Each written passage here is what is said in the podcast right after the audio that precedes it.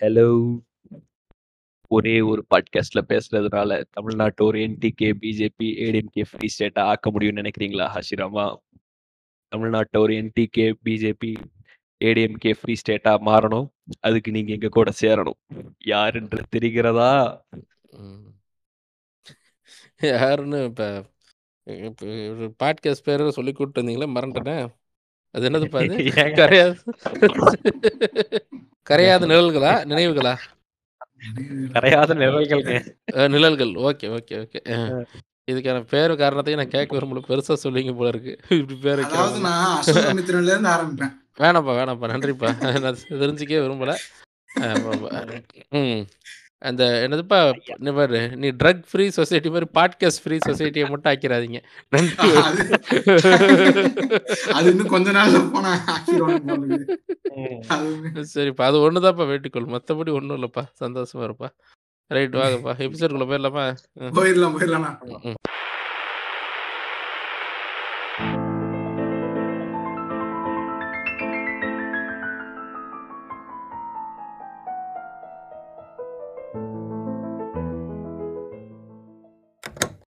நண்பர்களே வணக்கம். இன்னொரு அருமையான எபிசோட்ல உங்க எல்லாரையும் சந்திக்கிறதுல ரொம்ப மகிழ்ச்சி. இந்த எபிசோடு வந்து ரொம்ப முக்கியமான எபிசோடு.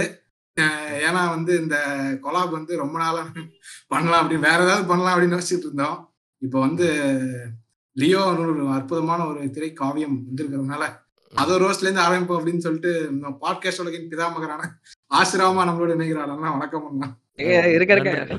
அதுங்க தமிழ்நாடு பாட்காஸ்டின் பாட்காஸ்ட் சங்கத்தின் நிரந்தர பொது இதெல்லாம் சொல்லுங்க. எப்பா, எப்பா. எப்பா, எப்பா. இதெல்லாம் தேவையில்லாத பேச்சுப்பா. அ கா அதாவது இப்போதைக்கு எல்லாரும் சேர்ந்து அப்படி ஆக்கியிருக்காங்க. காலப்போக்குல என்ன ஆகும்னு தெரியல. ஆனா அதே மாரி பாட்காஸ்ட் உலகின் பிதாமகன்னா, எனக்கு தெரிஞ்ச ஒரே பிதாமகன் விக்ரம் தான். பொதுவா அந்த மாரி கடைசியா மெண்டல் மாரி அலைய போறேன்ற மாரி எதுவும் சொல்றீங்களா? இல்ல எனக்கு என்னது அது வேற எனக்கு புரியல. But okay. வரவேற்கிறக்காக பல ம், விஷயங்கள் ம். சொல்லிட்டு இருக்காரு டியூடு. அ அ சரி, சரிப்பா. சரி டியூட். நன்றி, நன்றி. Okay JD. ஓகே. சொல்லுங்க. ம். ஆ, வணக்கம்ண்ணா இன்னைக்கு ஜேடி ம். நம்மளோட இணைந்திருக்காரு தான் பேசிட்டாரு அப்புறம். நம்மளோட இணைந்திருக்கிறார் வணக்கம் லியோ அவர்களே வணக்கம் படத்துக்காக அந்த பேரை வச்சாரோ வணக்கம் ஜேடி நான் பேரே மாத்திக்கிறேன் இன்னைக்கு உங்களுக்கு பேரு பேர் பெரிய ஆளா இருப்பான் அப்படின்னு எதிர்பார்த்து இந்த பேரை வச்சா எவ்வளவு பெரிய டம்மியா இருக்கும்னு எதிர்பார்க்கல அடுத்த எபிசோட்ல பேர் மாத்திக்கிறேனா ஆ, வணக்கம் பாசிராமா. ஆ வணக்கம், வணக்கம், வணக்கம். ஓகே. சரி அப்போ அதாண்ணா. படம் படம் படம் பாத்தீங்களாண்ணா? லியோ பாத்திருக்கீங்களா? பாத்துட்டீங்களா படம் வந்து மொத நாள் வந்து கிட்டத்தட்ட 2 பேர் நானும் என் ஃப்ரெண்டும் போனோம். 1200 டிக்கெட் செலவு காசு செலவு பண்ணி போனோம்.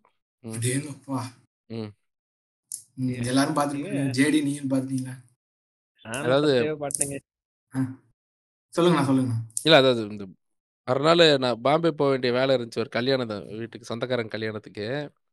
அதனால போயிட்டு இன்னைக்கே இங்க பார்த்துருவோம். மறுநாள் வடக்கன் கூட உட்காந்து பார்க்க வேணாம் அப்படின்னு நினைச்சேன். வடக்கங்க மேல எந்த விதமான கோவம் அதெல்லாம் ஒண்ணும் கிடையாது. ஜென்ரலா இப்ப இந்த தியேட்டர் ஆம்ப் இது நல்லா இருக்கும்ல. எல்லாரும் கத்திக்கிட்டே பார்க்கறது. அதான் அதுக்காக. ஆமா. அதுக்காக இது இது பேன் இண்டியா ரிலீஸ் மாரி பண்ணாங்க. அங்க யாரும் கண்டுக்கவே எனக்கு நல்லா தெரியும். ஆமா. இந்த இப்ப அவங்க வந்து சஞ்சய் தட்ட யூஸ் பண்ணி பேன் இண்டியால ஒர்க் அவுட் நினைச்சாங்கன்னா, சஞ்சய் தட் யாருமே அந்த ஊர்ல கண்டுக்க மாட்டாங்கங்கிறது தான் உண்மை. ஆமா அவனே சைடு ரோல்ல பண்ணிட்டு ஏதோ நிறைய படம் ஜெயிலுக்கு எல்லாம் ஆ, போயிட்டு வந்து ஏதோ சைடு ரோல் தான். பண்ணிட்டு இருந்தான் அங்கேயே ஆமா. அவன் ரொம்ப நாளா ஜெயில்ல இருந்து பெயில் வாங்கிட்டு வந்து நடிச்சுக்கிட்டு இருந்தான் படத்துலலாம். ஆமா. நீங்க சஞ்சய் தத் இருக்கார்ல, ம். அவரு நடிச்ச படத்த விட அவரோட பயோபிக்ன்னு ராஜ்குமார் ஹிரானின்னு. ம். சஞ்சு ம்.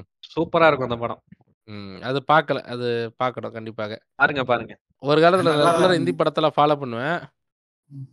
எனக்கு புடிச்ச ஹிந்தி படம்லாம் கேட்டீங்கன்னா, நீங்க உங்களுக்கு சிரிக்கவும் நீங்க வாய்ப்பு இருக்கு. பட் என்ன சொல்லுங்க இப்ப இந்த இது இருக்கு இருக்கு. ஐயோ! என்ன உடனே அலர்ட் ஆகுறாங்களே எல்லாரும். இல்ல இல்ல நானும் அந்த படம் பார்த்திருப்பேன் இந்த அ இது இந்த தேசிகள் பாட்டு வருமே என்ன படம்? தேசி தேசி எனக்கு பாட்டு தான் ஞாபகம் இருக்கு. படமே ஆமா ஞாபகம். பாட்டு தான் ஞாபகம் இருக்கு அதான் அந்த பிரியங்கா சோப்ரா, ஜான் அப்ராம் அப்புறம் அப அபிஷேக் தூமா பச்சன். ஏ தூம் அது இல்லப்பா. அவங்க கேவா நடிப்பாங்கல்லப்பா அபார்ட்மெண்ட்ல தங்கறதுக்காக. அஹ் இதுவா ஐயோ கூகுள்னு ஒண்ணு இருக்கு ஆமா, நானாவது ஆமா. பார்த்துருக்கணும் தோஸ்தானாவா தோஸ்தானா கரெக்ட் தோஸ்தானா ஓகே. ரொம்ப பிடிச்ச படம். வேற இந்த படம்லாம் கேங்ஸ் ஆஃப் சேப்பூர் அதெல்லாம் இப்போ ரீசெண்டாக பிடிக்கும். ஒரு காலத்தில் ஃபாலோ பண்ணிட்டு இருக்கும்போது ரப்டி பாண்டிச்சேரில் எனக்கு ரொம்ப பிடிக்கும். ஓ சூப்பர் படம். ஆமாம் ஆமாம் அது மாதிரி நல்ல ஆ விக்கி டாலர் கூட எனக்கு பிடிக்கும். விக்கி டாலர் வந்து அந்த அளவுக்கு ஏன்னா ரீமேக்லலாம் ஒன்றும் பெருசாக நம்ம ஒரு தாராள பிரபு தானே. ஆமாம் நல்லா இல்லை நல்லா இல்லை. அந்த படம் ஆமாம் அந்த மாதிரி சில படங்கள்லாம் ரெகுலராக ஃபாலோ பண்ணிட்டு இருந்தது தான். ஆனால் சஞ்சய் டெட் நான் பார்த்த டைம் பூரா உள்ளதா இருந்தார். அந்த டைமில் பார்த்ததெல்லாம்.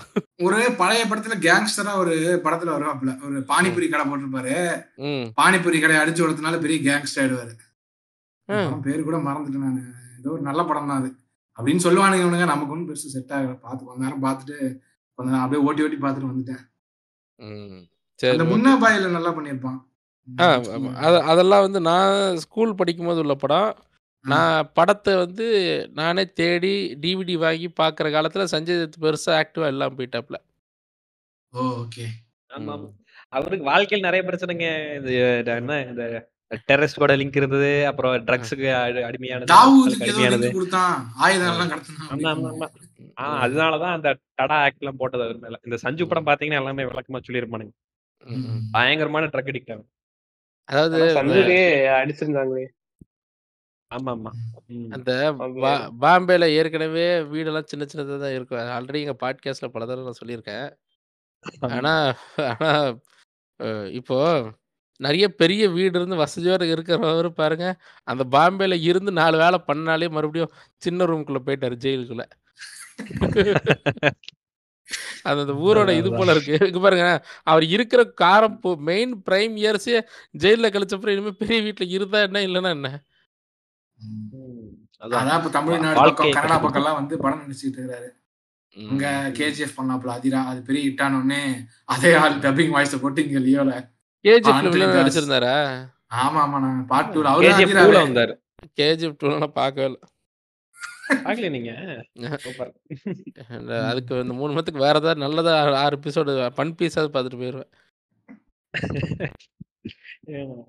சரி, நம்ம லியோக்கு திரும்பி வருவோம். டியூட் ம். ஆரம்பிக்க கதையில கதை- கதையின் தொடக்கத்துல இருந்து போகணும். அதான் கேஸ்டிங் வந்து எல்லாருக்கும் தெரியும். கேக்குறவங்களுக்கு சொல்லி மெடோனா செபாஸ்டியன்.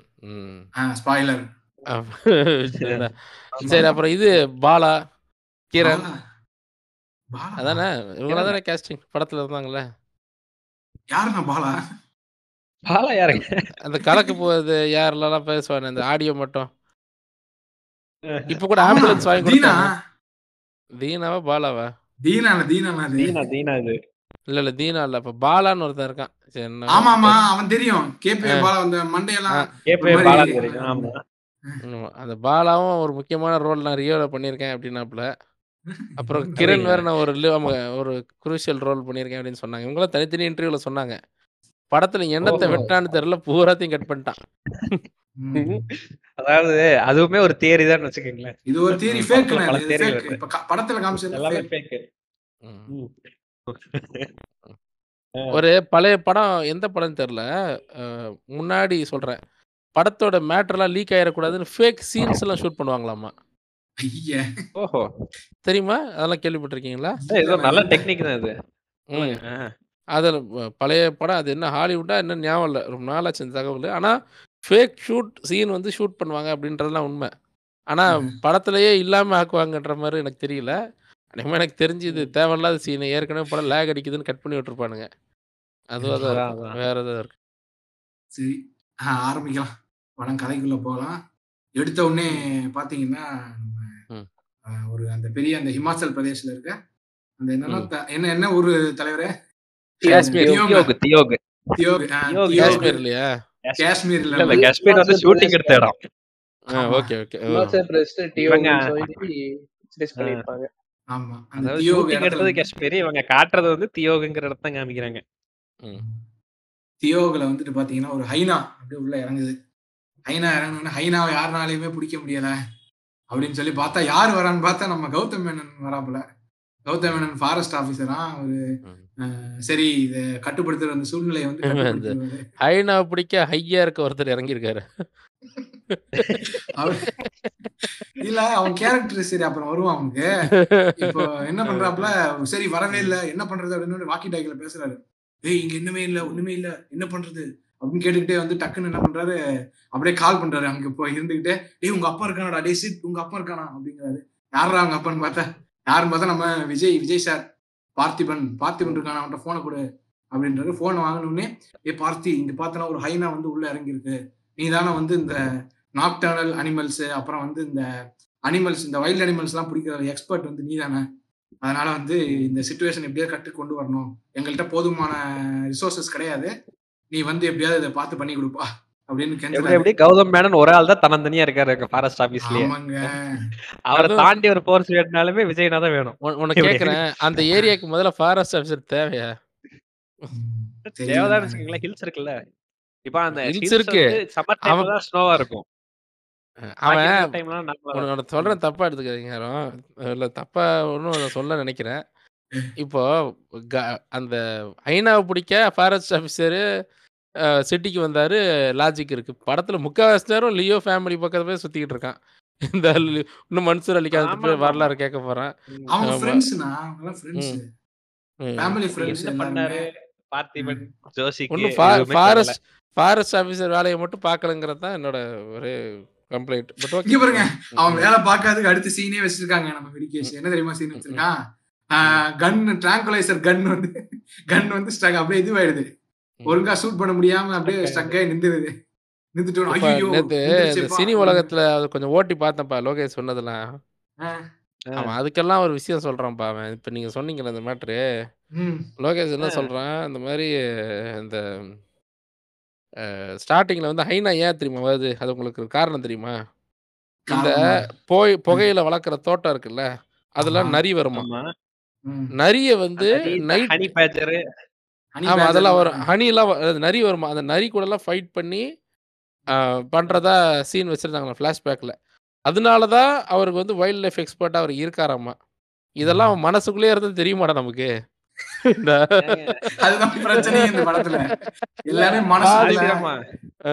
நீங்க இதுக்கு சொல்றீங்க அந்த ஹனி பேஜர்னு சொல்றான்ல. அது எவனுக்கு நம்ம ஊர்ல புரியும்னு சத்தியமா எனக்கு தெரியல. நரி நரி. புரிஞ்சிருச்சுல நரி புரிஞ்சிருச்சுல நரி வச்சு. அண்ணா நரி கூட இல்ல இங்க பாருங்க அண்ணா ஃபாக்ஸ்ன்ட்டு அடுத்து உல்ஸ்ன்ட்டான் இப்ப பேக் ஆஃப் உல்ஸ் வந்து போட்டி போடுற மாதிரி சண்டை. சீன் யோசிச்சு வச்சிருந்தோம். ஃபாக்ஸ் எப்படி இருக்கு? ஒரு நாய் மாதிரி இருக்கும். ஏச்சு நான் ஓடி அப்படி உண்மை அதான். அது மனுஷன் பக்கமே வராது நான் போயிடும் உல்ஃப்னா தான் கொஞ்சம் பாக்குறதுக்கு அப்படி இருக்கும். சரி ஓகே அது இருக்கட்டும். அவன் அங்க இருந்து அடுத்து இன்னொன்னு என்ன சொல்றான். இந்த எடுத்த உடனே வேலை செய்யல அந்த ட்ராங்க்லைசர் கன்னு கிளைமேக்ஸ்ல அதே கன் வேலை செய்யுமா? இதுல இருந்து என்ன தெரியுது? அவர் வந்து ரொம்ப அவர் சொன்ன ஆமா அவர் ஃபீட்பேக் எடுத்துக்கிட்டு அவர் சர்வீஸ் பண்ணியிருக்காரு அப்படின்ற மாதிரி தெரியுதுங்க. ஏன்டா இதெல்லாம் ஒரு விஷயமா இதெல்லாம் ஒரு டீட்டெயில்ல நீ பேசலாமாடா இது இதை நான் சொல்லலாம். யாரு? படம் பார்த்த பாத்தீங்களா இதை வந்து ஒரு விஷயமா நான் பேசலாம். இது இப்ப கடைசியா இது மாதிரி இப்போ இருந்து லோ அந்த ஒருத்தன் இருக்கானே பேர் என்ன மறந்து போச்சு. நான் கூட சினிமாட்டிக் யூனிவர்ஸ் எபிசோட் போட்டேன் பேர் என்ன? கார்த்திக் நரேன். கார்த்திக் ஆமா, நரேன். கார்த்திக். நரேன் ஆமா. கார்த்திக் மாதிரி ஆகி போச்சு. ஆமா படத்துல என்னெல்லாம் நான் என்னெல்லாம் வச்சிருக்கேன்னு சொல்றேன் கேட்டுக்கோங்க ஃப்ரெண்ட்ஸ் நோட் பண்ணிக்கோங்க அப்படின்ற மாதிரி. இதெல்லாம் என்னடா சொல்லிட்டு இதெல்லாம் இந்த? சீன் இந்த சீன் வந்ததா? டிக் அடிச்சிங்க பாக்ஸ்ல அப்படிங்கிறான். அஹ், அஹ், சரிப்பா சொல்லுப்பா. மேல சொல்லு. இதனாலதான் வெடிகேஸ் வெடிகேஸ் கனகராஜ்னு அவருக்கு பேர் வச்சிருக்கோம் புதுசா. வெடி லோகேஷ். கனகராஜுக்கு வெடிகேஷ்னு பேர் கொடுத்தாங்க சர்ஸ். ரொம்ப நன்றி. சொல்லிட்டு அப்படியே அவர் இனிமே வெடிகேஷன் இந்த பாட்காஸ்ட்ல நம்ம அடைக்கலாங்கிறது வந்து தாழ்மையான கருத்து. நம்ம கௌதம் மேனன் இருக்காருல்ல. அந்த ஆள். என்னத்த படிச்சு ஃபாரஸ்ட் ஆபீசர் ஆனான்னு தெரியல. ஃபாரஸ்ட் இருங்க இருங்க ஐயா இருங்க. ஒரு நிமிஷம் ஒரு நிமிஷம் இருங்க. அவன்கிட்ட அப்புறம் போலாம். இப்போ நான் கதைக்குள்ள போயிட்டு மறுபடியும் இன்னும் கொஞ்சம் சீன்ல வருவான் அவன். அங்க போய்க்கலாம் திரும்பி வந்துட்டேன். இப்போ என்ன ஆகுது? ஆ ஒரு ஜேடி ஐயா ஜேடிங்கிற பாருங்க மாஸ்டரோ சரி இவர் பார்த்திபன் வந்து வராருங்க. பார்த்திபன் வந்து பையனை கூட்டிட்டு வண்டியில வராரு. இதே இங்க பாருப்பா. இந்த வண்டியில இருந்து இறங்காத நான் வந்து போய் இந்த ஹைனாவை அடக்கிட்டு வரேன் உங்க அம்மாட்ட எல்லாம் சொல்லி என்னை வந்து செருப்படி வாங்கி கொடுக்காதப்பா அப்படின்னு சொல்லிட்டு இறங்குறாரு. இறங்கிட்டு போய் பார்த்தா அந்த ஹைனா வந்து நம்ம ஊர்ல இருக்க எல்லாரையும் தரத்திட்டு ஓடிட்டு போயிட்டு இருக்கு அதை அப்படியே கொஞ்சம் கொஞ்சமா ஒரு லாபகமா ஸ்மார்ட்டா ஏதோ சில சில பல விஷயங்கள்லாம் பண்ணி அந்த ஹைனாவை வந்து கட்டுப்படுத்துறாரு. கட்டுப்படுத்திட்டு அந்த ஹைனாசி நல்லா தானே இருந்தது. அந்த விஎஃப்எக்ஸ் எல்லாம் நல்லா பண்ணியிருந்தாங்க. அந்த ஐநா விஎஃப்எக்ஸ் ஏதோ ஏன்னா- அசிங்கப்படுத்த போறான். அதுக்காக கொஞ்சம் நல்லதா சொல்றாங்க ஆரம்பத்துல. ஆமா. அப்படிதானே ஆ, சரி, வா. ம், ம், அதான் ஏன்னா அவன் என்ன சொன்னான்? ம், ரெவனன்ட் பண்ண ரெவனன்ட்ல வந்து அந்த பேர் பண்ண விஎஃப்எக்ஸ் டீம் கிட்ட கொடுத்து இதை பண்ணியிருக்கோம். பன்னெண்டு ம். மாசம் வந்து ஒர்க் பண்ணி பண்ணியிருக்கோம் அப்படின்னா. ம். ஆஹ் இது இந்த உண்மைதான் ஆஸ்கர் போல வாங்கிச்சு அந்த ரெவனண்டா ஆமா ஆமாங்க. அந்த டிகாப்ரியோ ஓஹோ. இன்னொரு படம். அதான் அதான். ஆ, சொல்லுங்க. ஆ. அந்த ரெவனன்ட்ல அந்த பேர் வந்து வந்த விஎஃப்எக்ஸ் பண்ண ஆர்டிஸ்ட் தான் வந்து இங்க ரியாலிட்டியா இருக்கணும் அப்படிங்கிறதுக்காக இது எப்படி ஒன் இயர் முன்னாடி அவங்க எப்படி இல்லை இதுக்கு ஒரு அஞ்சு பத்து கோடி வாங்கியிருப்பாங்கன்னு நினைக்கிறேன். சரியா? இவன் கொடுத்ததை பார்த்தா. அவங்க இப்படிதான் சார் எனக்கு ஒரு ஐடியா இருக்கு. என்ன? ஒரு குரூப் ஆஃப் உல்ஃப் கிட்ட வந்து அவர் வந்து புகையில தோட்டத்துல இங்க பாரு காசு இல்ல மூடிடு பட்ஜெட் முடிஞ்சு போச்சு. இது பட்ஜெட்டுங்கிறது தாண்டி இதுக்கு ரொம்ப டைம் டேக்கிங் ப்ராசஸ் இது. நான். வந்து விஎஃப்எக்ஸ் வந்து எனக்கு தமிழ் சினிமால வந்து பண்றதுல வந்து ஏன் உடன்பாடே இல்லைன்னா ஆப்வியஸா எனக்கு அவ்வளவு பெரிய ப்ரொடக்ஷன் டைம் கொடுக்க போறது இல்ல. நான். நான் வந்து விஎஃப்எக்ஸ் ஸ்டூடெண்ட் தான். விஎஃப்எக்ஸ் படிச்சிருக்கேன் ப்ரொஃபஷனலா சோ அதனால பாக்குறப்பெல்லாம் தோன்ற ஒரே விஷயம். இதெல்லாம் பண்ணணும்னு ஆசைப்படுறது பிரச்சனை கிடையாது. இதை. பண்றதுக்கான பேண்ட் வித் உங்ககிட்ட இருக்கா? அந்த செகண்ட் ஹாஃப்ல பாத்தீங்கன்னா அந்த கார்ச்சஸ் சீன்லாம் வருதுல்ல உங்களுக்கு? ஐடியாலாம். நல்லா தான் இருக்கு. எல்லாம் ஃபைன் தான். நீ அதுக்கு எவ்வளவு இன்வெஸ்ட் பண்ணி நீ எவ்வளவு ஆம்பிசிஸா அதை பண்ணணும்னு நினைச்சீங்கன்னா ஓ அது நெப்போலியனை பின்னாடி வச்சுக்கிட்டு அப்படியே? உடனே. அதேதான். இல்ல இல்ல நான் சொல்றேன். அந்த அந்த மாதிரி வந்து அவ்வளவு பெருசா பண்ணணும்னு எதிர்பார்க்கறீங்கன்னா நீ அதுக்கான டைமை வந்து இப்ப சண்டை போட்டு ப்ரொடியூசர்ட்டே வாங்க. இல்லைன்னா இப்படி ஒரு சீனே எழுதாத. நல்லா வரப்போ நல்லா வராதுன்னு உனக்கு ஷியோரா தெரிஞ்ச ஏன் அதை பண்றீங்கிறத என்னோட கொஸ்டின். அதே ஹாஃப் பிரைட் ப்ராடக்ட் தான் அப்படின்னு சொல்லிட்டு உங்களுக்கு ஆப்வியஸா தெரிஞ்சிரும். ஆஹ் ஒரு ரெண்டு மூணு படம் நீங்க சினிமால பண்றீங்க பண்ணிருக்கீங்க அப்படிங்கிறப்ப வந்து ஆல்ரெடி விக்ரம்லயே அந்த டிஏஜிங் வந்து சரியா வரல டைம் பத்தல அப்படின்னு சொல்லிட்டு ஒரு ஒரு ரூபா இன்வெஸ்ட் பண்ணி எடுத்து வச்சிருக்கு இவனே வாயால சொல்லியிருக்காங்க. திரும்ப ஏன் போய் அப்படி ஒரு முயற்சி. சும்மா அது ஒரு ஃபெட்டிஷ் பண்ணாங்களா? பண்ணாங்க ட்ரை பண்ணி அது நல்லா வரலையாமா படத்துல? இல்ல இதுல இதுல என்ன பண்ணாங்கன்ற நெப்போலியன் வச்சு புரியல. அந்த காட்சஸ் சீக்வன்ஸ் வந்து வருது பாத்தீங்களா உங்களுக்கு?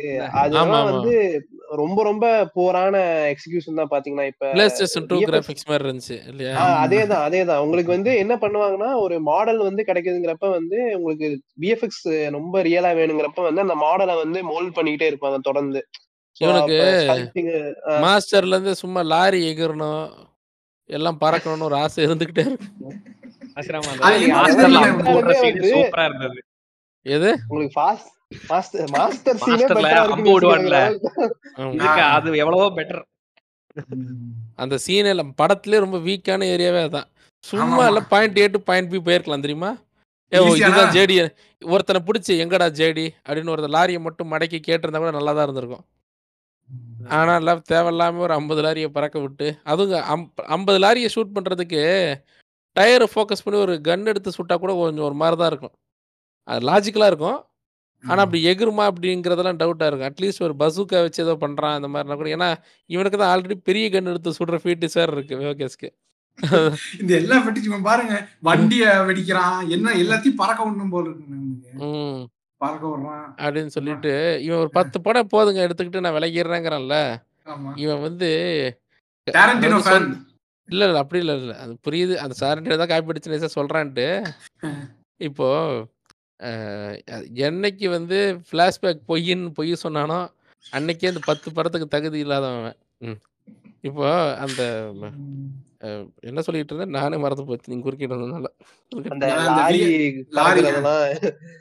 ஆ, ஆமா ஆமா லாரி அதுக்கு என்ன சொன்ன இல்ல அதான் லாரி பறக்கிற மாதிரிலாம் யோசிச்சுட்டு இருக்காங்க அதை வந்து உங்களுக்கு ரியலா கொண்டு வரணும்னா அது வந்து உங்களுக்கு ஆப்வியஸ்லி அது லாஜிக்கலா உங்களுக்கு இதெல்லாம் ஒர்க் அவுட் ஆகாதுன்னு தெரிஞ்சாலுமே வந்து இந்த ஃபாஸ்ட் அண்ட் ஃபியூரியஸ்ல இதே வேலை தான் பாக்குறானுங்க ஆனா உங்களுக்கு அது பாக்குறதுக்கு ரியலா இருக்குல்ல. அட்லீஸ்ட் அந்த இடத்துல வந்து அந்த பறக்கிற. காரோ இல்ல இதெல்லாம் ரியலா தெரியுது இல்ல உங்களுக்கு.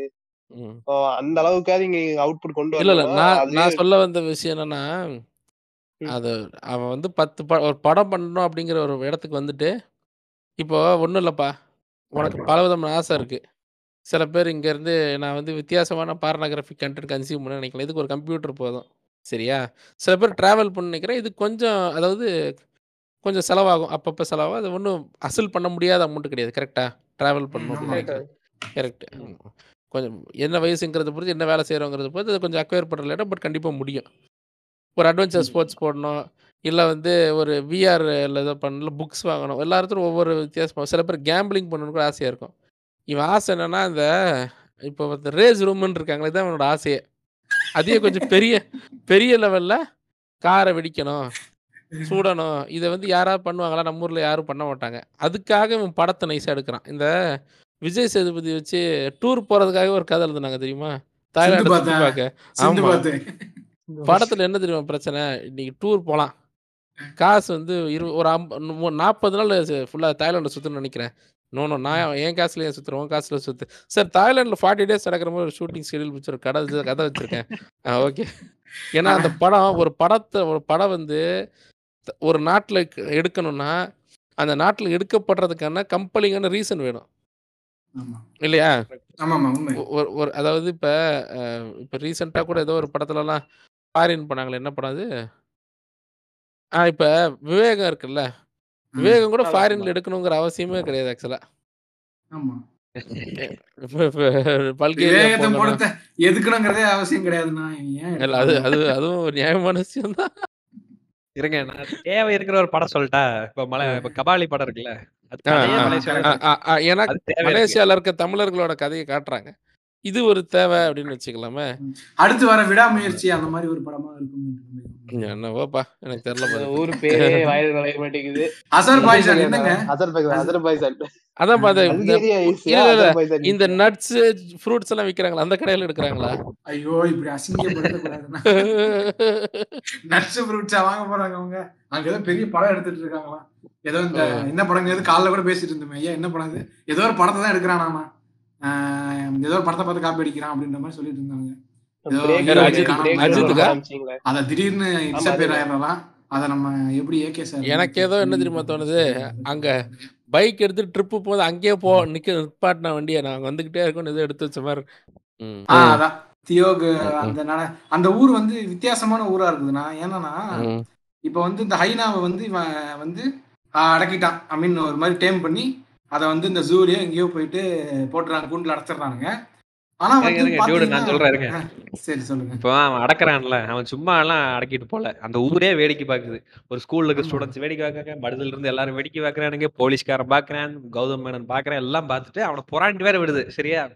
இவர் எல்லாரும் இல்ல? ஜஸ்ட் another டியூஸ்டேங்கிற மாதிரி அப்படியே நடந்து போயிட்டு இருக்காங்க. விஜய்னா கூட. இவர் அப்படியே கேஷ்ல அந்த பக்கம் போய் தளபதி அப்படின்னு போட்டு இன்ட்ரோ கார்டெல்லாம் போட்டுருக்காங்க. இது எப்படி எந்த ஊர்லயும் இது நடக்கும்? அவனுக்கு இப்படி ஒருத்தர் அடக்கி இருக்காருன்னா ஒரு மினிமம் ஒரு ஹாஸ்பிட்டலுக்காக தூக்கிட்டு போகணும். எதுவுமே பண்ண மாட்டானுங்களா அந்த ஊர்ல இருக்கிறவனுங்க. அவருக்கு ஐயா அவரு பார்த்திபன். நீ என்ன? ஜஸ்ட் ஜஸ்ட் another டியூஸ்டேங்கிற மாதிரி கிரௌடு கிரௌடு அப்படி நடந்து போயிட்டு இருக்காரு?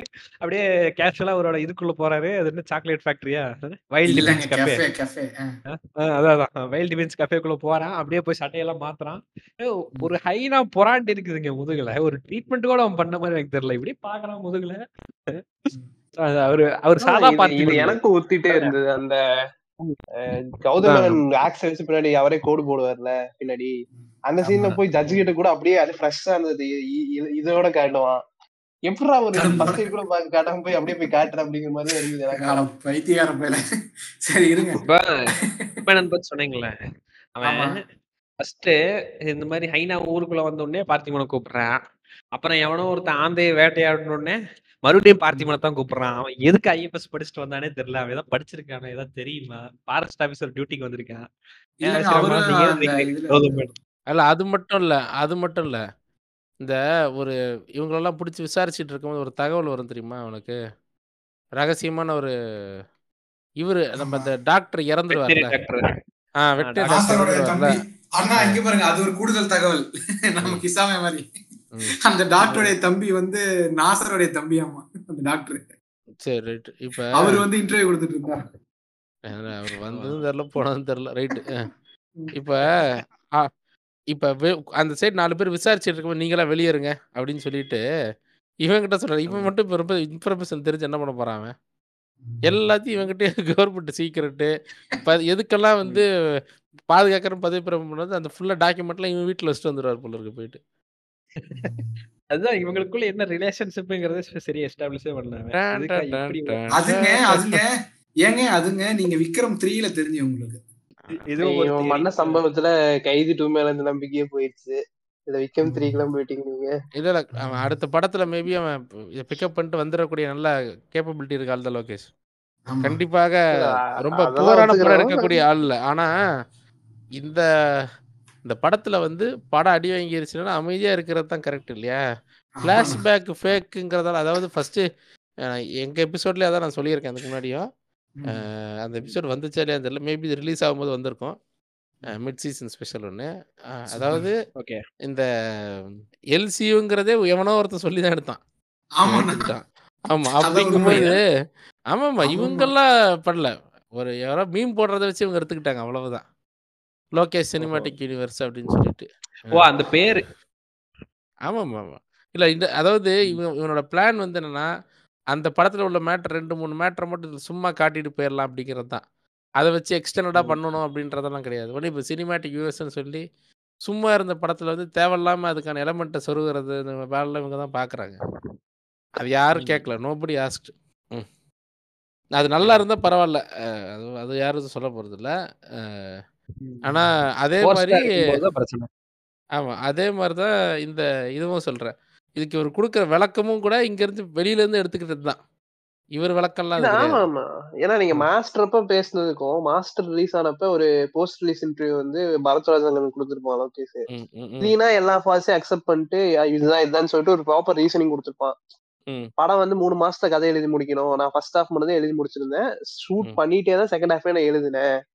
அப்படிங்கிற மாதிரி ப்ராப்பரா ப்ரொடக்ஷன் ஃபிளாஸ் எல்லாம் என்னங்கிறது வந்து ரொம்ப சப்டிலா வந்து இப்படி இந்த சான்ஸை ஏன் விட முடியாது? இவ்வளவு பெரிய படம். நான் பண்ணி தான் ஆனா- ஒண்ணு சொல்லட்டுமா? எக்ஸ்பிளைன் பண்ணிருப்பான். மாஸ்டர் வந்து எனக்கு ரொம்ப பிடிச்சிருந்துச்சு. எனக்கு நிறைய ஒர்க் அவுட் ஆச்சு அந்த படம். ஆமாமா சூப்பரா எனக்கு எல்லாருக்குமே இங்க எல்லாருக்குமே பிடிச்ச படம் இல்ல இல்ல எனக்கு இல்ல இல்ல அது சொல்றேன் சொல்றேன். ஏன்னா எனக்கு வந்து அது ரீவாட்ச் வேல்யூவே இருக்குன்றேன் நான். உதாரணத்துக்கு அந்த விஜய் சேதுபதியும் விஜயும் கிளைமேக்ஸ்ல ஃபைட் பண்றது ஐகானிக்கான சீக்வன்ஸ் தான் நான் சொல்றேன். கண்டிப்பா. நிறைய பேருக்கு இந்த கிளைமேக்ஸ் ஃபைட் சீக்வன்ஸ்ல உடன்பாடு இல்லைன்னு சொல்றாங்க. ஆனா ரொம்ப நல்லா. ஃபேஸ் ஆஃப் அது. வந்து ஐகானிக்கான அது ஃபைட் ஏன்னா ஒருத்தன் அடிச்சு இதெல்லாம் ஆனிமே லெவல் விஷயங்கள் இதெல்லாம். உண்மை உண்மை. ஆமா ஏன்னா ஒருத்தன் ஒருத்தன் கையில எடுத்து பஞ்ச் பண்ணி ஒரு க ஒரு ஒரு பெரிய செவுருல ஓட்டைய போடுறான். ஏன்னா அவனோட பஞ்சுக்கான காரணத்தையும் சின்ன வயசுல அழகா சொல்லியிருப்பாங்க. சரியா அவன் கஷ்டத்துல இருந்து வரான் ஆமா. அடிமட்டத்துல இருந்து வரான் அவனோட அவனோட குத்துனா அப்படி இருக்கும் அவனுக்கு அவன் பஞ்ச் பண்ணிக்கிட்டே இருப்பான். அவன் அந்த இடத்த ஸ்ட்ரென்தன் பண்றான் ஆக்சுவலா பாக்ஸஸ் அப்படிதான் ஸ்ட்ரென்தன் பண்ணுவாங்க அந்த இடத்துல. அந்த இடத்துல கிராக் விட்டு அந்த இடத்த டஃப் ஆக்குவாங்க. தெரியும் பாக்ஸிங் பண்ற தெரியும், பத்தி எல்லாம் தெரியும், கேள்விப்படு தெரியும். ஆ- ஆமா ஆமா. ஸோ அந்த அடிப்படையில அவன் ஒரு குத்து குத்தும் போது தெரியாம இவன் உடம்புல படாம ஒரு ஒரு பீஃப் தொங்கிட்டு இருக்க இதுல பட்டோட கை உள்ள போயிடும் அப்ப ஆமா. அந்த பஞ்சோட பவர் என்ன? அவன் அடிக்கிறத வந்து எவ்வளோ விஷயமா ஃபோக்கஸ் பண்ணி அப்ப இப்ப என்னன்னா விவரம் தெரியாதவன் லூஃபி கிட்ட கையை கொடுத்த மாதிரி. இந்த கிளைமேக்ஸ்ங்கிறது அந்த மாதிரி தான் அமைஞ்சிச்சு. விவரம் தெரியாம ஒன் பஞ்ச் சாய்க்கு காலை கை விவரம் வாங்கிட்டு அது விவரத்தை கொடு என்னடா பாக்கியமா தோன்று இருக்காங்க இருறோம் மேல வைக்கலாண்ட கையேங்கும் போது அவன் தேவையில்லாத ஏரியால கை வச்சுட்டான் அப்படிங்கிறது அந்த மாதிரி ஒரு விஷயம்தான். ஆனா இப்ப நான் அப்ப கூட நினைப்பேன் விஜய்க்கு வந்து ஏதாவது ஒரு பேக்ரவுண்ட் வச்சிருக்கலாமே நல்லா இருந்திருக்கும். அவங்க ரெண்டு பேரும் ஒரே ஆர்ஃபனேஜ்ல இப்ப இல்ல நான் இப்ப படம் வந்தப்ப ஆர்ஃபனேஜ்ல இருந்து தான் வந்து வந்திருக்கான். அவனும் இவனும் ஒரே மாதிரி பேக்ரவுண்ட்ல இருந்து வந்து இவன் வேற ஒரு பாத்துக்கும் இவன் ஒரு வேற ஒரு பாத்துக்கும் போன மாதிரி வைக்கலாமான்லாம் கூட யோசிச்சேன். ஆனா அவன் அந்த படத்துல அழகா அதுக்கும் ஒரு விஷயம் ஒர்க் அவுட் பண்ணி அவனுக்கு பேக்ரவுண்ட் என்ன அவன் எங்க இருந்து வரான்றதை அவன் சொல்லவே மாட்டான் கடைசி வரைக்கும். அவனோட அவனோட பே- அவன் யாரு அவன் என்னங்கிறது ரொம்ப அன்னோன் ஆனாலும் அவன் இவங்களெல்லாம் சமாளிக்கிற அளவுக்கு ஸ்ட்ரென்த் இருக்கிற அளவுக்கு ஒரு கேரக்டர் தான். அதையும் அந்த கிளைமேக்ஸில் அவங்க ரெண்டு பேரோட ஃபேஸ் ஆஃபும் ஃபைட்டுமே கூட அது பார்க்கறதுக்கு புவர் ரேட்டிங் மாதிரி இருக்கும். எப்போ சொல்லும்போது இப்போ லியோ வந்து கேளுங்களேன் ஒன்லைன் என்ன தெரியுமா?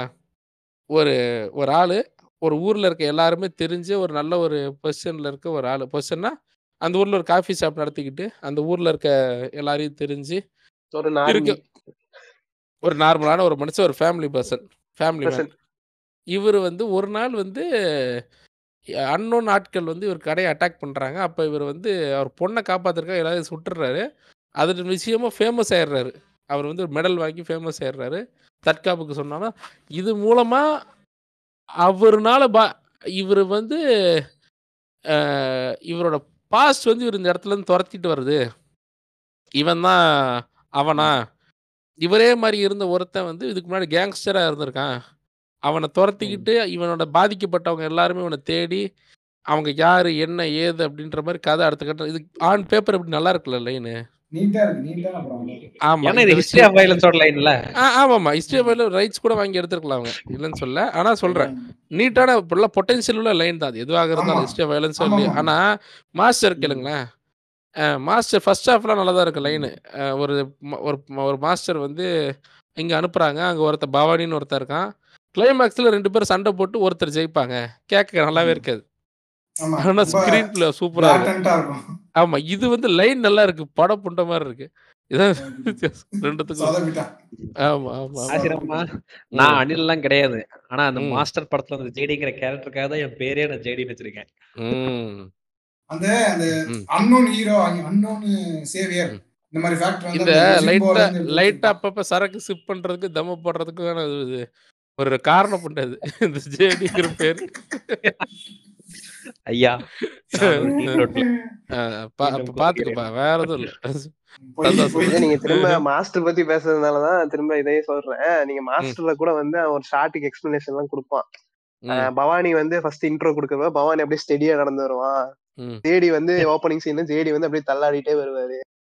கேரக்டரே நான் அப்படியே எஸ்டாப்ளிஷ் பண்றேங்கிற மாதிரி சொல்லுவான். ஸோ. இதெல்லாம் படமா நல்லா இருந்ததுக்கு அப்புறம் அவன் திரும்ப போஸ்ட் ரிலீஸ் இன்டர்வியூல வந்து இந்த மாதிரி சின்ன சின்ன டீடைல்ஸ் எல்லாம் ஆடியன்ஸ் மிஸ் பண்ணிருக்கலாம்னு சொல்றத பாக்குறப்ப வந்து அடடா நல்லா இருக்கே அப்படின்னு சொல்லிட்டு நமக்கு ஒரு சின்ன ஹை கிடைக்குது ஏன் தெரியுமா? ஏன்னா படம் நல்லா இருக்கு. அதனால. படம் நல்லா இருக்கு அது அதான் அது இந்த படத்துல மிஸ்ஸிங்.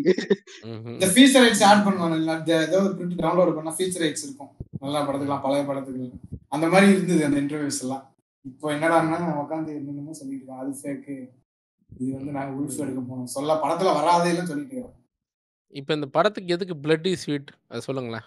சும்மா சும்மா நல்லா இருக்குல்ல. சொல்ல பிளட் அது ப்ரொமோல ப்ரொமோல சரி. எதுக்கு எது கத்தி, அருவா, ஆக்ஸ் எல்லாம் இந்த படத்துக்கு? அவரு வந்து ஒரு எப்படி சொல்ற ஒரு மிருகத்தை வேட்டையாடுறாருல அது மிருகத்துக்கு தேவை. எங்க யூஸ் பண்ண இப்ப இங்க பாருப்பா. ஒரு பெரிய இது வருது. ஓகே நான் கத்தி டங் டங்னு அடிக்க போறேன். பயன்பாட்டுக்கு வந்துச்சா? வரல. வந்ததே ஒரு ட்ராப் எல்லாம் செட் பண்ணுவாரு அந்த ஒரு இல்ல இல்ல. டியோட எதுக்கு நீங்க இவ்வளவு முயற்சி பண்ணீங்க? ஆசிரமா இங்க பாருங்க. அவர் லியோ தாஸுங்க அவர் ஒரு பேட் ஆஸுங்க அவருக்கு பேடாஸ் அவ்வளவு. அவ்வளவுதான். யார் பண்ணி? என் பேர் லியோ தாஸுங்க நான் ரொம்ப பேடாஸுங்க யார் பார்த்தோன்னா நானே சொல்லிக்கிட்டேன் ப்ரோ நானே சொல்லிக்கிட்டேன் ப்ரோ பேடாஸ் நான் பேடாஸ் என்ன பண்ண நீ பேடாஸ் நீ- இப்படி ஒரு நீங்க டைட்டிலே அந்த டைட்டில் தான் வச்சிருக்கீங்க லியோன்னு சொல்லிட்டு. இப்படி ஒரு டைட்டிலர் ஆமா. கேரக்டர் இவ்வளவு எழுதாமே யாராவது விட்டு ஒரு படம் எடுப்பாங்களா? அந்த அளவுக்கு முட்டாளா அப்படிங்கிற கேள்வி எல்லாம் இந்த படத்தை பார்த்து வந்தது. எது படம் பேரே லியோ. ம். அந்த டைட்டிலர் கேரக்டரே அவன் எழுதல. அந்த பிளாஷ்பேக்ல அந்த அவனுக்கு எந்த டிஸ்கிரிப்ஷனும் இல்ல. அவன் என்ன மாதிரியான. பர்சனாலிட்டி அவனுக்கு என்ன டெம்பரமெண்ட் இருக்கு? அவன் என்ன பண்றான். அந்த கேங்ல அந்த. கேங்ல இவனை பத்தி மத்தவங்களுக்கு என்ன உடன்பாடு இருக்கு? இவனை புடிச்சிருக்கா? இன்னொன்னு? சொல்லட்டுமா? இப்ப அந்த அந்த அந்த அந்த கடை பேர் வந்து காஸ்மோன்னு வச்சுக்கோங்களேன். Cosmo cafe. இல்ல சொல்றேன். அந்த காஸ்மோ கெஃபே. இல்லைன்னா வைல்டு பீன்ஸ். காஃபி ஷாப் அப்படின்னு ஒரு டைட்டில் இருந்துச்சுன்னா நல்லா இருக்கும் இது என்ன இந்த ஆ, கதைக்குள்ள? ஆ. வேற ஏதாவது வச்சிருக்கலாம் அந்த இடத்த. சரியா? இது அதெல்லாம் வைக்காம இல்லைன்னா வந்து இந்த டைட்டில் வந்து இருமுகன் அப்படி இப்படி ஏதாவது. ஆசிரமா? பண்பட்டு வைக்கிற பார்த்திபன். ரொம்ப குவிக்காவே போயிருக்கலாம் இந்த மாதிரி ஒரு டைட்டிலுக்கு நீங்க அதெல்லாம் பிரச்சனையே கிடையாது. என்ன வேணா இந்த மாதிரி ஒரு சில்லியான ஒரு டைட்டில் கூட வச்சுட்டு நீங்க கான்ட்ராஸ்டா படம் வைலண்டா இருக்கு பட் டைட்டில் கான்ட்ராஸ்டா இருக்கு கூட நீங்க கொண்டு போயிருக்கலாம். அதான் ரொம்ப சிம்பிளான விஷயம். அந்த டைட்டில் ஃபாண்டே அந்த கான்செப்ட்ல ட்ரை பண்ணதுதான் சாக்லேட் காயினு அது மேல பிளட்ங்கிற மாதிரி தான் கான்ட்ராஸ்ட் தான் ட்ரை பண்ணிருக்கானுங்க லியோங்கிற டைட்டில் வந்து இந்த பேன் இந்தியா உருவலுக்கு வேண்டிதான் வச்சாங்கிற மாதிரி தான் இப்ப தோணுது. மூணு எழுத்து. இங்க பாருங்க. ட்ரிபிள் ஆர் மூணு எடுத்து மூணு எழுத்து. சரி கத்திய. வந்து கத்திய தண்ணியில டிப் பண்ணா போதும். எதுக்கு சாக்லேட்ல டிப் பண்ணும் அது நல்லா இருக்குல்ல நான் பாக்க இப்போ? சொல்றேன். எல்லாம் டிப் பண்றான்னு நினைக்கிறேன். சாக்லேட்ல சாக்லேட் செஞ்சு நீங்க பாத்திருக்கீங்களா யூடியூப் வீடியோலயாவது யாராவது? யூடியூப்ல நான் பா- பாத்துருக்கேன் நான் பாத்திருக்கேன் நான் பாத்திருக்கேன் இந்த. கொக்கோ பீன்ஸை வந்து பேக் பண்ணணும். அதுல இருந்து வளர்க்கணும் அரைக்கணும். கருமம் எவ்வளவு பேலடா அது அந்த. தண்ணியில டிப் பண்ணிட்டு போவி அதை விட்டுட்டு குடும்ப ஆபத்துல இருக்கும்போது அதை அரைச்சு நீ பக்கெட் ஃபுல்லா செஞ்சுக்கிட்டு இருந்த இல்லையா கொக்கா ஒரு ஒரு கிலோ ஒரு மூட்டை கொக்கா ஏன்டா டேய்?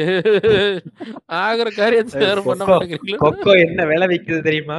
அந்த நிறைய சாக்லேட் எவ்வளவு வரும் தெரியுமா? அத சாக்லேட் ஃபேக்டரி வேற மாரி காட்டுவாங்க. ஆமா அ. இவன் சாக்லேட் ஃபேக்டரி இல்லையா அந்த படத்துல எங்கடா சாக்லேட் ஏங்க நிறைய இல்லைங்க என்னெல்லாம் காமிச்சானோ. ப்ரோமோ விட்டதே தப்புங்க இருந்தது அந்த. ப்ரோமோ. விட்டதே தப்பு என்ன கேட்டா இப்ப.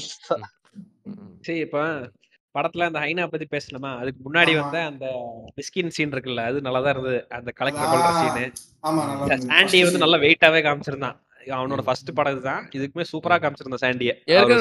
ரோல் இல்ல இப்ப இல்ல, நடிச்சிருக்காங்க நடிச்சிருக்காங்க. ரொம்ப இந்த மாதிரி ஏய், நடிச்சிருக்காங்க நடிச்சிருக்காங்க. ஏதோ ஒரு சின்ன படம் நடிச்சிருக்காங்க. ஒரு படம் அப்படியா? ஹீரோ ஆமா, தான் போய் பார்த்து வந்தேன்? நான் அது அதுலயும் கௌதம் மேனன் நடிச்சிருப்பான் அதான் பாயிண்ட் ஐயையோ. ஐயோ அவனுக்கு போண்டா மணி மாரி ஆயி போச்சு கடைசியா. ஆமா சும்மி ரெஃபரன்ஸ் ம். சரி சரி விடுங்க. ஸ்டாண்டி வந்து அந்த பீடோஃபைல் சைக்கோ கேரக்டர் வந்து ரொம்ப சூப்பரா வெயிட்டாவே காமிச்சிருந்தான். ம். ஸ்டார்டிங்ல சாகர வரைக்குமே அந்த இது கண்ணுலயே தெரிஞ்சது. சைக்கோ. அந்த அவனோட பீடோஃபைல் தானே வெளியே வருது. எல்லாமே நல்லா இருந்தது. அப்புறம் அந்த. ஹைனா சீன் முடிஞ்சு அவங்க ஃபேமிலி சீக்வன்ஸ்லாம் காமிக்கிறது எல்லாமே ரொம்ப அழகா இருந்தது பாக்குறதுக்கு. எப்படி இட்டிஸ் பிரசாத் வேற நான் பாசிட்டிவ்ஸ் எல்லாம் சொல்லிட்டு இருக்கேன். சரிங்களா? வேக வேகமா பாசிட்டிவ்லாம் சொல்லி முடிக்குவோம் வாங்க டக்கு நெகட்டிவ் நிறைய இருக்கு. மாதிரி. யாரா உங்களுக்கு இது மாதிரிலாம் பேச சொல்றது? சும்மா விஷயத்த பேசுங்களேன்டா. பாசிட்டிவ் சொல்லி ஆகணுமா இப்போ இது எங்களுக்கு இல்ல இது பிரசாந்துக்கு ஒரு பதில். நல்லா இருந்தது. அதுக்கப்புறம் வந்து இந்த கஃபே சீக்வன்ஸ் நல்லா இருந்தது. லோகேஷ் பிரசாந்த் என்ன சொன்னா? படம் படம் எப்படி இருக்குண்ணா பிரசாந்த்? ரொம்ப அதிசயமான விஷயம் என்னன்னா இவனுங்க எல்லாருமே ஒரே மாதிரி ரிவ்யூ சொல்லியிருந்தானுங்க. எல்லாருமே ஒரே மாதிரி போயிட்டாங்க. பொட்டிங்கன்னு கை மாறலையா இல்ல எல்லாம் தெரிஞ்சிட்டானுங்களா அப்படின்னு தெரியல. ம், பிரசாந்தோட ரிவ்யூ நான் அவனோட ரிசல்ட் ரிவ்யூ சொல்றேன். அதாவது படம் வந்து ஒரு கிராஃப் அப்படியே ஏறிட்டு போதான் இன்டர்வல் வரைக்கும். ஒரு ஹை கொண்டு நிக்குதான் இன்டர்வல்ல ஆனா வந்து இன்டர்வலுக்கு அப்புறம் அந்த செகண்ட் ஹாஃப் அப்படியே போய் அப்படியே கொஞ்சம் கீழே இறங்கி அப்படியே முடிஞ்சிருதான். ம். இப்படிதான் சொன்னான். சூப்பர். இது மாதிரி இப்ப அம்மாவோட வாழ்க்கை மாதிரி இல்லையா? அவங்க அவங்க அம்மா எப்படி நல்லா ஹையா அப்படியே ஒண்ணுமே இல்லாம மேல போய் சிஎம் ஆனாங்க. அப்புறம் ஊழல் வழக்கில் மாட்டி சின்ன பண்ண போய் பரப்பு நகர சிறை போயிட்டு கடைசியாக செத்ததுக்கு அப்புறமா இவங்க வந்து கிரிமினல் அப்படின்னு. அந்த மாதிரியா? சட்டத்துல இருக்க ஓட்டைகளை பயன்படுத்தி எங்க இல்லாதவனுங்க திராணி அப்படி இல்ல இல்லாதவனுங்க எ- எங்க அம்மா கூட நேரடியா மோத தெம்பு இல்லாதவனு திராணி இல்லாதவனுங்க சட்டத்துல இருக்கிற ஓட்டை எல்லாம் பயன்படுத்தி அப்புறம். சட்டத்தை பயன்படுத்தி அம்மா பிரசாந்த். ஒரு தடவை சொன்னா. இந்த நடுவுல வந்து இந்த இந்த பிரச்சனை நினைக்கிறேன். அஹ் சருஸ் குருபாய்க்கு வந்து அண்ணாமலைக்கு அண்ணாத்த அண்ணாமலை தான் அண்ணாமலை. ஆமா. அண்ணாத்த அண்ணாத்த அண்ணாத்த படத்துக்கு அண்ணாத்த ஒரே review. ஒரே கசகசன்னு குடைச்சல் கொடுத்துட்டு இருந்தாங்க. நல்ல காலம் எங்க ரிவ்யூ யாரும் பார்க்கல. அந்த ஆ, நான் ரிவ்யூ பார்த்தேன், நான் அப்படி பார்த்தேன். பேசுனாங்க. ஷூ, ஷூ, ஷூ. ஆமா, அந்த ஓகே படத்துக்கு ஓகே அந்த ரிவ்யூக்கு அப்படி குதிச்சாங்களே. நாங்க பேசுறதெல்லாம் நல்ல காலம் கேட்கல. நல்ல காலம் வைரல் ஆகவில்லை. ஆமா. ஆமா ஆமா அண்ணாத்த வந்து அப்ப படத்தை வந்து ரொம்ப எல்லாம் பேசி சரே சண்டை அந்த படத்துக்கு. அப்போ வந்து எனக்கு ஒரு ஒரு விஷயம். அப்போ வந்து எல்லாரும் ஒவ்வொரு கருத்து சொல்லிட்டு இருந்தாங்க. அதை பற்றி சில பேருக்கு பிடிச்சிருக்கு சில பேர் பிடிக்கல. அஹ், அது எனக்கு மாற்று கருத்து இருக்குது நிறைய பேரோட கருத்துக்களில்.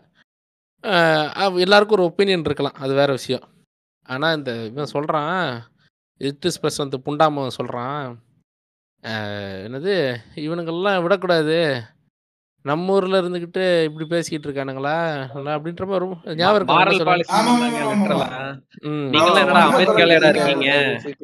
நீங்களாம். அமெரிக்கால இருக்கீங்க? நம்ம ஊர்ல தான்டா இருக்கீங்க? இதெல்லாம் பார்த்துட்டு சும்மா இருக்க முடியுமா? என்னடா என்னடா இப்படிலாம் பேசிட்டு இருக்கீங்க? ஊரில் இருக்க விட மாட்டேன் அப்படி சொல்றீங்களா? இருந்தான் ஆமா. புண்டையில இருக்க விட மாட்டான். Actually, ஆசிராமா அன்னைக்கு வந்து நீங்க. பாத்துட்டீங்கன்னா இட்டிஸ் பிரசாந்த் மட்டும் இல்ல. மொத்த பிஜேபி டூல் கிட்ட ஆக்டிவேட் ஆச்சு பிலிப்க்கு எதிரா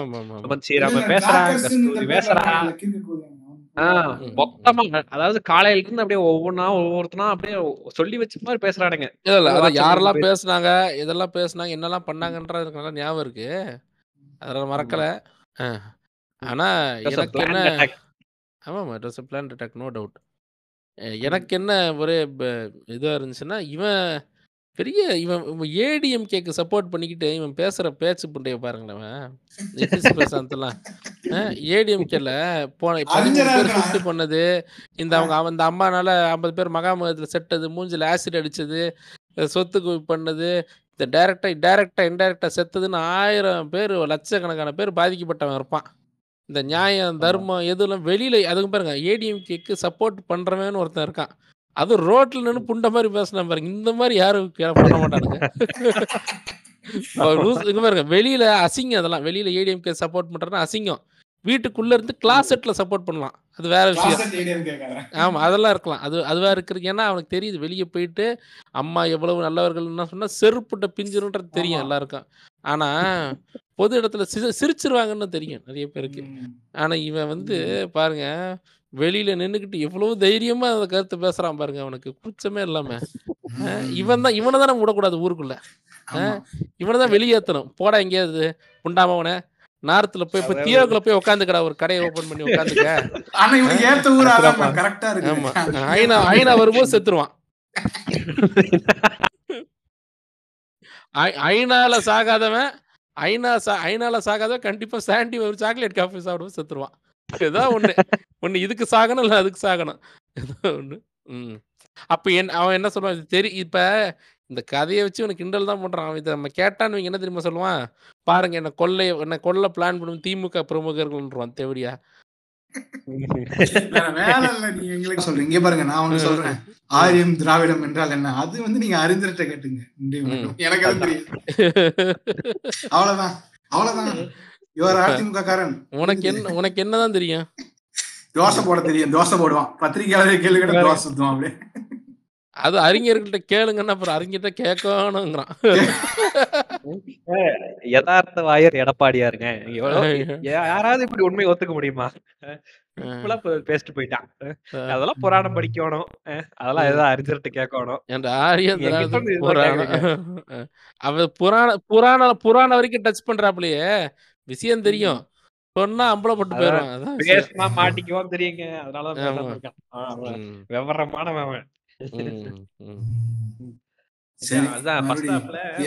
எல்லாமே நல்லா இருந்தது. இந்த போலீஸ் ஸ்டேஷன் சீன் இருக்குல்ல அதை பத்தி ஸ்பெசிபிக்கா பேசியா. போலீஸ் ஸ்டேஷன் சீன் அப்புறம் அந்த மார்க்கெட் ஃபைட் மார்க்கெட் ஃபைட் எல்லாம் கேட்ட தேவையே இல்ல. நீங்க என்ன நினைக்கிறீங்க? மார்க்கெட் சீட் ரொம்ப அதாவது மார்க்கெட் சீட் மட்டும் இல்ல சீன்ல அதாவது இந்த இவனை அமிச்சு அந்த அது யார் தெரியுமா அது? அவன் பேர் என்னதுப்பா மாநகரம்ல. ஆ, பிபிபி இது. பிபிபி வரும் அதான். பிபிபியா ஆமாம் அதுல வர ஒரு ஆளு. மாநகரம் படத்துல தான் அவர் கூட நடிச்சுக்கிட்டு இருக்காருன்னு சொல்லிட்டு சரி இந்த இது மாதிரி செட் பண்றாப்புல இவரு. வெங்கட் பிரபு படத்துல எல்லாம் ஹீரோ தவிர எல்லாருமே அதே ஆளுங்களா இருப்பாங்களே. அதான் அதான் அதான். ரெகுலர் கேஸ்ட் இவங்க கூட ரொம்ப கம்ஃபர்டபுளா இருக்காங்க அப்படின்ற மாதிரி ஆக்க பாக்குறாங்க. ஆமா. ஆமா. அவர் வந்து இவரோட மச்சானா. அப்படியா? இல்ல இல்ல ம- மச்சான்னா மிஸ்கினோட மச்சான் கதையில. மிஸ்கி அதான் மிஸ்கினோட மச்சான்னு சொல்லி வருவாரு. அவரோட ஒரே சோல் பர்பஸ் என்ன தெரியுமா? பின்னாடி சஞ்சய் தத்துக்கிட்ட குத்துவாங்கிறது தான் இல்லங்க அது ஆக்சுவலி மார்க்கெட் ஃபீட் இன்னும் சிறுசா இருந்ததுன்னு சொன்னாங்க. லலித் இன்டர்வியூ கொடுத்துருந்தான் அந்த மார்க்கெட் ஃபீஸ் இன்னும் சிறுசா இருந்ததாமா அத வந்து நல்லா இருக்கேன்னு சொல்லிட்டு இன்னும் கொஞ்சம் பெருசா எக்ஸ்டெண்ட் பண்ணுங்கன்னு சொல்லிட்டு பிலோமின்ட்ட சொல்லி இன்னும் கொஞ்சம் எடிட் பண்ணி கொஞ்சம் எக்ஸ்டெண்ட் ஆக்கியிருக்காங்க அதை. இப்படி ஒரு மார்க்கெட்ல சம்பவம் நடக்குது இந்த போலீஸ் பாதுகாப்பு கொடுக்க மாட்டானாமா அவன். போலீஸா. அவன் புரியல எனக்கு. அது அதுதான். இப்போ போலீஸுக்கு இவனுக்கு என்ன கான்ஃபிளிக் இருக்குன்னு தெரியல. இவன் ஹைனாவை. பிடிச்சதுனால ஏதோ இது இருக்கிற மாதிரி காமிக்கிறாங்க. அதுக்கு அடுத்து அந்த போலீஸ் ஸ்டேஷன் சீன் தான் வரும் அந்த மார்க்கெட். சீனு தேவையே இல்லாதது. இவன் மிஸ்கினை கொல்றதுனால அவனோட ஆளுங்கெல்லாம் வந்து பழி வாங்குறாங்கன்னு சொல்றது அது எனக்கு தெரிஞ்சு தேவையெல்லாம் ஃபர்ஸ்ட் ஹாஃப் செகண்ட் ஹாஃப் நல்லா இருந்துச்சுன்னா இதெல்லாம் நம்ம யாரும் பேசவே போறது இல்ல இதெல்லாம் நம்ம அப்படியே அமைதியா கலந்து கிளம்பி கடந்து போயிருவோம். ஆமா. இப்போ போலீஸ் ஸ்டேஷன் சீனுக்கு வருவோம். அவங்க தான். சொல்றான்ல இப்போ இன்ஃபர்மேஷன் கிடைச்சிருந்தோம் ரெண்டு வாரமா இதை வெளியே சொல்லாம இருந்தா இதை வந்து கௌதம் மேனனுக்கு எவனோ ஃபோன் பண்ணி சொல்றான்ல. இதுதான் நடக்குது படத்துல. இத வந்து இவன் கேக்குறான். வந்து கேக்குறான். அவன் வந்து நம்ம இருக்கு. சம் டச் இருக்கிறதுனால ஆமா நான் அப்படிதான் பண்ணுவேன்னு தானே அவன்கிட்ட பேசுறான். பாதுகாப்பு என்ன கேக்குறான் அதெல்லாம் கொடுக்க முடியாதுங்கிறான். அப்பதான் வந்து ஒரு அரசியல் டைலாக் இருக்கு. இது எத்தனை பேர் நோட் பண்ணீங்கன்னு தெரியல நண்பர்களே. உனக்கு வந்து பாதுகாப்பு கொடுக்கணும் நீ ஒண்ணு இருக்கணும் அரசாங்கமா இருக்கணும். நீ சட்டமும் கிடையாது. அரசாங்கமும் கிடையாது. பண் பற்ற வைக்கிற பார்த்திவன் அதாவது அதாவது அதாவது இது எப்படி தெரியுமா இருக்கு? இது சென்னைக்காரனும் இல்லை மதுரைக்காரனும் இல்லை பைத்தியக்காரங்கிற மாதிரி இருக்கு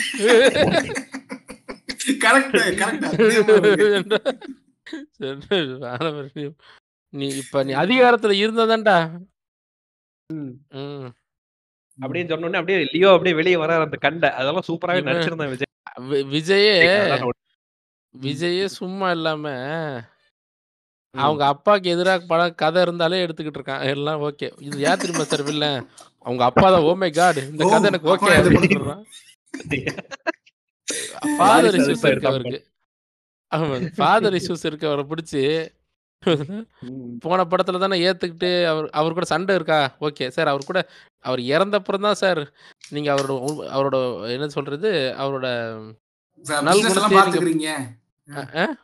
அவரோட பிசினஸ பாத்துக்கிறது நீங்க தானே சாவ போறாரு அவரு. ஆ இல்ல, இல்ல. அதான். அது அவர் செத்ததுக்கு அப்புறம் தான் நீங்க அவரோட இது புரியுது உங்களுக்கு. அவருக்கு உங்கள பத்தி புரியுது. அவர் உயிர் பிரியுது. உயிர் பிரியுதா? புரியுது. நான் நடிக்கிறேன். அப்படி நடிச்சிருக்காரு. அந்த படத்துல.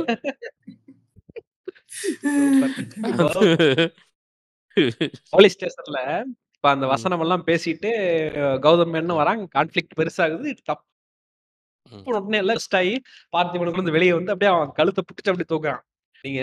நார்மலா யோசிச்சு பாருங்க. ஒரு போலீஸ் ஸ்டேஷனுக்குள்ள சாதாரண சிவிலியன் போய் அப்படி ம். தூக்குனீங்கன்னா என்ன ஆகும்? நீங்க சொல்லுங்க ஜெட்டியோட. போலீஸுக்கு எதிரா வன்முறையில இறங்குனதுக்காக 4 கேஸாவது போட்டு உள்ள வச்சுருவாங்க. நான் நான் ஒரு செக்ஷனே நோட் பண்ணிக்கிறேன். இங்க பாருங்க. ஐபிசி செக்ஷன் 353 அட்டாக்கிங் எ ம். சிவில் ச சர்வென்ட் ஆன் டியூட்டி. அதுக்கு. 2 வருஷம்.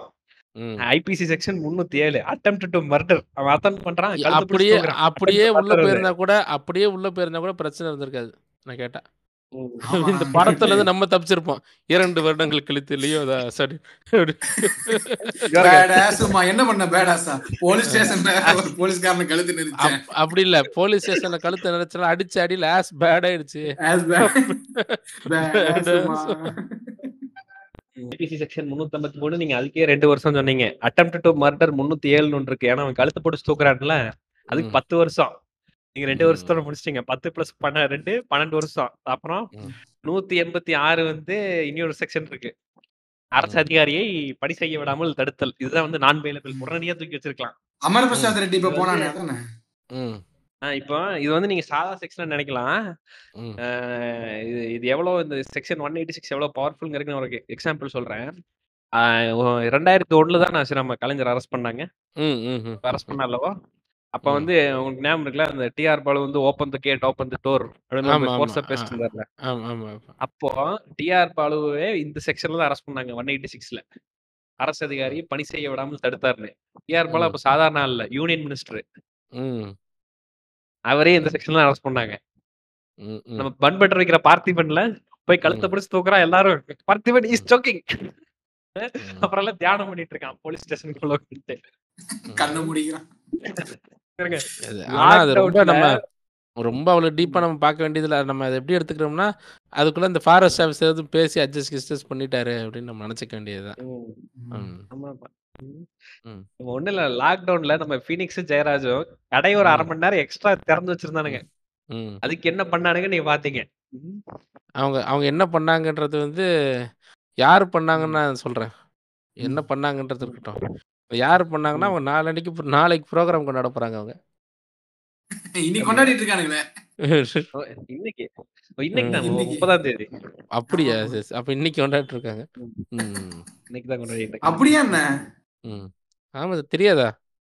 நான் எங்கேயோ ஒரு இடத்துல பார்த்தேன். நான் கன்ஃபார்மா தெரியல. இல்ல, இல்ல. எல்லாரும் அவங்க தான். ஓஹோ! ம். ம். போலீஸே அவங்க சொல்கிறார் ஆசிராமா. புரிந்து. கொள்ளுங்கள். ம். அது இன்னொரு போலீஸ் ஸ்டேஷன் முக்கியமான சீன் சீனு விட்டுட்டோம். போலீஸ் ஸ்டேஷன் முடிச்சுட்டு சொல்லுங்க. அந்த சீனுக்கு போலாம். அதான் போலீஸ் ஸ்டேஷன் சீன் அவ்வளோதாங்க. அது அவ்வளோ அதுக்கப்புறம் வந்து இவரு பின்னாடி சொல்றாரு, பாதுகாப்பு வேணுங்கிறக்காக சுத்தியில எடுத்து பின்னாடி கீறி விட்டு பாதுகாப்பு கேட்டு வாங்குறாரு. எல்சியுக்கு அது ஒரு கனெக்ஷன் குடுக்கறக்காக. நெப்போலியன். கூட வந்துட்டானுங்க. நெப்போலியன் வராரு. நீங்க சொல்ல வேண்டிய சீன் சொல்லுங்க. ஆ இதுக்கு முன்னாடி வந்து கோர்ட்ல ட்ரையல் நடத்துவானுங்கல்ல. அந்த சீன் விட்டோம் பாருங்க. அடடா! ஆமாங்க. இவரு எப்படி தான் சுட்டாரு. கரெக்ட்டா சுட்டியா? அப்ப நீ போ. அதான். அது எப்படி. யாருமே அத கேட்கலன்னு. இப்போ இவன் எப்படி கரெக்ட்டா சுடுறான், சுட்டாங்கிறது தான் வந்து கொஸ்டினு. அவன். போறான் பின் பாயிண்ட்டா சுட்டு காமிக்கிறான். அப்படி அதுக்கு எந்த எக்ஸ்ப்ளனேஷனும் வைக்கல. அப்படியே கடந்து போயிடுறாங்க அதுல. அது எப்படி? சரி சுட சொ அத சுட சொன்னதே சும்மா தான். சரி எதுக்குங்க அது? சுட்டு பார்க்க தான். இப்போ இப்போ நான் கேட்ட உடனே இங்க ஒரு ஒரு டூ செகண்ட்ஸ்க்கு ஒரு சைலன்ஸ் இருந்தது தெரியுமா ஒரு ஆக்வர்ட் சைலன்ஸ் இதே கேள்வி நீங்க லோகேஷ்ட கேட்டீங்கனாலும் இந்த சைலன்ஸ் தான் இருக்கும் அவனால பதில் சொல்ல முடியாது. அது மீம் யாராவது டக்குன்னு மீம்ல சொல்லிட்டீங்கன்னா அதுக்கு ஏத்த மாதிரி அப்படியே சொல்லிடுவாரு அவரும் அங்கே ஆமா நீங்க இங்க பாருங்க. எப்படி உங்க உங்க தலைவருக்கு நீங்க கொடுக்க போற முட்டு தான் நான் அங்க போய் கொடுக்க போற விளக்கம் ம். இப்போ ஒரு கேள்வி கேட்டீங்கன்னு வைங்க. லோகேஷ்னா உடனே பதில் சொல்ல மாட்டார். ஒரு டூ டேஸ் வெயிட் பண்ணி எல்லா சர்ஃபிங் எல்லாம் பண்ணி முடிச்சுட்டு இன்டர்நெட்ல அவர் இப்படி. சொல்றானுங்களா? Okay okay okay. இதெல்லாம் எழுதுறதுக்குனே ஒருத்தனை வச்சிருக்காருங்க அவரு ரத்தனகுமார். அவன் இதான் போட்டுட்டு உட்காந்து இதை டெய்லி ஒண்ணு போடுறான். இந்த மாதிரி ஏதாவது போட்டு படுத்துக்கிறான் மீதியா இவனுங்கெல்லாம் அடிச்சிட்டு சாவறாங்க அவன் மேலெல்லாம் பெரிய மரியாதை இருந்தது. இந்த ஒரே இடத்துல கெடுத்துக்கிட்டான். நீ கூட கெட்டு போடாங்கிற மாதிரி ஆயிடுச்சு அவன் இல்ல எனக்கு ஒண்ணு புரியல. ரத்னகுமார் என்ன படம் எடுத்திருக்காரு? ஒரு படம் தான் எடுத்திருக்காப்ல நல்ல படம். மேல மரியாதை நீங்க தேவையில்லாம வச்சிருந்தீங்கன்னு தெரியல. மரியாதை அப்படின்னா அவன் தாட் ப்ராசஸ் நல்லா இருக்குங்க. பேசுறது நான் பாத்திருக்கேன் நிறைய இன்டர்வியூஸ் நான் வந்து இந்த அனில் மாஸ்க் மாட்டினா அப்படியே வேற ஒரு ஆள் மாதிரி பேசுவான். ஜென்ரலா அவன் பேசுறதுலாம் நல்லா இருக்கும்.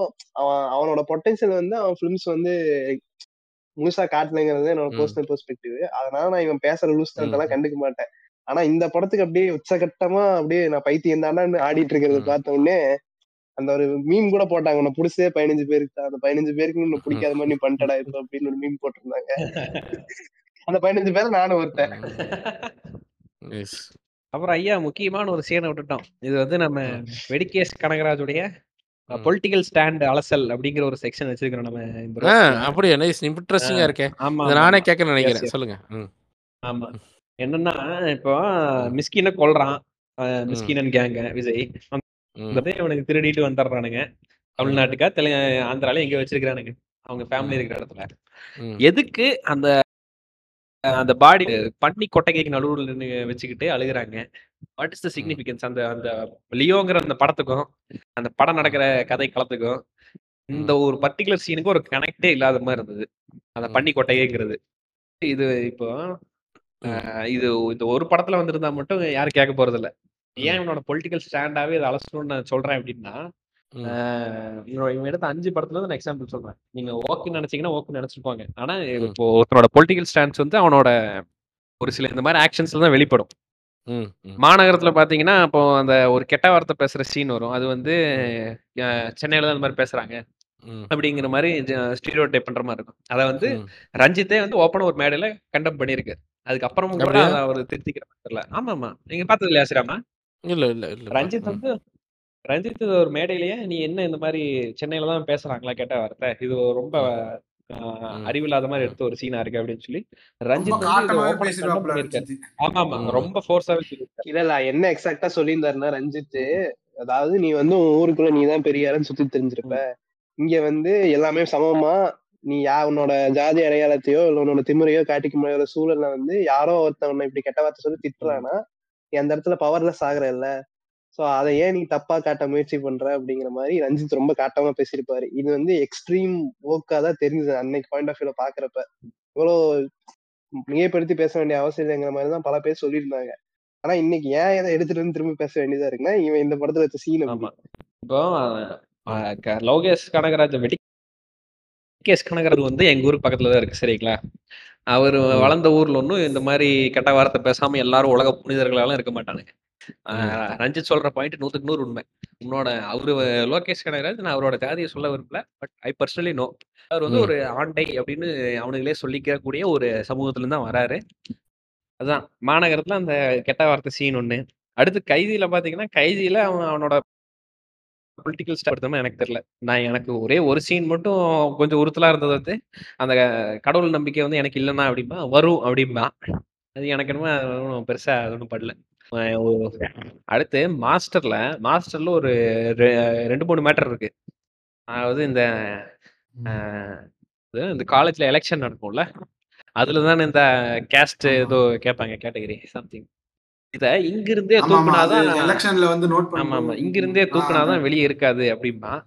அது எனக்கு என்னமோ சரியா லைக் ஒரு ப்ராப்பரான ஒரு பொலிட்டிக்கல் ஸ்டாண்டா தெரியல அவன் ஒரு- ரொம்ப ஒரு பொது புத்தியில இருந்து பேசுற மாதிரி இருந்தது அந்த ஒரு வசனம். நீங்க என்ன நினைக்கிறீங்க டியூடு.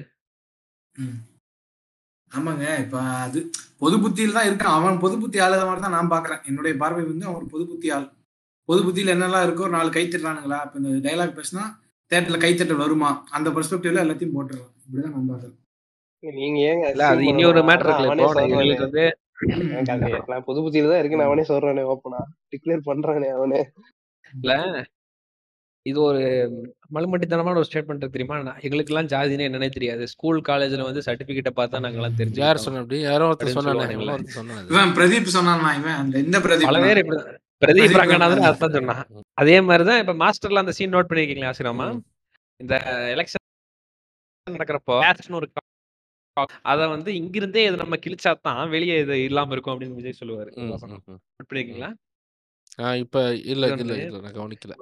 இல்ல அதுக்கு கூட எக்ஸ்ட்ரீமான ஒரு பேக்கிங் கொடுக்கலான்னு வச்சுக்கோ. ஏன்னா காலேஜ் எலெக்ஷன் சீட்ல வந்து உனக்கு அது கேஷ் தேவையில்ல அப்படின்னு சொல்லி கூட ஒரு மேட்டர் சொல்லலாம். அப்படின்னு சொல்லலாம். ஏன்னா அதுக்கான எக்ஸாம்பிள்ஸ் கூட இருக்கு. அதெல்லாம் ரொம்ப போய் டீட்டெயிலா சொல்ற மாதிரி இருக்கும். அவ்வளவுதான் ஒர்க் பண்ணிருப்பாங்க நம்பிக்கை இல்லை. ஏன்னா என்ன ரீசன்னா இந்த பெரிய பெரிய யூனிவர்சிட்டிஸ் அது வந்து அந்த ஸ்ரீராம் காலேஜ் ஆஃப் காமர்ஸ் தான் வந்து அந்த படத்துல அப்படி காட்டுறாங்க இந்த மாஸ்டர்ல இந்த மாதிரி சென்ட்ரல் யூனிவர்சிட்டிஸ்லாம் வந்து இந்த மாதிரி எலெக்ஷன்ஸ் நடக்கிறப்ப உனக்கு ரெப்ரஸன்டேஷன் கேட்டகரிஸ் நிறைய இருக்கு. ஸோ அப்போ நீ ஒரு கியூர் கேட்டகரின்னு சொல்லிட்டு இதெல்லாம் கேட்டகரி இருக்கு. இல்லை இந்த மாதிரி எஸ்சி ரெப்ரஸன்டேஷன் கேட்டகரின்னு ஒன்று இருக்கு. அப்படிலாம் இருந்ததுன்னா அங்கே என்ன பண்றாங்களாமா அவங்க கியூரே எல்லாத்தையுமே வந்து அவங்க கியூர்னு ஐடென்டிஃபை பண்ணிட்டு பொசிஷனுக்காக அந்த ரெப்ரஸன்டேஷனை யூஸ் பண்ணி போஸ்டிங் வாங்குறானுங்களாமா சென்ட்ரல் யூனிவர்சிட்டிஸ்ல இருக்கிற இந்த ஸ்டூடெண்ட் யூனியன்ஸ் இந்த மற்ற விஷயங்கள் எல்லாம் இருக்கிற போஸ்டிங்ஸ் வந்து ரொம்ப பவர்ஃபுல்லான போஸ்டிங்ஸ் இப்போ இந்த மாதிரி ஆஸ்பெக்ட்லாம் இருக்கு. அஹ் அந்த அளவுக்குலாம் ரிசர்ச் பண்ணிருக்க மாட்டாங்க கண்டிப்பா. இருந்தாலும் இந்த மாதிரி எல்லாம் ஒரு சலுகை. கொடுத்து தூக்கி வீசுதான். At least you have something to back it up அப்படின்னு சொல்றாங்க ஏதோ ஒரு சப்ப காரணமா ஃபைன் இருக்கு. ஃபைன் இதை விட்டுறலாம் இந்த கைதி மேட்டருக்கு. ஆசிரமா சரி இருங்க இருங்க. நான் ஒரு கேள்வி மட்டும் கேட்டுக்கிறேன். ம். கடவுள் நம்பிக்கை வந்துருச்சானா இல்ல. வரும் ஓகே என்ன புண்டைக்கு வரணும். அதுதான் அது ஒரு மேட்டர். அப்படியா? நாங்க இது ஆக்சுவலா பாட்காஸ்ட்ல நாங்க பேசணும் பாட்காஸ்ட்ல இதை. பத்தி எல்லாம் நாங்களும் ஆமாம் நாங்க அட்ரஸ் இது லியோக்காக எடுத்த பாட்காஸ்ட் கிடையாது. அதுக்குள்ள லியோ வந்து நடுவுல வாங்க அடி வாங்கினாரு கொலாட்ரல் டேமேஜ் தான். லியோ. ஆமா ஆமா ஆமா. ஆமா. அப்ப அந்த கடவுள் நம்பிக்கை வரும். அதே மாதிரி கருங்காலி மாலை. போட்டுக்கிட்டு திருப்பதி போறது. கோவிந்தா. ஆமா. என்ன இதுல ஏதாவது ஏதாவது ஏதாவது நமக்கு இதா இருக்கா இதுல? ம். ம், ஒ- ஒ- ஒண்ணுத்துக்கு ஒரு பிரயோஜன புண்டையும் கிடையாது. இதெல்லாம் பண்றதுல சும்மா வெளிக்காட்டிக்கல கடவுளுக்கு பயந்தவன் நான். அப்படி இந்த ஸ்டோரி எல்லாம் அவன் போடுறது இல்லைங்க. கூட ஒருத்தர் இருக்கான் பாருங்க. அவன் அமைதியா தான் போயிட்டு வரான். கூட இருக்கிற ஒருத்தன் தான் எடுத்து சோசியல் சரி, மீடியால அவன் கடவுளை பர்சனலுங்க அவன் கோயிலுக்கு போறாங்கிறதுலாம் அவன் பர்சனல். நம்ம பெருசா விமர்சிக்க வேண்டிய அவசியம் இல்லை என்ன கேட்டீங்கன்னா. ஒரு விஷயத்த சொல்றான் தெரியுமா? உனக்கு கடவுள் நம்பிக்கை இல்லையா? ஆனா அது வரும். அப்படின்னு இல்ல, இல்ல, இல்ல.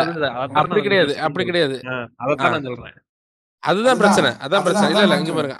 அவன் அவன் இல்ல இன்னொன்னு சொல்றேன். படத்தை ஒழுங்கா எடுக்காம கோயிலுக்கு போய் என்ன பிரச்சனை இது எப்படின்னா எக்ஸாம் ஒழுங்கா எழுதாம ஜெபம் பண்ணியோ ஜெய் ஸ்ரீராம் அப்படின்னு எழுதி? மாலை போடுவாங்க ஒன்னு ஒன்னு பெரியார் என்ன சொல்றாரு? பெரியாரே அவர் புக்ல டைரக்டா. சொல்ற விஷயத்த சொல்றேன். நான் என்னோட டேர்ம்ல சொல்றேன். சரியா? ஒன்னு படி ஒன்னு படிக்கணும். இல்லைன்னா. கடவுள்கிட்ட ப்ரேயர் பண்ணணும். ரெண்டுல தான் ஒன்று தான் கரெக்ட் ஒன் ஆமா. ஒன்னு கடவுள் வந்து அவருக்கு பண்ண ஜ- உயிரோட உண்மையா இருக்கிற பட்சத்தில் அவர். என்ன எழுத வச்சு உன்னை பாஸ் பண்ணி விட்டு நீ படிச்சு நீ எப்ப இல்லையா? நீ எக்ஸாமுக்கு படிச்சுட்டு அது போகணும் ஆமா. ரெண்டுத்துக்கும் ஒரு- இதுவும் பண்ண அதுவும் பண்ண என்ன இது முட்டாள்தனமா இல்லையா அது? அப்படின்னு கேக்குறாரு. ஆமா. அப்ப அது அது கூட வேணாம். ஒழுங்கா படம் எடுக்கிற எனக்கு தெரிஞ்சு எந்த கடவுள் நல்ல படத்தை எடுக்கலாம் ஹெல்ப் பண்ண மாட்டாரு. அது- இதுக்கு இன்னொரு ஒரு படம் இதுல சொல்லிடுறாரு. வாத்தி படம் பார்த்தேன். அந்த படத்துல பிடிக்கல. அந்த படத்துல அந்த படத்துல தனுஷ் வந்து போற இடத்துல எல்லாம் குட்டியா போட்டோ காமிப்பாங்கண்ணா. சாமி போட்டோ ஏதோ சாமி போட்டோ காமிப்பாங்க. அந்த சாமி போட்டோ எல்லா. போட்டோ கிட்டயும் கும்பிடுவான். நீங்க படத்தை நல்லா சரஸ்வதி பாத்தீங்கன்னா எல்லா போட்டோலயும் நிக்கிறானா? எல்லா போட்டோ ஒரு படத்துல அவன் கும்பிடாத இடமே இருக்காது. அப்படியே கையில் கும்பிட்டே இருப்பான். சாமி பாக்குற இடத்துல எல்லாம் கையெடுத்து கும்பிடுவான் கீழே. சாமி காப்பாத்துங்க அப்படிமா ரைட்டு. கைதி முடிச்சாச்சா மாஸ்டர்ல நம்ம லியோ சொன்ன அந்த காரணத்துக்காக அந்த கேஸ்ட் இதை கூட விட்டுருவோம். ஆனா முக்கியமான இன்னொரு விஷயம் என்னன்னா. இவர் எப்படி இந்த மாநகரத்தோட அந்த தொடர்ச்சி மாஸ்டர்ல எங்க வருதுன்னா லியோ சரி லியோங்கிற மாதிரி. ஜேடி வந்து அங்க வந்து அவர் சென்னையில இருக்கிற ஒரு காலேஜ்ல ப்ரொஃபஸர் ஆகிற மாதிரி காமிக்கிறாங்க கதைக்களம். அவர் வந்து ஒழுங்கு நடவடிக்கைகளுக்காக நாகர்கோவில் இருக்கிற ஜோனியல் பிரசன்ட் மாத்துறது தான் கதை. அப்படி இருக்கிறப்போ நாகர்கோவிலுக்கு போறாரு. அங்க போய் ஜூனியல் பிரசன்ட்ல இருக்கிற சின்ன பசங்க எல்லாருமே நார்த் மெட்ராஸ் பாஷை பேசிட்டு இருக்கானுங்க. இது எப்படி? தானங்க பண்ணிருக்காங்க சென்னையில. ஜோனியல் பர்சன்லாம் வந்து பாத்தீங்கன்னா அப்படிலாம் எல்லாருமே டிரான்ஸ்ஃபர் இங்க பாருங்க. ஆமா. சென்னையில இருந்து ஒரு வாத்தியார் வராரு சென்னையில அடல்ட் இருக்க போது. பிரசனர்ஸை வந்து நீங்க வெளியூருக்கு மாத்துறது வந்து சாதாரணம் அதுவுமே டிபெண்ட்ஸ் அந்த கிரைம் இப்ப சின்ன சின்ன தப்பு பண்ணியிருந்தாங்கன்னா அவங்க அவங்க வந்து அங்க லோக்கல்ல இருக்கிற பிரச்சனை தான் இருப்பாங்க. எந்த ஏரியால கிரைம் கமிட் ஆயிருக்கோ அந்த ஏரியாவுக்கு நியரஸ்ட் பிரச்சனை தான் வச்சிருப்பாங்க. இப்ப அந்த பிரசன்ல வந்து அந்த ஜெயில வந்து உங்களுக்கு இடம் பத்தல அப்படிங்கிற நிலைமை வரும்போது தான் வேற பிரச்சனைக்கு மாத்துவாங்க. ஆனா ஜுவனைல்னு வரப்போ முடிஞ்ச அளவுக்கு பக்கத்துல தான் வச்சிருப்பானுங்க. ஏன்னா அவங்க பேரண்ட்ஸ் போய் பார்க்கணும். இந்த மாதிரி பல விஷயம் இருக்கு. அப்படி இருக்கிறப்போ. நாகர்கோவில் எங்கிட்டோ இருக்குது. உனக்கு தெரியல ஹை செக்யூரிட்டி பிரச்சனை அது. புரியுது. அங்க வந்து ஹெய்னிஸ் ஹெய்னிஸ் கிரைம் பண்ணவங்க தான் ஓ அப்ப ஹெய்னியஸ் கிரைம் பண்ணவங்க எல்லாருமே நார்த் மெட்ராஸ்ல இருந்து தான் வந்திருக்காங்க இல்லையா அப்ப நான் அப்ப நீங்க நீங்க சொல்றது வந்து ப்ரூவ் ஆயிருது அந்த அது தொடர்ச்சி வந்து இதுல தெரியுதா? நான் சொல்ல வர பாயிண்ட் கிளியரா இருக்குல்ல இவரு. ஒரு இந்த ஸ்டீரியோ டீப் வந்து அப்படியே தொடர்ச்சியா வந்துகிட்டே இருக்கு எல்லா. படத்துலயுமே.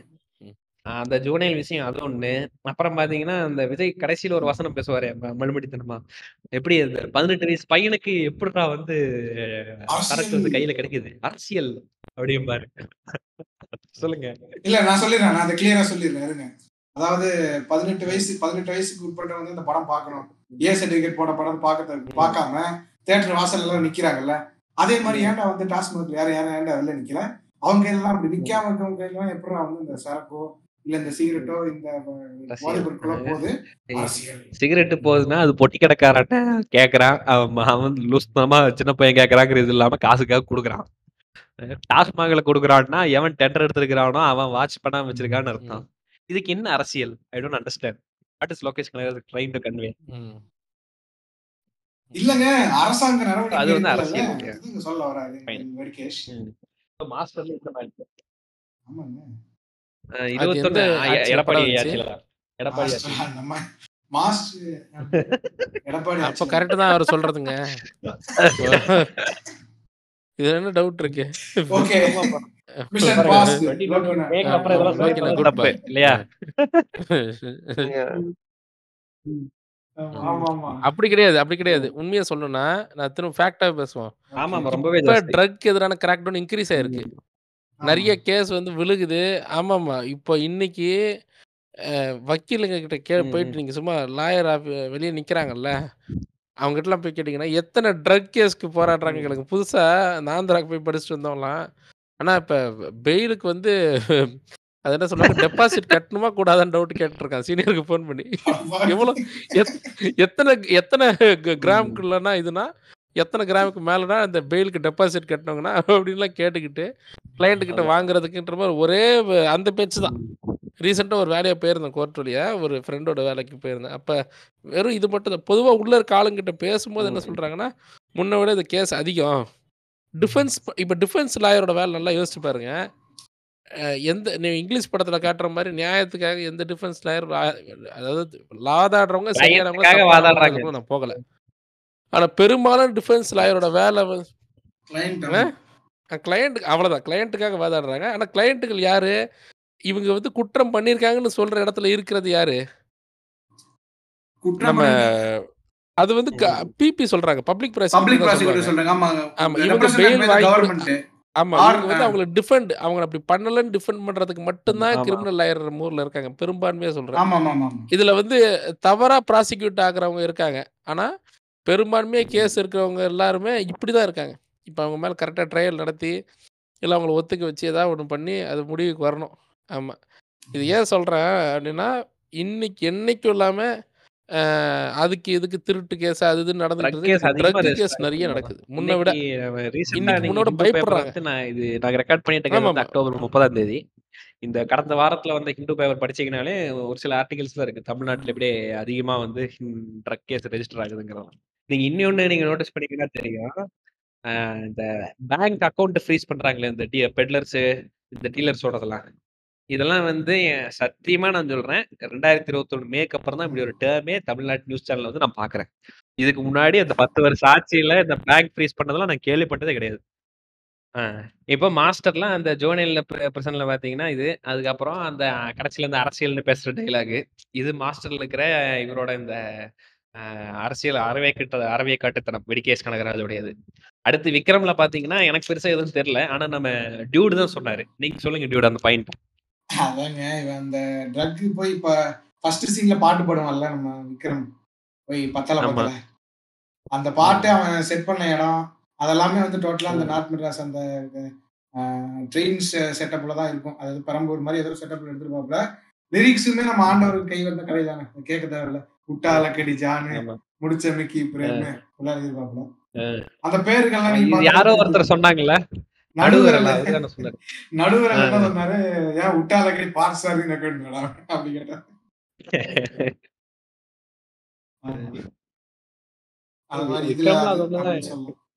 அதுல. பெருசா ஒண்ணும் பொலிட்டிக்கலா அடிக்கிற ஒண்ணும் இருக்கலாம். மேபி. என்னுடைய அறிவுக்கு இதுவரைக்கும் எதுவும் எட்டலை. ஆனா லியோல. இந்த பன்னி கொட்டகை வச்சது வந்து ரொம்பவே ஓப்பனா தெரிஞ்சுது. இவரு வந்து வேணும்னே இத பண்றாரா? அப்படிங்கிற சந்தேகம் வந்து ரொம்பவே இல்ல விக்ரம்லயே ஒரு பாயிண்ட் இருக்கு. சொல்லு, சொல்லு. விக்ரம்ல வந்து பாத்தீங்கன்னா, விஜய் சேதுபதி ஃபேமிலில எல்லாருமே படிக்கல. மட்டும் படிச்சிருக்கான். ஆனா படிச்சுட்டு என்ன பண்றான்? அதான், அதான். அந்த ஒரு இது கொண்டு வந்திருப்பாங்க. பட் இது ரொம்ப ரொம்ப சப்டிலா தான் இருக்கும். பட் திரும்ப இந்த அந்த எல்லா டாட்ஸையும் நீ கனெக்ட் பண்ணி பாக்குறப்ப வந்து தேர்ஸ் அ நரேட்டிவ் பிஹைண்ட்ங்கிற மாரி ஒரு தாட். வரலாம். வரதுல தப்பு இல்ல. ஏன்னா. வந்துதான் ஆகணும். இப்போ அந்த லியோல பன்னி கொட்டகை வச்ச சீன் வந்து, இப்ப மாமன் படம் வராம விட்டிருந்தா கூட அது பெருசா தெரிஞ்சிருக்காது. இல்ல, இல்ல, இல்லங்க. மாமன. ஆனா இது வந்து. ஃபர்ஸ்ட்ல இருந்தே வந்து லிட்ரரி ரெஃபரன்ஸா இருக்கட்டும், எல்லாமே இருக்குது. அந்த பன்னிங்கிறது ம். வந்து எத ரெப்ரசன்ட் பண்ணுது? அது. ஹிஸ்டாரிக்கலாவே எத ரெப்ரசன்ட் பண்ணுதுங்கிறத வச்சே வந்து நெறைய கதைகள்லாம் வந்திருக்கு. ம். அதுலருந்து ரொம்ப இன்ஸ்பயர் ஆகி. வந்து நம்ம மாரி செல்வராஜுமே எழுதியிருக்கிறாரு. அந்த கதை பழைய நம்ம அத கண்டிப்பா பேசுவோங்க. இப்ப ஆமாமாமா. வரலைன்னா கூட நம்ம பேசுவோம். ஒரு பொது. சமூகத்திலேயே நான் சொல்றேன். சரி, கரெக்ட், கரெக்ட், பன்னி கரெக்ட். கொட்டகை ஆ. சீன் வந்து லியோ படத்துல ரொம்பவுமே ஆடா இருந்த ஒரு சீன் இந்த பன்னி கொட்டகை சீன் தான். அப்படியே அந்த சீன் வந்த உடனே எனக்கு கண்ணு. அதையும் தாண்டி இது ஒரு ரொம்ப. ஸ்ட்ராங்கான பிக்சரைசேஷன் இருக்குது. இதுவரைக்கும் இவ்வளவு ஸ்ட்ராங்கான பிக்சரைசேஷன்லாம் வந்து இருந்திருக்காது. போற. போக்குல இந்த மாரி சின்ன சின்ன பாயிண்ட்ஸா தான் போகும். இது ஒரு ரொம்ப ஸ்ட்ராங்கான சிம்பாலிசம் மாரி இருந்தது பாக்கறதுக்கு. ம். ஆமா. இத எடுத்து நான் இவ்வளவு லோக்கா பேசுற ஆள்லாம் கிடையவே கிடையாது. நான் ஐ லெட் இட் ஸ்லைட் அப்படியே போய் தொலைவுன்னு விட்டு போயிருவேன். இது ரொம்ப பார்த்த உடனே உறுத்துச்சு எனக்கு. ஏன்னா இப்படி ஒரு போல்டா அப்படியே வச்சிருக்கான். அப்படியே. பரவாயில்ல என்னன்னா மாரி ஒரே விஷயம் வைங்களேன். நான் என்ன சொல்றேன்னா, அவன் அந்த சீனு இப்ப மாநகரம் இதெல்லாம் கூட நான் கடந்து வந்துரலாம். ஏன்னா கதைக்கு ஏதோ ஒண்ணு அந்த கேரக்டர் வெளில இருந்து வருது. அவுட் சைடர் பெர்ஸ்பெக்டிவ் ம். இப்படிலாம் சொல்லி ஏதாவது ஒண்ணு நீங்க பண்ணிடலாம். இப்ப லியோல எதுக்காக அந்த சீன் வைக்கிறாங்க? வரக்கூடிய இப்போ. ஒரு டெட் பாடி ஒரு பொணம் இருக்குன்னா வீட்டுக்கு நடுவுலங்க வச்சு அழுதுட்டு இருப்பாங்க. வீட்டு நடுவுல வச்சு. அழுக வேண்டிய தேவை என்ன? என்னைக்கு எங்கேயாவது பார்த்திருக்கீங்களா அது? உங்கள சுத்தி இருக்கிற. ஊர்லயோ எங்கேயாவது அப்படி எங்கேயாவது பார்த்திருக்கீங்களா ஒரு பன்னி கொட்டகைக்கு நடுவுல வச்சு அழுகுற மாரி? இல்ல, இல்ல. அதுதான் சொல்றேன். அது வரும்போது தான் நாங்க ஓக்குன்னு நீங்க சொல்லிட்டு போங்க. அதுக்கு பதில் சொல்லிட்டு நீங்க ஓக்குன்னு சொல்லி ஓகேன்னு சொன்னா சொல்லிட்டு போங்க. ஆனா எனக்கு வந்து ரொம்ப ஸ்ட்ராங்கா நான் சொல்றேன். வெடிகேஸ் கனகராஜ் தன்னுடைய அந்த ஆண்ட ஜாதியுடைய அந்த பொலிட்டிக்கல் ஸ்டாண்ட்ஸ வந்து வெளிப்படுத்திக்கிட்டே இருக்காரு படத்துக்கு படம். இத சொன்னா வந்து ஒத்துக்க மாட்டேங்கிறாரு. கேட்டா நான் ஒரு பொதுபுத்தி ஆளு அப்படின்னு தப்பிச்சுட்டு போயிடுறாரு. இப்ப ரஞ்சித்த வந்து கண்டிச்சிருக்காரு. மாநகரத்திலேயே கண்டிச்சிருக்கிறப்போ, தான் படங்கள்ல வந்து ஒரு பொலிட்டிக்கல் கரெக்ட்னஸ் இருக்கணுங்கிற ரெஸ்பான்சிபிலிட்டி லோகேஷ் கனகராஜுக்கு சோலா இருக்கணும். ஏன்னா அவர் ஒன்றும் சின்ன டேரக்டரோ சின்ன ஹீரோஸ் வச்சு பண்ற ஒரு டேரக்டரும் கிடையாது. அவர் பண்றதெல்லாம் பார்த்தீங்கன்னா, மாநகரம் மட்டும்தான் ஒரு சின்ன ஹீரோஸ் வச்சு பண்ண படம்.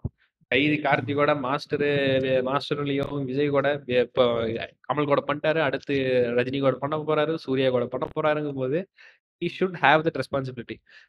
Political correctness இருக்கணுங்கிறது இந்த ஒரு மாடர்ன் ஏஜ்ல இருக்கிற டைரக்டருக்கு அவனுக்கு தெரிய வரணும். அதுவும் இப்போ யாருமே கண்டிக்கலைன்னா கூட பரவால்ல. ரஞ்சித்தே ஓப்பனா ஒரு மேடையில ஏறி கண்டிச்சதுக்கு அப்புறமும், அ இது ஏன் அவருக்கு தெரிய வரணுங்கிற நான் ஒரு சின்ன எக்ஸாம்பிள் சொல்றேன். இதே லோகேஷ் கனகராஜ் வந்து எல்சியூ இருக்குல்ல. இது ஆமா. லியோ, எல்சியூ அப்படிங்கிற ரகசியத்த என்னால பெருசா ஹோல்ட் பண்ண முடியாதுங்க. ஏன்னா, the industry circle is very small. அ அப்படி இருக்கும்போது அது எப்படியோ ஒண்ணு வெளிய வந்து அப்படிங்கிறாரு. அ ம். அதே சின்ன ச சர்க்கிள் ஆஃப் இண்டஸ்ட்ரிக்குள்ள இருக்கிற ஆள் தான் ரஞ்சித்.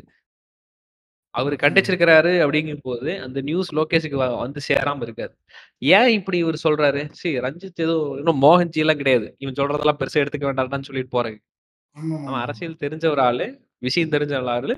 அவனுக்கு ஃபிலிம் மேக்கிங்னா என்னன்னு தெரியும். எல்லாமே தெரியும். ஏன் இப்படி. சொல்றாங்க? இந்த இவரு தான் கிரிட்டிசிசம் அக்செப்ட் பண்ற ஆளாச்சே லோகேஷ் கனகராஜ். இப்ப செகண்ட் ஹால்ஃப் வந்து சரி நல்லா இல்லன்னு சொல்றப்போ, லேக் அடிக்குதுன்னு சொல்றப்போ, ஆ ஐ அக்செப்ட் அப்படிங்கிறார்ல. அப்படி இருக்கிறப்ப இந்த. கிரிட்டிசிசம் வந்து எடுத்துக்கணும்ல. இல்ல. ரஞ்சித்துக்கு ரஞ்சித் ரஞ்சித் எல்லாம் நல்லா. எல்லாம் தெரிஞ்ச ஆளு தான். என்ன புதிய பாரதுக்கு சப்போர்ட் பண்ணுவாரு. மத்த மத்தபடி அது வேற டிபார்ட்மெண்ட். சரி ஓகே. அத அடிக்கிறக்கு அது தனியா அடிக்கலாம். அது ஓகே. இப்போ இவரு வந்து லோகேஷ் வந்து வெடிகேஷ் வெடிகேஷ்ன்னு தான் நான் சொல்லுவேன். அவன் காண்டனா காண்டாங்கடா. வெட்டிகேஷ் ம். கனகராஜ் வந்து தான் தனக்கு மேல தன் படத்துகளுக்கு மேல வைக்கிற கிரிட்டிசிசம எடுத்துக்கிற ஒரு ஆள தான் தன்னை ப்ரமோட் பண்ணிட்டு இருக்காரு. ஒவ்வொரு இன்டர்வியூல அவ்வளோ ஹம்பிளாவும்.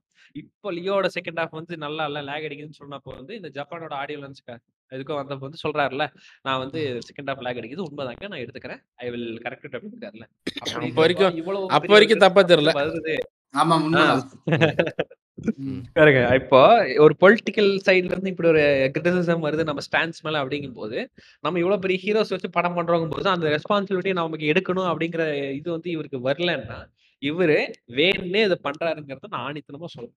வெட்டிகேஷ் கனகராஜ் இத ம். வேணும்னே பண்றான். இதுல. இன்னொரு முக்கியமான பாயிண்ட் என்னன்னா. இப்ப உங்களுக்கு லோகேஷோட க்ளோஸ் ஃப்ரெண்ட் தான் மனோன் அஸ்வின். ம். ம். யா அ மனோன் அஸ்வின் வந்து எந்த ஸ்டாண்ட்ல இருக்காருன்னு வந்து ஆப்வியஸா அவர் எந்த பார்ட்டிய சப்போர்ட் பண்றாருன்னுலாம் வந்து ஆப்வியஸா தெரியல. But. He has a good political understanding. 2 பேரும் நல்ல க்ளோஸான ஃப்ரெண்ட்ஸ் தான். ஒரு படம் பண்றாங்க, இல்ல பேசுறாங்கங்கிறப்ப வந்து இதெல்லாம் இவரு கன்சல்ட்டே பண்ண மாட்டாரா அவரு கூட? இல்ல அவரு வந்து இவருக்கு சஜஷன்ஸ் குடுக்க மாட்டாரா? இல்ல இத பத்தி இவங்க கான்வர்சேஷன்ஸே வச்சுக்க மாட்டாங்களான்னா, ஐடியா இல்ல. அது அது ஏன்னு தான் புரியல. இப்ப ரஞ்சித் கூட ஃபார் பெஸ்ட் எக்ஸாம்பிள். சரி ரஞ்சித் அவ்வளவு க்ளோஸா இருக்க வாய்ப்பு இல்ல. பட் அஸ்வின் ஒரு க்ளோஸ் ஃப்ரெண்ட் தானே. ஏய் இதெல்லாம் நமக்கு தேவையில்லங்க. நான் இதுல இன்னொரு பாயிண்ட் ஆட் பண்ணிக்கிறேன். ஜேடி சொன்னதுல. ஐயா நீங்க சொன்னீங்கல்ல பொலிட்டிக்கல் ஸ்டாண்ட் என்னன்னு அவன் தெரியல, தெரியலன்னு சொல்றான்னு சொன்னீங்கல்ல. நீங்க ஒரு 10 ம். வருஷம் அப்படியே வந்து நீங்க கடந்தீங்கன்னா, யாருமே வந்து லோகேஷ் என்ன இன்டர்வியூ குடுத்திருக்காருன்னு நம்ம பார்க்கலாம். அப்படின்லாம் யாரும் போப்போறது கிடையாது. நாளை இந்த படம். இருக்குப்பா, இந்த படம் ஹிட் ஆயிருக்குது. இந்த படத்த பார்க்கலாம் அப்படின்னு போட்டு. பார்த்தாங்கன்னா, லோகேஷ் கனகராஜோட ம். பொலிட்டிக்கல் ஸ்டாண்டே அதான். புரியுதா உங்களுக்கு? அவ்வளவுதான். அதான். அப்படி. இருக்கும்போது இல்லன்னு என்னத்த சொல்றான்? என்ன இல்ல பொலிட்டிக்கல் ஸ்டாண்ட் இல்லாத எவனா இருக்கானா? யாருமே கிடையாது. அதுதான். அந்த பாயிண்ட் தான் நான் சொன்னேன். ஆசிராமா நீங்க என்ன நினைக்கிறீங்க? இவரோட இந்த பொலிட்டிக்கல் ஸ்டாண்ட பத்தி? இவரு வெளிப்படுத்துற இவரு சொல்ல வர அரசியல பத்தி? இல்ல ஏதோ சில விஷயங்கள் பார்க்கும்போது ப்ராப்ளமேட்டிக் இருக்கிற மாரி தான் தெரியுது. ஆனா, ரொம்ப இப்ப எனக்கு இதுலலாம் ரொம்ப பிளேட்டன்ட்டா தெரிஞ்சுது. இதெல்லாம் எடுத்துக்கிட்டீங்கன்னா, யாரு லியோ இல்ல. இவன் இருக்கான்ல அவன் பேர் என்ன? அந்த கோயம்புத்தூர்காரன். பேர் வேற ஆதியா? தமிழ் ஆதியா? இல்ல, இல்ல டைரக்டர். ஆர்.வி. உதயகுமாரா? இல்லப்பா. இந்த இப்ப கூட பேசினேன்ப்பா அவன பத்தி. கார்த்திக் நரேனா? கார்த்திக் நரேன் கார்த்திக். நரேனா? ஆமாமா. ஆ, ஆ. அவனெல்லாம் அவனெல்லாம் பார்க்கும்போது நமக்கு நீங்க சொல்லவே தேவையில்ல. நீ ஊதவே வேணாம் அப்படின்ற மாரி, நமக்கு ரொம்ப தெளிவா அவன் அம்பேத்கர் நகர் அப்படிங்கிறத வந்து வெ வெறுக்கு வெறுத்து தான் அத அவன் பண்றாங்கிறது நல்லா நமக்கு தெரியுது. ஆமா. இதுல. வந்து நமக்கு அப்படி நேரடியா சொல்ல முடியல. ஆனா. எனக்கு கேட்டா இப்படி இவன் வைப்பானா? இந்த மாரி அ இவன் நேரடியா இந்த மாரி வைக்கக்கூடிய ஆளா? அப்படிங்கிறது என்னால கன்க்ளூஷன் வரதுல எனக்கு கொஞ்சம் இது இருக்கு. ஆனா சில விஷயங்கள் பார்க்கும்போது, பொதுவா கடவுள் நம்பிக்கை இருக்கிறவங்க மேல எனக்கு நம்பிக்கை கிடையாது. இப்ப தப்பா எடுத்துக்காதீங்க யாரும். யாரு? அ இது அது கௌரவமா யாரும் சொல்ற மாரி சொல்லிடுங்க. ஆமாமா. நான் த தப்பா எடுத்துக்காதீங்க. நான் நான் சொல்ற கருத்த வந்து அது எப்படி சொல்றது மறந்து போச்சே. அவரு என்ன தெரியுமா சொல்லுவாரு? நான் சொல்றேன் நான் சொல்ற கருத்து நான் தப்பா தான் சொல்றேன். ஆனா என்ன தப்பா எடுத்துக்காதீங்க. ஆமாமா. அதுதான் நானும் இப்பயும் நான் சொல்றேன். நான் சொல்றேன்னு தப்பா எடுத்துக்காதீங்க. நான் தப்பா சொல்றேன். அத நீங்க தப்பா எடுத்துக்காதீங்க. ஆமா. என்ன தப்பா எடுத்துக்காதீங்க. ஆமா. அத தான் நானும் சொல்றேன். எ பொதுவா ஓகே. கடவுள் நம்பிக்கை இருக்கவங்க மேல அது என்னோட ஒரு தனிப்பட்ட இது. அதாவது. பேசிட்டு இருக்கும்போது சில கடவுள் நம்பிக்கை இருக்குன்னு சொல்றவங்கள கூட நம்ம ஏத்துக்கலாம். ஆனா. ரொம்ப கடவுளு, கடவுளு அப்படின்னு ஊம்பும்போது எனக்கு ரொம்ப சந்தேகம் அவங்க மேல ஆரம்பிக்கும் ரொம்ப. ஏன்னா, ஒருத்தன்லாம் இந்த ம். நீயா நானாலாம் சொல்றான். ஒரு பொம்பள சொல்லுதுன்னு நெனைக்கிறேன். இவங்கலாம் வந்து இவங்களாலயே முடியும்னு அகங்காரம் பிடிச்சவங்க சார். இதுல என்ன அகங்காரம் இருக்கு? அதுதானே உண்மை. உண்மையே ஆ. இவனுங்க என்ன தெரியுமா? ரொம்ப நாளா இவங்களா பண்ணத அவனுக்கு கிரெடிட் தேவையில்லாம குடுத்துக்கிட்டு இருக்கவனுங்க. ஆமா. நம்ம ரஜினி மாரி. நான் இந்த இடத்துக்கு வந்ததுக்கு காரணமே வந்து இந்த கடவுள். இந்த கடவுள் எனக்கு போட்ட பிச்சை.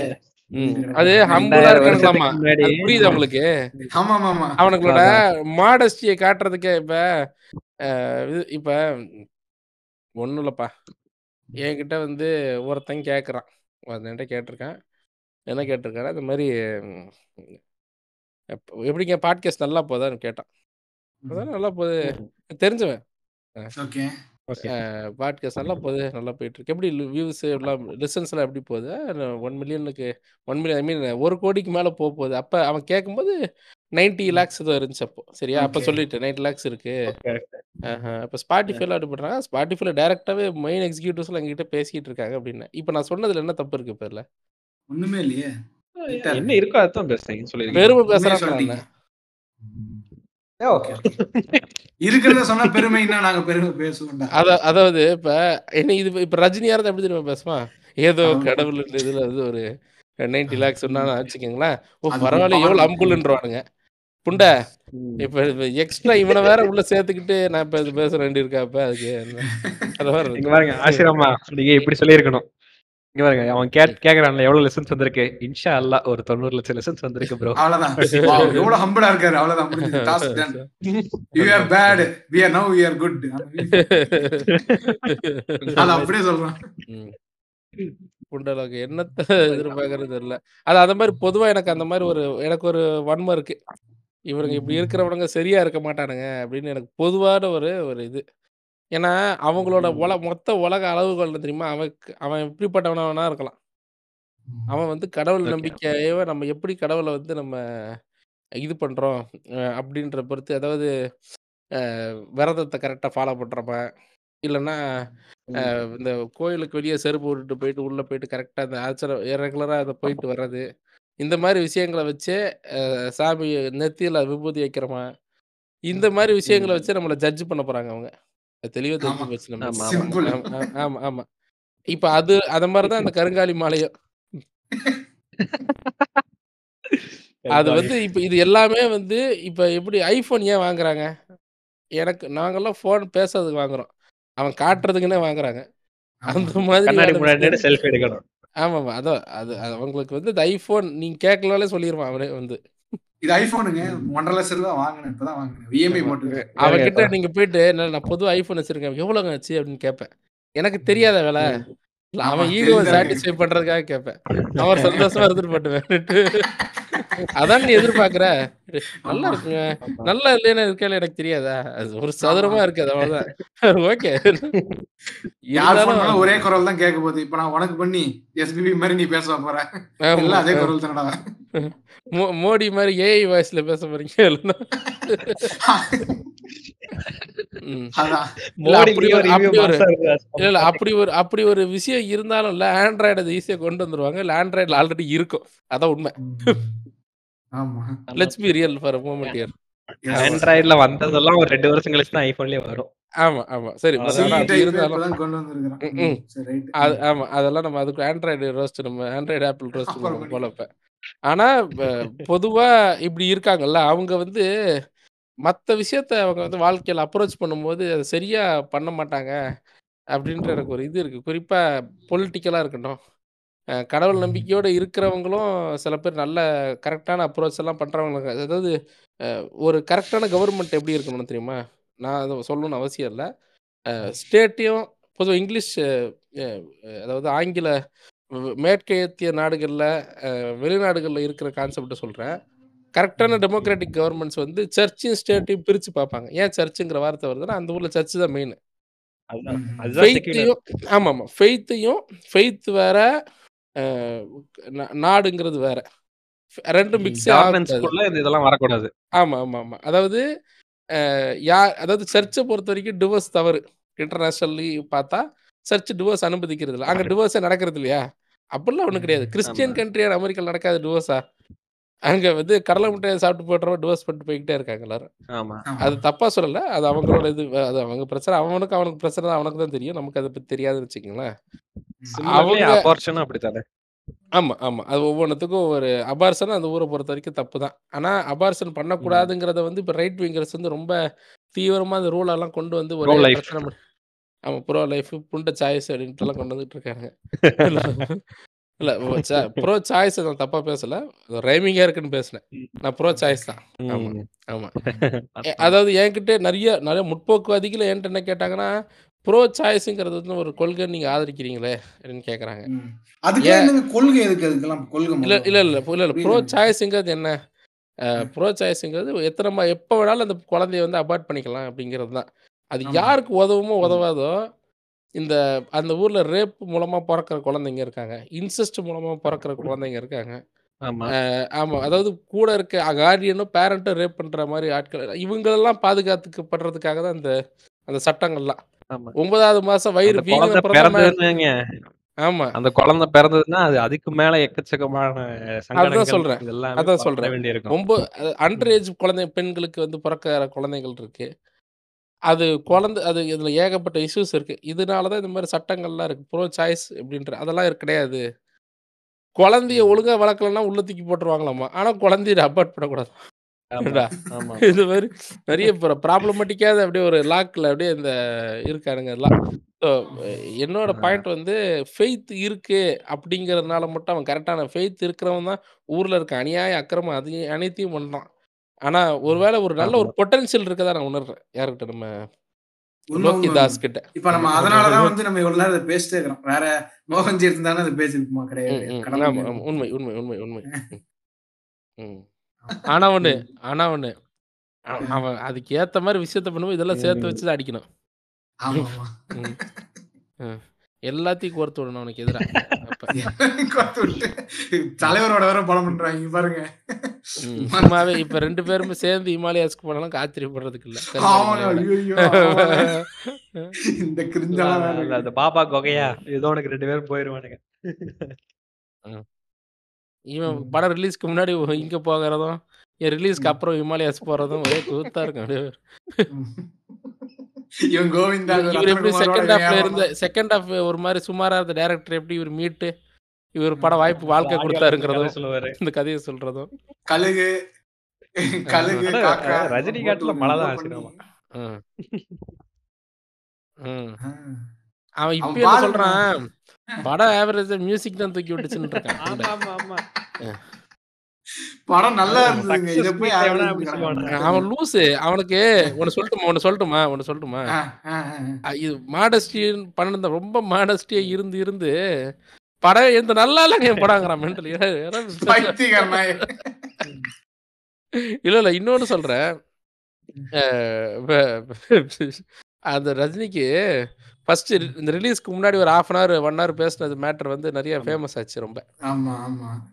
அதுலயே என்னங்க ரொம்ப சீரியஸா இருக்கு? இதுல போயிட்டு ஒரு ஜோக் வைக்கிறீங்க? அவருக்கு வந்து டார்க். என்னன்னே அது தெரியல. அது அது எப்படி அப்படி ஒரு. காமெடி அப்படி நினைச்சே பார்க்க முடியாது ம். Dark humour exist? I don't know. அவ்வளவுதான். எனக்கு தெரியாது. அப்படியே என்னப்பா? அப்படி. அப்படிங்கிறான். இப்ப டார்க் ஹியூமர்னா என்ன? என்னப்பா? என்ன ரா- என்ன கண்ணா அது டார்க் ஹியூமர் அப்படின்னு ரஜினி கேட்கும்போது ஒன்றும் இல்லைங்கண்ணா இப்ப இப்ப வந்து வாங்க தோட்டத்துக்கு போலாம். அப்படின்னு அவங்க கிட்ட சொன்னா எந்த தோட்டம்? எம்ஜிஆரோட தோட்டம். இதான் டார்க் ஹியூமர்னா ஆசிரம ரஜினி மச்சான் யாரு? வைஜி பக்கத்துல ரஜினி அனிருத் அப்பாவும் தானே? ஆ, இப்போ நான் வைஜி மாதிரி ஏன் எடுத்துட்டேன் அவன் பண்ற காமெடி கேட்டு தான் வாழ்க்கை ஓட்டியிருக்கேன். ம், ம், ம். போய் டார்க் காமெடி அதெல்லாம் சொன்ன என்ன தெரியும். அவங்க வந்து வார்த்தை விளையாட்டு தானுங்க. ஆமா. அதாவது நண்பர்களே இவ்வளோ நேரம் நம்ம வந்து ஃபர்ஸ்ட் ஹாஃப் அப்புறம் கொஞ்சம் கொஞ்சம் நிறைய இந்த லோகேஷ் அண்ணாவின் இந்த என்ன சொல்றது? இந்த சூப்பர் சூப்பர் விஷயங்கள்லாம் வந்து இவ்வளோ நேரம் பார்த்துட்டு இருந்தோம். இப்போ அடுத்து செகண்ட் ஹாஃப்குள்ள நுழையலாம் அப்படின்னு ஒரு த உள்ள வந்துடலாம். செகண்ட் ஹாஃப்ல வந்து எங்கேருந்து ஸ்டார்ட் ஆகுதுன்னா அந்த டோட்டலாக அந்த ஹரால் தாஸ் அப்புறம் ஆண்டனி தாஸ் இவங்க ரெண்டு பேரும் சேர்ந்து பார்த்திபன் பார்த்திபன் இந்த பன் பட்டர் ஜாம் வைக்கும் பார்த்திபன் வந்து இவர் தான் பார்த்திபனா இருந்தா நாலு பேர் போதும். இதே லியோவா இருந்ததுன்னா ஒரு நான் எவ்வளவு பேர் கவுண்ட் தெரியாது. அவ்வளவு அளவுக்கு ஆட்கள் வேணும். தூக்கிட்டு. வர. அப்படின்னு சொல்லிட்டு உள்ள இத்தனை பேர் எல்லாரும் உள்ள நுழையிறாங்க பார்த்திபனோட லைஃப்ல எல்லாரும் உள்ள வந்ததுக்கு அப்புறம் அங்க இருந்து படம் ஸ்டார்ட் ஆகுது. உள்ள காஃபி ஷாப்ல உட்காந்துக்கிட்டு எனக்கு எனக்கு ஒரு சின்ன டவுட் தானே? உண்மை நீ லியோ தானே? இப்போ எப்ப பார்த்தாலுமே அதாவது இந்த அந்த. படத்துல இந்த படம் இல்ல எந்த படமா இருந்தாலும் வில்லன்னு காட்டினா ஒரு ஆடிட்டோரியம் ஏன் காட்டுறாங்க. ஒரு ஆடிட்டோரியத்துல இருக்க ஒரு ஒரு நூறு நூத்தம்பது பேர் இவங்களுக்கு எல்லாம் டெய்லி வேலை இருக்கா? அதாவது நியாயமான வேலை பண்றவனுக்கு அவ்வளவு வேலை இல்ல. உழைச்சு சம்பாதிக்கிறவனுக்கே அவ்வளவு பேருக்கு வந்து நின்னுகிட்டு இருக்க அளவுக்கு அதாவது இவ இவர் வந்து இவங்க வந்து கிரைம் இது நடத்தல. ஐ கார்பரேட் கார்பரேட் கம்பெனியே நடத்துறாங்க அதாவது இன்ஃபோசிஸ்ல இல்லைன்னா ஐபிஎம்ல ஒர்க் பண்ணும்போது சில பெஞ்ச்ல இருப்பாங்க தெரியுமா? அந்த மாதிரி பெஞ்ச்ல இருக்காங்க எல்லாரும். அர்ஜுன் நின்றுட்டே இருக்காங்க நடுவுல. என்ன சொல்லுங்க? கையை கட்டி கையை கட்டிக்கிட்டு ஆட்டிக்கிட்டு. ஆமா. ஆமா இப்ப அடுத்த ஒரு மர்டரு இல்லைன்னா ஒரு ராபரி ஏதாவதுன்னா டக்குன்னு இப்ப டொபாக்கோ பாயிண்ட் ஏழு பாயிண்ட் பிக் ஓகே பஸ் அப்படின்னு சொல்லி எல்லாம் கிளம்புவாங்க பல்க் பல்கா வெயிட்டிங்ல அவ்வளவு பேர் வச்சிருக்கானா அவன் எப்படி இந்த கிரைம் பிசினஸ் ரொம்ப நடத்துறானே புரியல. இங்க அது அது பாருங்களேன் இப்ப எதுக்கு இப்ப என்ன- அது லியோவா இருந்தா பார்த்திபனா இருந்தா நாலு பேர் போதும். லியோவா இருந்தா ஊரே போனாலும் பத்தாது. இப்ப இங்க இருக்கவனா இப்ப வண்டி ஏத்தி கூட்டிட்டு போனோம் எவ்வளவு தண்டை எவ்வளவு வெட்டி புண்டையா இருக்கானு. அவன் வேலையெல்லாம் விட்டுட்டு நம்ம லியோ தேடி போறான். நம்ம பார்த்திபன் ஆகிய பண்படுற ஜாமிக்கும் பார்த்திபன் ஆகிய லியோ அவரை தேடி வந்து போறாங்க எல்லாரும். போனதுக்கு அப்புறம் அவங்க என்ன பண்றாங்க? காஃபி ஷாப்ல உட்காந்து dude, இதுக்கு இடையில ஒண்ணு விட்டீங்க.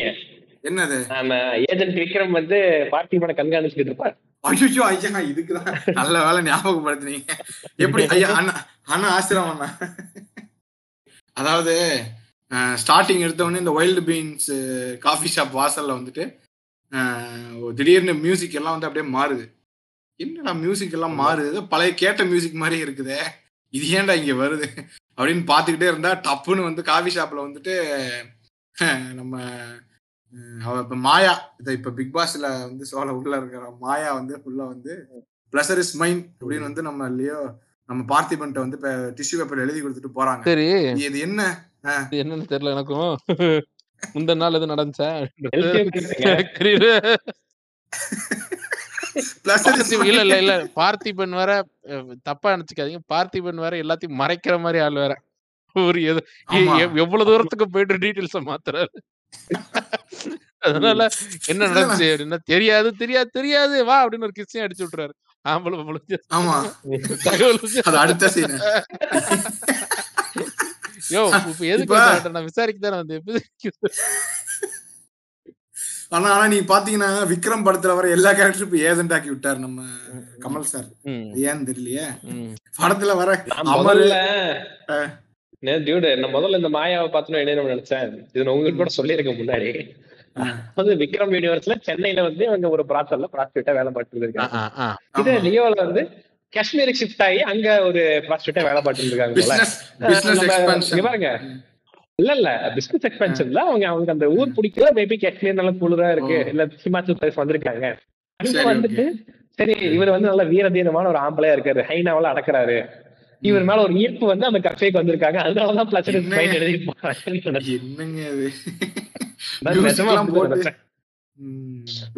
ஆனா கமல் கேமியோட Okay. இந்த கேமியோ நல்லா தான் இருந்தது. அந்த கேமியோக்கு இது எவ்வளவோ பரவாயில்ல. கமல் கேமியோ இல்ல வாய்ஸ் மியோ வாய்ஸ் அதான் வாய்ஸ் கேமியோக்கு இது எவ்வளவோ பரவாயில்ல. சரி பிளஸரேஸ் மேன் வந்ததா? அதுக்கு அடுத்து வந்து பா ஆஹ் அடுத்த உடனே ஒரு கோயில்ல வந்து நம்ம த்ரிஷாவாகிய நம்ம பேர் என்னங்க பேரு? சத்யா. சரி. த்ரிஷாவை வந்து நம்ம சஞ்சய் திடீர்னு சந்திக்கிறாரு. ம், சந்திச்சு அவரை காப்பாத்தி எல்லாம் விடுறாரு. ஏன் காப்பாத்துறாருன்னு புரியல. ம். இப்போ இவனுக்கு இன்டென்ஷன் தான் என்னன்னே புரியல எனக்கு. என்னன்னா இப்ப பார்த்திபனை கொல்ல தானே வரானுங்க. ம். ஒரே ஒண்ணே நான் எனக்கு புரிஞ்ச வரைக்கும் நான் சொல்றேன். சஞ்சய் தத் வந்து எப்படிப்பட்ட ஆளுனா இங்க கொல்லாத நரம்பு பீடத்துல பாத்துக்கலாம்னு நினைக்கிறவர். இடத்துல பாத்துக்கலாம். ஆமா அங்க வச்சு எதுனாலும் பண்ணிக்கலாம். அப்ப நமக்கு லாபமா இருக்கும். ரோட்ல கொண்டு வேஸ்ட் பண்ணாதடா அப்படிங்கிற மாதிரி ஒரு ஆள். ஓ இந்த ரத்தம் இந்த துளி இங்க படக்கூடாது அது. ஆல்கமி அதெல்லாம் நம்பரா இருக்கும் இல்ல இல்ல அதான் இங்க வேணா அங்க வந்து மூட நம்பிக்கை பண்ணலாம் அப்ப அங்க ஒர்க் அவுட் ஆகும் அப்படின்னு நினைக்கிறேன். இல்லங்க நான் சொல்றேன் இங்க பாத்தீங்களா அந்த இன்டர்வல் பிளாக்ல வந்து அந்த போட்டோ ஃப்ரேம் உடைக்கிறப்ப. அந்த இந்த கார்பரேட் ஆபீஸ் மாதிரி இருந்துன்னு சொன்னீங்களே அந்த ரவுடி கேங்க வந்து சியர் தான் பண்றானுங்க. அதான் ப்ராப்பராவே காட்டல. ம், ம், ம். இவன் தேட்டருக்கு அவனை கையை தூக்கி இது பண்ணுவான். அர்ஜுன் அதனால போட்டோவே தூக்கி காட்டுறான். உயிரோட தான் இருக்கான் வந்துரும் அப்படிங்கிற மாதிரி காட்டுறப்ப அங்க இருக்கிற எல்லாருமே வந்து சியர் தான் பண்றானுங்க. சோ இவனை கூட்டிட்டு வந்து திரும்ப பிசினஸ் ஸ்டார்ட் பண்ணுங்கிற இதுலதான் இவனுக்கு வரவே செய்யறானுங்க திரும்ப. இல்ல இல்ல. அது சொல்ல முடியாது. ஆமா ஆமா ஆனா இன்னொன்னு ஆனா ஒண்ணு. ஆனா எதுக்கு திரும்ப வா வான்னு இருக்கானுங்கன்னு எனக்கு புரியல அதுதான் அது அது இன்டென்ஷன் அதுதான். அது இன்டென்ஷனே புரியல எனக்கு ப்ரோ இல்ல ப்ரோ அது அது வந்து சஞ்சய் தத் ஓப்பனாவே சொல்றான். அவனால எது நின்று போச்சோ மறுபடியும் அவன் அவனை வச்சுதான் அதை வந்து தொடங்கணும். அவனை வச்சுதான் நம்ம பிசினஸ் எல்லாம் மறுபடியும் தொடங்கணும்னு சொல்றான். அவன் டயலாகே இருக்குது படத்துல. ஆனா வந்து இவங்க சரியாவே காணிக்கல அதை. லியோன் ஒத்துக்கோ ஒத்துக்கோ ஒத்துக்கோனே ஒத்துட்டு போயிட்டானுங்க. இல்ல இந்த விஜயும் அந்த மாயா போனதுக்கு அப்புறம் இன்னொரு பேக்கேல திரும்ப உட்காந்துருக்கான்னு ஜனனி சொல்லிட்டு போவார்ல அப்ப போய் அவன் பேசுறப்ப வந்து அந்த டொபாக்கோ இவனுங்க டொபாட்டோ ஃபேக்டரியோட அவங்க தயாரிக்கிற டொபாக்கோ வந்து இன்வென்ட் பண்ணதே விஜய் தான் சொல்லிட்டு சந்தேகத்தை சொல்லுவான். இது உனக்கு நாக் டவுன் அனிமல்ஸ் தான் ரொம்ப பிடிக்கும்ல. வந்து ஒரு ஹனி பேட்சர் ஒண்ணு வந்துச்சு. அது வந்து நீ வச்ச ட்ராப்லயே மாட்டலன்னு சொல்லிட்டு இந்த அதாவது விஜய் ஒரு ட்ராப் எக்ஸ்பர்ட்னு வந்து அந்த சீன்ல அந்த ஒரு வார்த்தையில வந்து ஹிண்ட் பண்றாங்க அத. அதுக்கப்புறம் ஹெராய்டோட ஸ்பியர்லயும் அது மாட்டல. நான் தான் சுட்டு கொன்னேன். ம். இது நான் நீ வந்து இத ஹலோ என்னது? ஹனி ஹனி பேஜர் வந்துச்சு. அதான் ஹனி பஜர் ஹனி பஜர் ஸ்பியர்ல மாட்டல ஹேரால்டோட ஸ்பியர்லயும் மாட்டல நான் தான் கடைசியில் சுட்டு கொன்னேன். நீ இந்த அந்த சிகரெட் பேட்டை காமிச்சு நீ வந்து ஒயிட் டெவல்னு சொல்லுவ. பட் வந்து ஒரு பிளாக் டெவல் இருபத்தஞ்சு பஃப் அடிக்கலாம் இதை அப்படின்னு சொல்லிட்டு அவன் சொல்லுவான் அந்த சிகரெட்டை பத்தி. சொல்லிட்டு அந்த காஃபி அந்த சீன்ல இல்ல. லியோ அந்த சீன்ல இல்ல. பாருங்க நாக்டர்னல் அனிமல்ஸ் ஹனி பேச்சர் இதெல்லாம் அப்படியே சொல்ல சொல்ல இல்ல தமிழ்நாட்டுல இருக்கிற எல்லாரும். கிளியர்லி அண்டர்ஸ்டுட் அப்படிங்கிறாங்க. கூகுள் கூகுள் எடுக்கிறாங்க இன்னொன்னு என்ன சொல்றேன்? எனக்கு என் கேள்வி என்னன்னா இப்போ இவன் வந்து இந்த இந்த சிகரெட்டை வந்து இவங்க வந்து இல்லீகல் பிசினஸா பண்றாங்கன்றானா? இல்ல இல்ல. லீகல் தாங்க. சிகரெட் லீகல்னா அதுல உள்ள வந்துட்டு அவன் தம்பியை அவன் தம்பி அவன் தான் அர்ஜுன் கேரக்டர் வச்சுக்கிட்டு டத்துரா. அப்படின்னு ஒரு ட்ரக் வித்துக்கிட்டு இருக்கான். அதுதான் இல்லீகல் சிகரெட் பிசினஸ் லீகல் தான். அந்த மாதிரி அந்த டொபாக்கோ ஃபேக்டரி இல்லீகலா பண்றாங்கிற பேர்ல பின்னாடி நிறைய வந்து இல்லீகலா பண்ணிருக்கானுங்க ஆள் கடத்தல் இந்த ட்ரக்ஸ் இது பண்றது என்னோட கேள்வி என்ன. சிகரெட்டே சூத்த மூட்டு வைக்கலாமா? நல்லா அதெல்லாம் இல்லைண்ணா அது வந்து அதான் அந்த இப்போ வையாபுரிட்ட கேட்கும் போது அவர் வந்து ட்ரக் இப்போ சொல்றாரு. உனக்கு ஒன்று சொல்றேன். ஜாதகத்துல போட்டிருக்கு. எனக்கு அதுல எனக்கு எனக்கு பெருசா இன்ட்ரெஸ்ட் கிடையாது இல்ல பட் ஒரு பாசிபிலிட்டியா சொல்றேன். இப்போ நிறைய பேர் வந்து டான் பிளிட்சர்லாம் நீங்க பாத்திருப்பீங்க இன்ஸ்டாகிராம்ல. இப்ப அவ அந்த ஆள்லாம் என்ன பண்றான்னா அவனுக்கு ஏன் இவ்வளவு பேர் டெய்லி பெண்களோட ஏன் உட்காந்துருக்கான் அப்படின்னு உட்கார் அவன் அந்த தொழில் பண்றவன்லாம் அப்படி உட்காரணும்னு அவசியமே இல்ல. இருந்தாலும் உட்காந்துக்கிட்டு லாவிஷ் ஸ்பெண்டிங் பண்றது அவன் நிறைய இன்ஸ்டாகிராம் அவன் விஸ்கி விக்கிறவன் தானே விஸ்கி அவன் மேரிவானா விக்கிறான். ஓ லீகல் ஆமா ஆமா அவன் அதாவது இதுல வந்து என்னென்னவோ பண்றவனுங்க. இவ்வளவு பேருக்கு வண்டியை ஒட்டி டெய்லி பெஞ்சிலேயே நிறைய கேங்ஸ்டர்ஸ் ஹோல்டில் வைக்கிறவங்க நல்ல பிசினஸ் எக்ஸ்பெண்ட் பண்றதுக்கு ஃபாரின்ல போய் அங்க வந்து லீகல் மேரிவானாலாம் விக்கிறது அந்த மாதிரி பண்ணிருக்கலாம்ல. ஏன். ஏன் வந்து இந்த ஸ்கோப்பை வேஸ்ட் பண்றாங்க? இந்த ஊர்ல இவங்க பண்ற கஷ்டத்துக்கு வேற ஊர்ல போய் அது லீகலா அதை பண்ணிட்டு போயிடலாம் ஒண்ணு. ரெண்டாவது ஜாதகத்துல அப்படி போடலனா கடல் தாண்ட கூடாது இல்ல இன்னொன்னு சரி இவன் தும்புற அண்ணன் தெரியல. இப்போ இன்னொன்னு வந்து இன்னொன்னு வந்து என்னன்னா இப்போ சவுதி மாதிரி ஊர்ல எல்லாம் வெறும் ஆல்கஹால்லாம் ஃபுல்லு பி ஃபுல்லி பேண்ட் இந்த மாதிரி நிறைய மிடில் ஈஸ்ட்ல நிறைய ஊர் இருக்கு. அந்த மாதிரி ஊருக்கு வந்து சிகரெட் சப்ளை பண்றதுல வந்து கூட அவன் வந்து ஒரு டீலிங் வந்து அங்க இருக்க லோக்கல்ல இருக்க ஷேக்ஸ் கூட போட்டு பிசினஸ் எக்ஸ்பேண்ட் பண்றதுக்கான வேலைகள்ல முழுசும் மட்டும் இந்த குடும்பம் இறங்கி இருந்த எலிசா நீ வந்து இதுவை பாத்துக்க. அவள மிடில் ஈஸ்ட்ல ஒத்துக்க மாட்டாங்க எலிசாவை. சரி நீ என்ன பண்ற? நீ வந்து மெக்சிகோ பக்கம் போயிட்டு நம்மளோட இந்த ஃபேமிலி பிசினஸ் பாத்துக்க. இது லீகல் மேரிவானா family. ஆமா லீகல் மாதிரி. பாத்துக்க. அங்க இருந்து எக்ஸ்போர்ட் இம்போர்ட் அந்த. அங்க அப்படி வந்துருது. நீ என்ன பண்ற? ஆரால்டே நீ வந்து போயிட்டு நேரம் மிடில் ஈஸ்ட பாத்துக்க. ம். அப்படின்னு சொல்லிட்டு லீவ் நீ என்ன பண்ற? ஆந்திரா செக் போஸ்ட் வந்துட்டு போறதெல்லாம் நீ பாத்துக்க. அப்படின்ட்டு லீகலாவே லீகலாவே இந்த குடும்பம் பண்ணி நிம்மதியா வாழ்ந்துருக்கலாமே நரபலியே கொடுக்காம. என்ன இப்ப? என்ன பிரச்சனை உனக்கு வையாபுரி ஒத்துக்கல நான் அதான் சொல்றேன்ல. வையாபுரி ஒத்துக்க மாட்டேன். ம். ஜாதகத்துல இல்ல. ஏ இவ்வளவு அறிவு இருந்ததுன்னு வைங்க.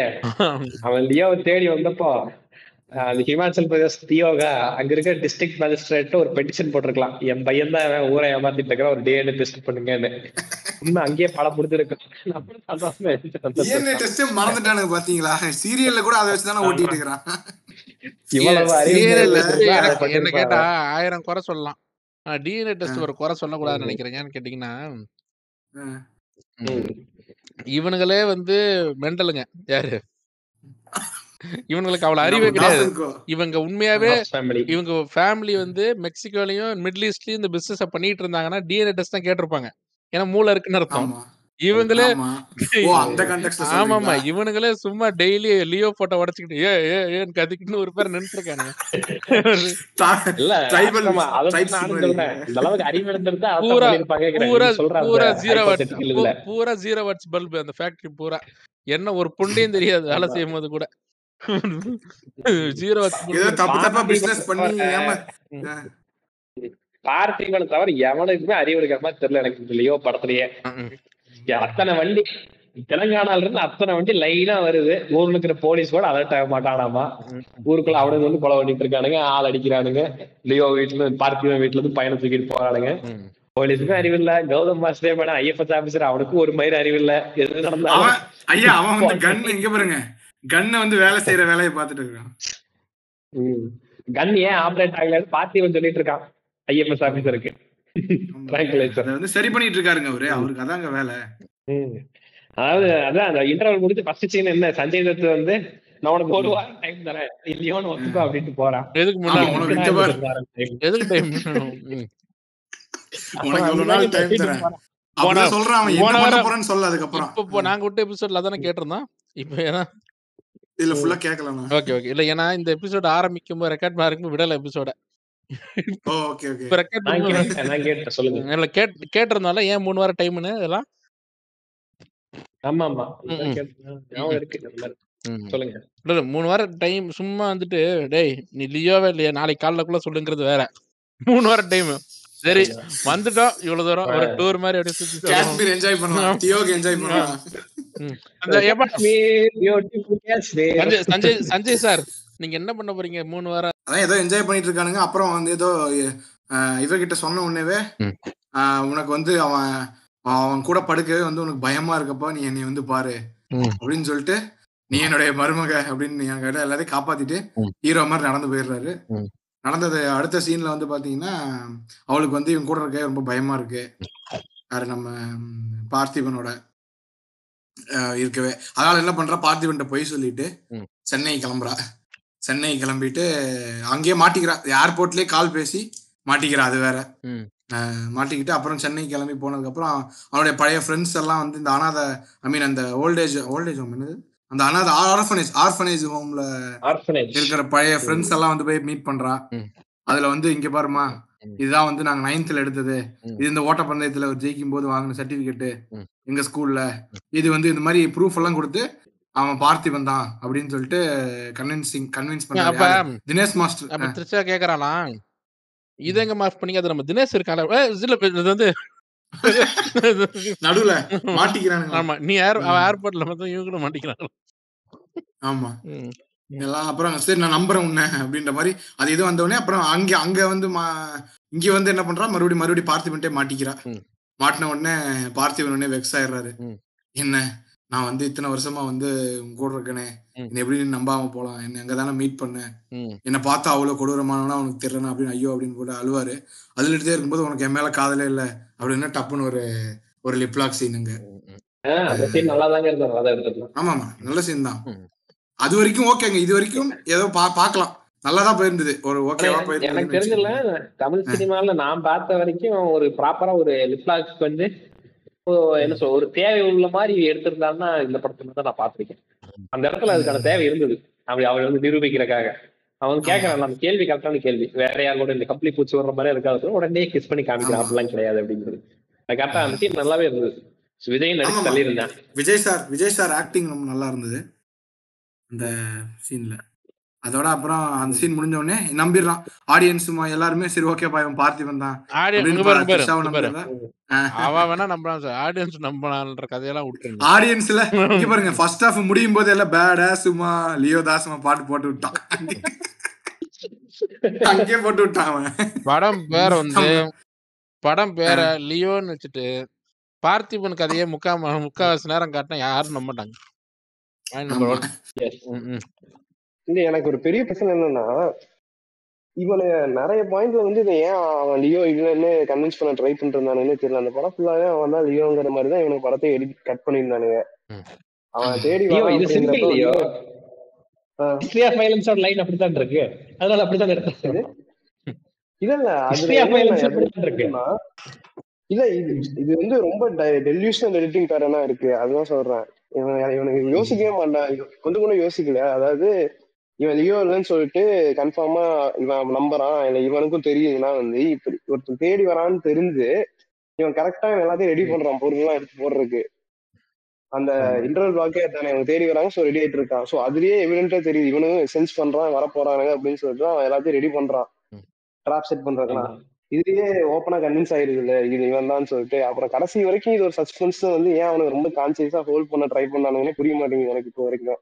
இது ஒரு கேரக்டர் ஸ்டடிங்க அதனால அப்படிதாங்க பண்ணி கேரக்டர் ஸ்டடி இது வெளியே சும்மா காமிச்சாலே கண்டு சொல்லிடுவாங்க. இது எதுக்கு இப்படி எடிட்டிங் பேட்டர்ன் இருக்கு அப்படிங்கிற இவன் சொல்றான் எடிட்டிங் இப்படி இருந்தா ஆடியன்ஸ் வந்து ஒரு ஃபேஸ்ட் பேக்ல வந்து பொய்ன்னு சொல்லிட்டு ஆரம்பிச்சா எப்படி நம்புவாங்க ரேஞ்சில பேசுறாங்க. எனக்கு ஒரே எனக்கு ஒரே ஒரு இதுதான். மன்சூர் அலிகாந்த் எல்லாம் பெர்ஸ்பெக்டிவ்ங்கிற வார்த்தையை சொல்லுவாருன்னு ஆனா தப்பா இல்ல. அவர் அவரு இல்ல நான் வந்து அது தப்பா சொல்லல.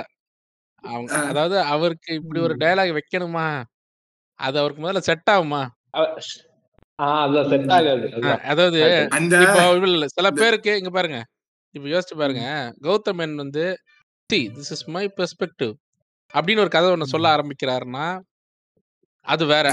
அது வேற. அது இல்ல இல்ல, அது வேற விஷயம். இல்ல இப்ப இங்க பாரு இப்ப. கௌதமன் வந்து excuse me you are under arrest I was all I was always been an undercover agent அப்படின்ற மாதிரி ஒரு வார்த்தையை சொல்றாருன்னா ஓகே ஓகே. இப்ப மன்சூர் அலிகாந்த் வந்து இங்க பாரு தம்பி நீ மாட்டிக்கிட்ட அப்படின்னு சொல்றதெல்லாம் வேணா ஏத்துக்க முடியும். ஆனா இந்த மாதிரி ஒரு வார்த்தை விடுறாருன்னா அது நம்மளால மன்சூர் அலிகாந்த் நம்ம பார்த்து அது எனக்கு தெரியல. ரொம்ப இல்ல இப்ப லோகேஷ் ஆஹ் இவர் வந்து இந்த மாதிரி பர்ஸ்பெக்டிவ் டைலாக் சொல்லுவாருன்னு. நான் வந்து அது அது பொய்யாதான் இருக்குன்னு நினைச்சேன். ஏன்னா என்னால அப்படி இமேஜினே பண்ணி பார்க்க முடியல. மனுஷன் அப்படி சொல்லியிருப்பான் அப்படின்னு. அப்புறம் அவனுக்கு அந்த பதினஞ்சு செகண்ட் வீடியோ விட்டதுக்கு அப்புறம் தான் சரி உண்மையிலே எடுத்திருக்காங்கடா லூசுங்க அவன். அவன் பைத்தியம் இல்ல இன்னொன்னு சொல்றேன். அது- அது-? அதுவும் இது எனக்கும் ஏதோ பூரா டப் பண்ண மாதிரி தான் எனக்கும் இருக்குது. ம். அப்படிங்க படத்தை எடுத்ததுக்கு அப்புறம் ரெண்டு படம் எடுப்பானுங்க போல இருக்கு. இந்த மாதிரி.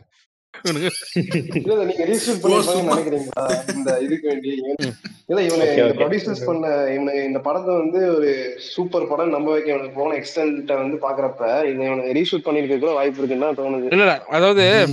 இப்ப மன்சூர் அலிகாந்த வச்சு பொதுவா எடுக்கிறாங்கன்னா எல்லா பாசிபிலிட்டிக்கும் அவங்க எடுத்துக்குவாங்க. இன்னொன்னு அந்த பதினஞ்சு செகண்ட் எத்தனை செகண்ட் அந்த ஃபுட்டேஜ் அவங்க ரிலீஸ் பத்து செகண்ட் பதினாலு ரொம்ப ஷார்ட் பதினஞ்சு செகண்ட்ல எனக்கு தெரிஞ்சு சும்மா பெர்ஸ்பெக்ட் அப்படின்னு சொல்றதால சும்மா வாய் மூடி லைட்டா இது பண்ண மாதிரி தான் எனக்கு ஏதோ இருக்கு.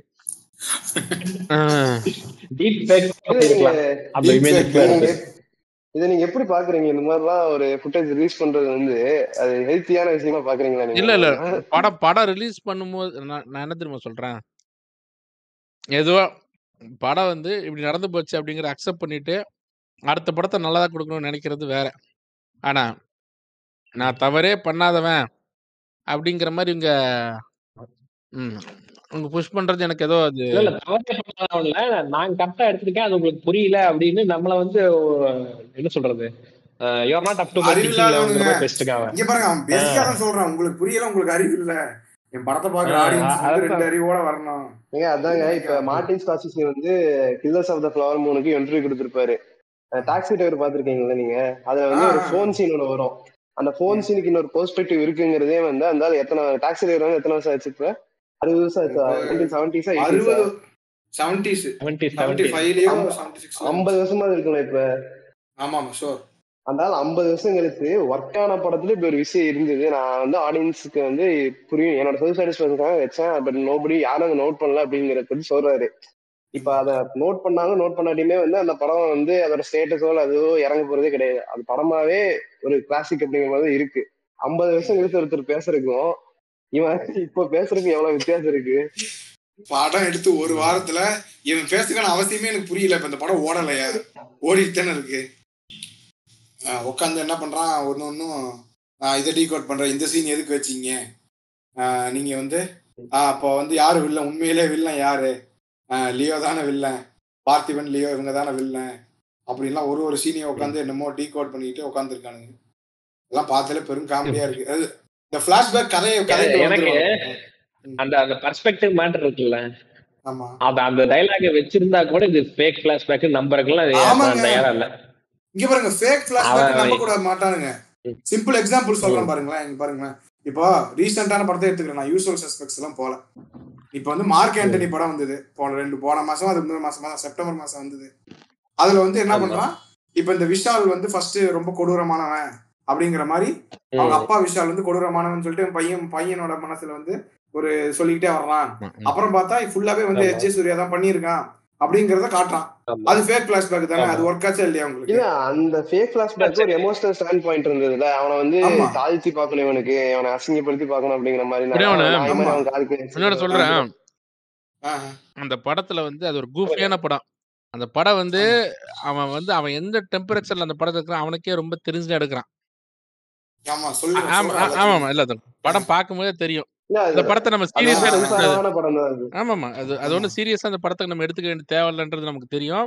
ரெண்டாவது அந்த எப்ப வந்து எஸ்எஸ்விய வந்து பிளாஷ்பேக்ல வந்து அவங்க அம்மா மாதிரி அவன் மிமிக்ரி பண்ண ஆரம்பிச்சானோ? அப்பவே நமக்கு தெரிஞ்சிடும் சரி ரைட்ரா இந்த படம் இப்படிதான் போல இருக்கு. தெரிஞ்சிடும். ஆனா ஆனா இந்த மிமிக்ரிய இப்படி ஒரு படத்துல வச்ச மாதிரி இருக்கு மன்சூர் அலிகான கொண்டு வரதெல்லாம். சீரியஸான படத்துல வந்து இது ஆமா. அந்த மாதிரி இருக்கு இந்த மேட்ரு இதெல்லாம் இவங்க அதுவும் இப்ப வெளிய வந்த அப்புறமே இது எஸ் சூர்யா பண்ற டப்பிங் இது மாதிரியே தான். அப்புறம் கண்ணா இதெல்லாம் ஃபேக்டா அப்படிங்கிற மாதிரி. என்னடா இது பேசிட்டு இருக்கீங்க. தமிழ் படம் எக்ஸாம்பிள் வச்சு சொல்லுங்க நீங்க யூஸ்வல் சோர்ஸ் வரைக்கும் போக வேணாம் நம்ம. சிம்பு எடுத்த மன்மதன்லயே வந்து அந்த பிளாஷ்பேக் வந்து உண்மைதான். ஆனா ஆமா. கிளைமேக்ஸ்ல வந்து மொட்டை மதன் செத்து போயிடுவான்ல அந்த பிளாஷ்பேக் எண்டிங்ல இவன் ஆமா என்ன சொல்றான் அவன் சாவல அவன் தப்பிச்சு போயிட்டான்னு சொல்லிட்டு அதையே ஒரு எலிமெண்டா யூஸ் பண்ணி அவன் தப்பிக்க போலீஸ்ல இருந்து. ஆமா. அது இருக்கு பட் அவன் மேனிபுலேட் பண்றான் அந்த பிளாஷ்பேக்ங்கிற மாதிரி தான் சிம்பிளா முடிச்சிருப்பாங்க. அவன் மன்மதன் ஒன்றும் அவ்வளவு பெரிய சூப் ரொம்ப மாஸ்டர் பீஸ் படம் எல்லாம் கிடையாது. ஆனா டெக்னிக்கலா சிம்பிளா ஒர்க் பண்ற மாதிரி தான் செட் பண்ணிருக்கான் அதான் அவன். எதுவும் கிடையாது இதுல. எல்லாருக்கும் புரியணும். எந்த ஊர்ல அந்த படம் பார்த்தாலும் இது இது அவனுக்கு புரியணும். ஏன் அவன் செத்துட்டான் ஆனா அவன் வந்து அவன் சாகலன்னு போய் சொல்லி தப்பிச்சுக்கிறான். அவ்வளவுதான் முடிஞ்சிச்சு இதுல. எல்லாத்தையும் விட்டுருங்கப்பா. வேற வேற இல்ல இல்ல. இது இது வந்து ஃபேக் பிளாஷ்பேக்ன்றாங்களே இவ்வளோ அதாவது படத்துக்கு அப்புறமா இவ்வளோ பேசுறாங்களே. இத வந்து. இந்த தர்மபுரி பக்கத்துல ஒருத்தன் சீஸ் கிளாஸ் தியேட்டர்ல உட்காந்து பாக்குறான்னு வச்சுங்களேன். சி சென்டர் தர்மபுரி இதெல்லாம் உனக்கு தெரியுமா? யாரு. என்ன? எல்சியூனா என்ன? இந்த ஜார்ஜ் ஏன் வராரு? அதெல்லாம் என்னன்னே தெரியாது அவனுக்கு. என்ன இதெல்லாம் என்னன்னே தெரியாது கிருஷ்ணாமே அப்படின்னு வரான். பாக்குறான் போறான். அவ்வளவுதான்.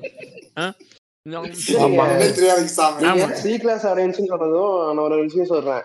எங்க அப்பா வந்து ஹாலிவுட் படம் எல்லாம் பாப்பா என்ன மாதிரி படம் எல்லாம் பாப்பாருன்னா இந்த பைரிஸ் ஆஃப் கரேபியன் அப்புறம் இந்த மாதிரி ராஜன் லைஃப் ஃபிலிம்ஸ் எல்லாம் பாப்பாரு இதுல அவருக்கு வந்து கதையே புரியலனாலுமே வந்து படமா பாக்குறப்ப வந்து விஷுவலா அவதார் இந்த மாதிரி பெரிய படங்கள் மட்டும் பாப்பாரு அவரு. சோ அப்படி பெருசா ப்ராசஸ் பண்ற கிடையாது படத்தை. ஆனா படம் சினிமா மேல ஈர்ப்புள்ள ஒரு ஆளு. வார வாரம் தேட்டர் போயிரு அந்த மாதிரி ஒரு ஆள் தான். தமிழ்ல எல்லாம் நீங்க எங்க அப்பா எங்க அப்பா. Okay okay. அவருக்கு பர்சனலியே வந்து அவருக்கு என்னன்னா அவருக்கு போனா அவருக்கு படத்துல வந்து அஞ்சு ஃபைட் ஆறு ஃபைட் இருக்கணும். அது வந்து அடிச்சு பத்து பேர் பறக்கிற மாதிரி இருக்கணும். அதாவது பாலையா படம் மாதிரி இருக்கிற படங்கள் வந்து அவருக்கு ரொம்ப பிடிக்கும். அதையும் என்ஜாய் பண்ணுவாரு. நீங்க நல்ல படங்கள் கொடுத்தீங்கன்னா அவர் பார்ப்பாரு ஆனா பேசிக்கா அவரோட இன்ஸ்டிங் படி அவருக்கு இந்த ஹை ஆன் ஆக்ஷன் ஃபிலிம்ஸ் வந்து பிடிக்கும் அவருக்கு. அப்படி இருக்கிறவர் வந்து பெருசா யோசிக்கலாம் மாட்டாரு. அவரே இந்த படம் பார்த்துட்டு வந்து எங்கிட்ட என்ன சொன்னாருன்னா. கைதி அளவுக்கு இல்லைன்னு போறாரு சிம்பிளா. எது கைதி? கைதி அளவுக்கு இல்ல லியோ என்னடா இப்படி இருக்கு? கைதி எங்க இருந்தது படம்? அப்படிங்கிறாரு சிம்பிளா. இவன் வந்து இப்ப ஃபேன்ஸுக்காக ஃபேன்ஸுக்காகங்கிறான். ஜென்ரல் ஆடியன்ஸ்க்காக ஜென்ரல் ஆடியன்ஸ்க்காக அவங்களே சாட்டிஸ்ஃபை பண்ணலாம். இவன் எடுத்த இவன் இவன் இவனை இது வரைக்கும் இவன் படம் பார்த்தவங்க எல்லாருமே வந்து இவன் கொடுத்த கண்டென்ட்டுக்கு வேண்டி தான் பார்த்திருக்காங்க. புதுசா இருக்கு புதுசா இருக்குன்ட்டு. இவன் அதையே இப்ப இன்வால்வேட் பண்ணி திரும்பி இன்னொன்னு சொல்றேன். அவன் அவன் எடுக்கிறது புதுசா இருக்கா இல்லையன்றதை விட அது இப்ப சில விஷயங்கள்லாம் ரொம்ப பாக்குறதுக்கு இப்ப உதாரணத்துக்கு யூனிக்கா இருக்குன்னு சொல்லலாம்? யூனிக்கா இருக்குன்றத விட என்னன்னா யூனிக்கா இருக்குன்னு வேணா சொல்லலாம். எப்படி சொல்றதுன்னா விஜயும் விஜய் சேதுபதியும் ஃபைட் பண்றதே நம்ம யாரும் பார்க்கல. ரெண்டு பேருமே ரெண்டு பேருமே ஜென்ரலா ஹீரோ மெட்டீரியல் தான் நம்ம ஊரை பொறுத்த வரைக்கும். விஜய் சேதுபதி படம் ஒண்ணு இன்னைக்கு ரிலீஸ் ஆகுது. படம் நல்லா இருக்குனாலே பிக்கப் ஆயிரும் ஆடியன்ஸ்ல உண்மைதானே? ஓடாத. விஜய் சேதுபதி படம் நிறைய இருக்கு. அதெல்லாம் நம்ம மறுக்க. நம்ம மறுக்க வேணாம். ஆமா. நான் நிறைய பார்க்காத விஜய் சேதுபதி படமும் இருக்கு. ஆனா சி சென்டர் வரைக்கும். ஹிட் ஆன விஜய் சேதுபதி படம்லாம் நிறைய. அந்த அது யாரு? அந்த ரவி ரவிச்சந்திரன் பொண்ணோட பேத்தியோட நடிச்சானே? கருப்பன் கருப்பன். ஆமா அதெல்லாம் வந்து சி சென்டர்ல நல்ல பிக்கப் ஆயிருக்கு. நான் கேள்விப்பட்டேன். நல்ல ரீச் ஆமா ஆமா அதெல்லாம் அதெல்லாம் நான் கேள்விப்பட்டேன். அப்ப அப்படிங்கிற பட்சத்துல அது சில படம்லாம் ஒர்க் ஆகுது. இன்னைக்கு விஜய் சேதுபதி ஒரு படம் வருது. படம் சூப்பரா இருக்குன்னா கண்டிப்பா நாளைக்குள்ள பிக்கப் ஆயிரும் crowd. ஆமா ஷுவர் ஆனா ஆனா ஆனா எனக்கு தெரிஞ்சு சேதுபதி கூட ஓரளவுக்கு டீசெண்டா தான் பெர்ஃபார்ம் பண்ணுச்சுன்னு நினைக்கிறேன். சொல்றேன். அந்த படம் போட்டு கிளிக்கு சொதப்பு சொதப்பு சொதப்பிருப்பான் நிறைய இடத்துல அந்த படத்துல. ஆனா ஒண்ணு டீசென்டான படம். ரொம்ப ஆமா. நேரா போய் வில்லனை வீட்டை கொளுத்தி விட்டு போய்கிட்டே இருப்பான் கடைசியில சரி ஓகே. ஆமா, எல்லாம். ஆமா ரொம்ப ரொம்ப கஷ்டம்லாம் படல. வீட்டுக்குள்ள நெருப்பு போடு கிளம்பு அப்படின்ற மாதிரி. நிறைய சீன் அப்படியே அந்த மாசா இருக்குல்லங்க உங்களுக்கு அந்த ஒரு இன்ஸ்பெக்டர் வந்து எப்படி இருக்கு அந்த அந்த திருவிழாவை தப்பு தப்புன்னு அப்பி இழுத்துட்டு போறதே வந்து பயங்கரமா அந்த ஆமா அது ஓகே. அந்த படம் கதையாவே நல்ல கதை தான் அந்த ஒரு தெரியாம சுட்டுக்கிறான் ஒருத்தன் அதுல வந்து எப்படி சஃபர் ஆகுறான் அந்த நடுவுல நடுவுல நடுவுல அந்த படத்துல எனக்கு ஒரே நெகட்டிவ் பாயிண்ட் என்னன்னா போலீஸ் கதைலாம் நல்லா நீட்டா போச்சு. நடுவுல ஃபேமிலியை வந்து நான் உள்ள. புகுத்துறேன்ட்டு நம்ம தாலி அறுப்பான் அந்த டைரக்டர் நடுவுல வீடு ஃபுல்லா தண்ணியை போட்டு எல்லாரும் சறுக்கி விளையாடுறது. திடீர்னு ஃபேமிலியோட ரொம்ப சந்தோஷமா இருக்காராம். ஒரு நல்ல சீன் வச்சுட்டா ஒரு ஃபேமிலி எபிசோடு படத்துக்கு நடுவுல ஃபில்லர் வைப்பான் அவன். அப்படிப்பட்டவன் அந்த டைரக்டர். ஆனா சித்தா பின்னி இருந்தான். அதுல கூட நிறைய ஒர்க் அந்த பையன் கடைசியில கண் எடுத்து மேல சொல்லுவாங்க. ஒரு ஃபேமிலியோட இணக்கமா இருக்கிறதுக்கு ஒரு பாட்டு போதும். புரியுதா? அவ்வளவுதான். அதுக்கப்புறமா அந்த ஒரு பாட்டுலயே நல்லா நல்லா பாண்டிங்கா இருக்காங்கன்னு தெரிஞ்சிடும் சும்மா பாண்டிங்க காட்டுறான் காட்டுறான் காட்டுறேன்ட்டு ஒரே ஃபேமிலி சீக்வன்ஸ் வச்சிருப்பான். ஆனா படம் நல்லா ஓவராலா பார்க்கும்போது நல்லா ஒர்க் ஆச்சு.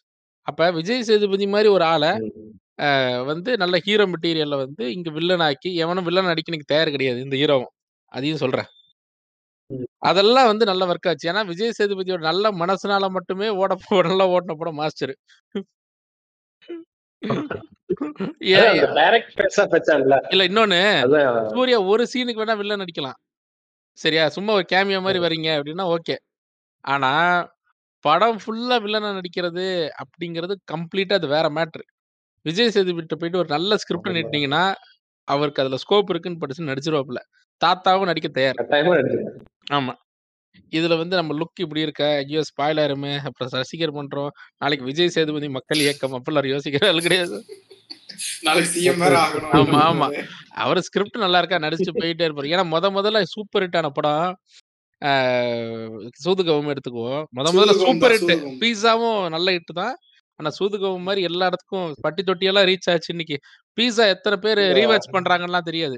ஆனா சூதுகவும் எல்லாரும் மைண்ட்ல இருக்கக்கூடிய ஒரு படம். எனக்கு போன் Yes. நிறைய நாங்க ஒரு நாள் சும்மா ஏதோ விளையாட்டா எங்கேயோ பேசிட்டு இருக்கிறப்ப வந்து தனுஷ்க்கும் விஜய் சேதுபதிக்கும் ஒரு கம்பாரிசன் வந்துச்சு.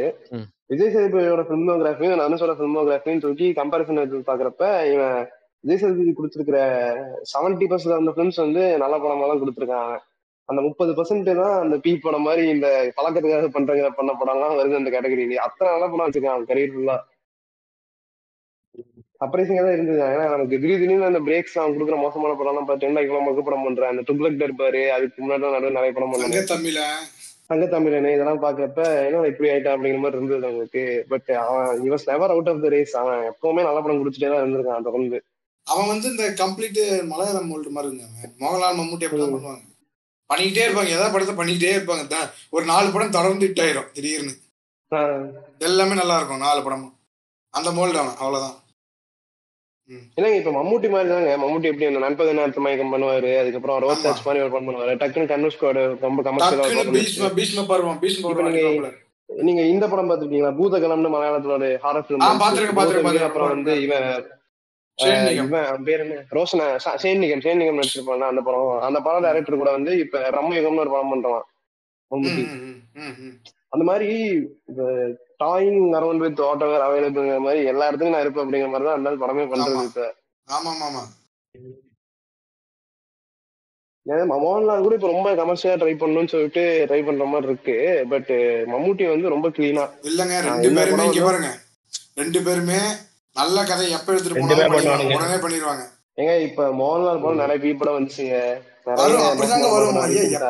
அதுதாங்க அப்படிதாங்க வரும். நான் காலேஜ் படிக்கும் வந்து ரொம்ப. கிளாரிட்டியோட படம் எடுத்து பண்ற மாதிரி இருக்கு. ஐயா ஐயா நான் காலேஜ் படிச்சிட்டு இருக்கும்போது மோகன்லால் மம்முட்டி இந்த ஃபேஸ்ல இருந்தான். எந்த படமே ஓடல அவனுக்கு.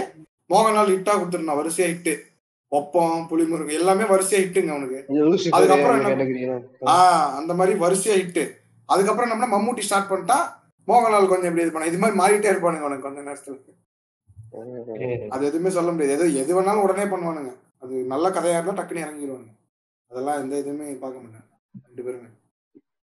அந்த கேட்டகரியில வர்றவன் அவன். அதனால அவன் வந்து சூஸ் பண்ணி இப்போ மாஸ்டரு அந்த இதெல்லாம் பண்ணுவான். எல்லாமே பண்ணுவான். நம்ம பிளாஷ்பேக் குள்ள போவோம். இல்ல நான் என்ன வந்தேன்னா இவ ஒரு யூனிக்கா இருக்குன்னு ஆரம்பிச்சுன்னா நான் சொல்றேன்.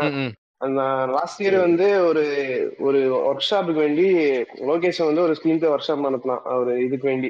அதுக்கு நான் போயிருந்தப்ப வந்து அங்க நிறைய இன்சிடென்ட்ஸ் வந்து சொன்னான். அந்த ஒரு இன்சிடென்ட் மட்டும் சொல்றேன்.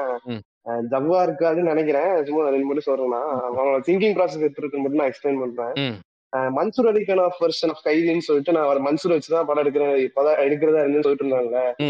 அங்க வந்து ஒருத்தர் வந்து கொஸ்டின் கேட்டாரு. மன்சூர் அலி அலிகான் வெர்ஷன் ஆஃப் கைதி வந்து எப்படி இருந்ததுன்னு கேட்டப்ப வந்து ஒரு சீன் சொன்னான். ப்ராசஸ் என்டைர் பண்ணிட்டு அதுல வந்து இந்த பொண்ணு கேரக்டரே கிடையாதாம்மா. அஹ் கார்த்தியோட பொண்ணு கேரக்டர் வந்து அந்த ஒரிஜினல் வெர்ஷன்ல கிடையாதாம்மா. ம், ம். மன்சூர் அலிகான் வந்து ஒரு ஜெயில் கைதி. அதுக்கப்புறம் அந்த ஈவெண்ட்ஸ் எல்லாம் நடக்குது. அந்த ஈவெண்ட்ஸ் நடக்கிறப்ப வந்து அதெல்லாம் முடிஞ்சதுக்கு அப்புறம் வந்து கிளைமேக்ஸ் எப்படி இருக்கும்போது சீன் எக்ஸ்பிளைன் பண்ணா. அதுல ட்ரெஜெக்டரி எப்படி இருந்திருக்குதுன்னா இப்ப மரியம் ஜார்ஜுக்கு வந்து கார்த்தி வந்து மீட் பண்ணிடுவாங்கல்ல ரெண்டு பேருக்கு ஆமா, ஆமா பாத்துருவாங்க இந்த இந்த ஒரிஜினல் வெர்ஷன்ல வந்து இவங்க பேரும் பாத்துக்க மாட்டாங்களாமா. அவங்க ரெண்டு பேருக்கும் வந்து இவன் தான் எனக்கு ஹெல்ப் பண்ணியிருக்கான் இவன் தான் எனக்கு இவன் ஹெல்ப் பண்ணியிருக்கான்னு தெரியுது எங்கன்னா ரெண்டு பேரும் டீ கடையில வந்து ஆப்போசிட்ல எல்லா ஈவெண்ட்ஸும் நடந்து முடிஞ்சதுக்கு அப்புறம் வந்து ஆப்போசிட்ல உட்காந்துருப்பாங்களாமா. ஆப்போசிட்ல வந்து மரியம் ஜார்ஜ் வந்து இந்த மன்சூர் அலிக்கான வந்து போலீஸ் வந்து ஒரு கைவலம் கூட பிடிச்சி உட்கார வச்சிருப்பாங்களாமா. இந்த ஆப்போசிட்ல வந்து மரியம் ஜார்ஜ் வந்து அந்த இன்ஜுரிக்கெல்லாம் அப்புறம் வந்து அந்த காலேஜ் பசங்க உட்காந்துருப்பாராமா உட்காந்துட்டு இருக்கும்போது வந்து அந்த செயலி அவன் பேசுற வாய்ஸ் வந்து மன்சூர் அலிகானு கேக்குது மன்சூர் அலிகான் இங்க வந்து இந்த போலீஸ்காரன் யூஸ்வலா அவன் பேசுற மாதிரி பேசுற வாய்ஸ் வந்து மரியன் ராஜு கேட்கலாமா ம். சோ அந்த வாய்ஸ் மூலமா தான் இவங்க ரெண்டு பேரும் ஆப்போசிட்ல ஆப்போசிட்ல இருந்து ரெகனைஸ் பண்ணிட்டு "டேய், நீ தானே போன்ல பேசுற நீ தானே இதுல பேசுன்னு சொல்லிட்டு அவங்க ரெகனைஸ் பண்ணி மைண்ட் வாய்ஸ்லயே பார்த்து ஒரு சிரிச்சு முடிக்கிற மாதிரி தான் முடிகிற மாதிரி படமா தான் கைதி இருந்திருக்கு. எடுக்கிற ஐடியா இப்படிதான். அதுக்கப்புறம் இந்த மாநகரம்ல வந்து எப்படி இருந்தது அந்த சார்லி கேரக்டர் எப்படி உள்ள வந்ததுன்னு சொல்லிட்டு ஒரு எக்ஸாம்பிள் கொடுத்தான். பேங்க்ல ஒர்க் பண்ணப்ப பெங்களூர்ல ஒர்க் பண்ணப்ப அவன் ரெகுலரா ஒரு கேப் டிரைவர் கூட வந்து போயிட்டு வந்துட்டு இருந்திருக்கான். கார்ல. டெய்லி நீங்க ஒரு கேப் டிரைவர் கூட ரெகுலரா போயிட்டு வரீங்கன்னா வந்து ஆபீஸ் கேப் போல ஆனா ரெகுலரா வந்தா தான் வருவார் போல பிக்கப் பண்றதுக்கு. டெய்லி போறப்ப பேசிட்டு இருந்திருக்கான். அப்ப அந்த டிரைவருக்கு வந்து ஒரு ஃபோன் கால் வருமா அவன் வீட்ல? நல்ல காலம். ஃபோன் கால் வரப்போ நல்ல நல்ல காலம் அந்த கேப் டிரைவர் எல்லாம் வெளியே மெயின் ஸ்ட்ரீம் தெரியல. தெரிஞ்ச அந்த ஆள்கிட்ட பிஹைண்ட் வாய்க்குள்ள வச்சுற மைக்க லோகேஷோட டிரைவர் இவர்தான் சார்லி. லோகேஷோட டிரைவர் இவர்தான் இவர் original தான் சார்லி. ஆமா ஆமா ஒரிஜினல் சார்லி அந்த அந்த டிரைவர் வந்து இருந்திருக்காரு இந்த வீட்ல இருந்து ஃபோன் கால் வரப்ப மட்டும் அவர் பேனிக்கா கொஞ்சம் பதட்டமாயி பேசிட்டு வச்சுட்டு திரும்ப போயிட்டு இருக்கும்போது வந்து ஒரு நாள் கேட்டிருக்கான் நம்ம இந்த மாதிரி ஏன்னா இவன் பதட்டமாகறீங்கிறப்ப வந்து அவர் தான் வந்து என் பையனுக்கு ஆஸ்தமா இருக்குப்பா அதுக்கு வேணும் வந்து நீங்க கேப் ஓடிட்டு இருக்கேன்னு சொல்லி சொல்லியிருக்காரு. அதுக்கப்புறம் திரும்ப அவர் பேசி டெய்லி அவங்க ஃப்ரெண்ட்ஸ் ஆயிட்டாங்க போல நல்லா பேசிட்டே போயிட்டு வந்துட்டு இருக்காங்க டெய்லியும் ஆறு மாசம் கழிச்சு அடுத்த நாள் வந்து ஒரு நாள் கேப் டிரைவர் வந்து வேலைக்கு வரலையாமா. வேற ஒரு கேப் டிரைவர் வராது. இப்ப என்னன்னா ஆச்சு அந்த அவருக்கு என்னென்ன ஆச்சுன்னு கேட்டப்ப வந்து அவர் வேலையை விட்டு ஊருக்கு போயிட்டாரு தம்பி அப்படின்னு சொல்லிட்டு இந்த புது கேப் டிரைவர் சொல்லியிருக்காரு டக்குன்னு என்ன ஆச்சுன்னு சொல்லி ஃபோன் பண்ணுன்னு சொல்லிட்டு ஃபோன் எடுக்கிறப்ப வந்து பார்த்தாதான் போன்ல நம்பரை வந்து பேர் போட்டு சேவ் பண்ணல கேப் டிரைவர்னு சேவ் பண்ணியிருக்கான். அப்பதான் அவனுக்கு அந்த ஸ்ட்ரைக்கிங் பாயிண்ட் வருது நமக்கு வந்து பக்கத்துல இருக்கிற பேர் இதெல்லாம் வந்து தேவைப்படுறதே கிடையாது நம்ம அவங்க எக்ஸ்பீரியன்ஸஸ் அவங்க என்ன சொல்றாங்கிறதெல்லாம் கேட்கவே நம்ம முயற்சி பண்றோங்கிற பாயிண்ட்டை எடுத்துதான். அந்த மொத்த படத்தையே வந்து இந்த நேம் இல்லாம பண்ணணும் நம்ம யாருக்குமே பேர் இருக்க கூடாதுங்கிற பாயிண்ட்லயே அவன் கொண்டு வந்திருக்கான். அது திங்கிங் ப்ராசஸ் நல்லா இருக்கு உங்களுக்கு ஒரு ரொம்ப ரியல் லைஃப் அவன் நம்ம கிட்ட இப்படி நரேட் பண்றான் அவன் இத. ஆனா அவனோட லைஃப்ல இருந்து பாக்குறப்ப அது ஒன் ஆஃப் த ஈவெண்ட்ஸா தானே இருக்கு அதுல இருந்து இப்படி எடுத்துட்டு வந்து இப்படி ஒரு சூப்பரா சார்ஜ் மேல ஒரு கேரக்டர் எழுதி அந்த பேருங்கிற ஐடியா சைக்கிங் பாயிண்டா வச்சு அத்தனை கேரக்டர்ஸ்க்கு பேர் வைக்க கூடாது நம்ம அப்படிங்கிற ஐடியாவை கொண்டு வந்ததுன்னா வந்து ஒரு யூனிக்கான திங்கிங் ப்ராசஸ் தான் உங்களுக்கு ஓகே ஓகே ஸோ இந்த மாதிரி சுத்தி இருக்கிற ஈவெண்ட்ஸே வந்து இப்படி நல்லா எடுத்து ஃபெச் பண்ணி வைக்கக்கூடிய ஆள்னா வந்து இன்னைக்கு இப்படி ஒரு படம் பண்ணி வச்சிருக்காங்கிறது தான் காமெடியாவும் இருக்கு சோகமாவும் இருக்கு சோகமா இருக்கு சோகமா இருக்கு. நல்லா யோசிக்கிறேன் நல்ல விஷயங்கள் எல்லாம். இது. ஏன்னா இப்ப கேட்கும் போது தெரிஞ்சது எனக்கு இது ஆனா அப்படியே ஸ்கிரீன் ஆனா ஆனா இப்படி பண்ற ஆளுங்க பத்து படம் தான் எடுப்பாங்க. அதுதான் அது கரெக்டா ஆமா கரெக்ட் ஏன்னா எத்தனை கேப் டிரைவரை பார்க்க எத்தனை? எவ்வளவு இல்ல அந்த பர்சனல் எக்ஸ்பீரியன்சஸ் வந்து கட் ஆக ஆரம்பிக்கிற ஸ்டேஜ் உங்களுக்கு கதை இல்லாம இப்ப நான் இப்ப நானே வந்து கிரிஞ்சு மச்சான வச்சு எவ்வளவு கதை சொல்ல முடியும். அடுத்து வந்து ரைட்டிங் டீம் அடுத்து ரைட்டிங் டீம் ஹயர் பண்ணலாம்னு இருக்கேன். நல்ல முட்டாள வச்சு கதை கிரிஞ்சு எழுதுவேன் மச்சானுக்கா? ஆமா. அடுத்து ஐயோ. நைஸ் இந்த எக்ஸாம்பிள் வந்து ஆனா உங்களுக்கு ஆனா ஸ்டீவன் ஒண்ணு. ஸ்பீல்பர்க் கூட சொல்லுவாங்க. ஆனா ஒண்ணு. இப்ப நான் கிரிஞ்சு மச்சான் கதைக்கு வந்து ரைட்டிங் டீம் ஹயர் பண்ணும்போது ரத்னாவையோ தீராஜ மட்டும் கூட. தீரஜ். ஃபேக் ஃபேக் ஃபிளாஷ்பேக் எழுதுவாங்க கிரிஞ்சு மச்சானுக்கு. ஃபேக் இந்த ஃபிளாஷ்பேக் ஜோக்ஸ் இதெல்லாம் ஃபேக்குப்பா இல்ல வந்து என்னோட படமா இருக்கும் அப்படின்னு தானே சொல்லி எடுத்தான் ஏன்னா மாஸ்டர் வந்து பிப்டி பிப்டி எடுத்தான். அவர் வந்து ஒரு கமர்ஷியல் ஹீரோ அது இதெல்லாம் சொல்லிட்டு. இது வந்து ஹண்ட்ரட் பர்சன்ட் என் படங்கன்னு சொல்லிட்டு.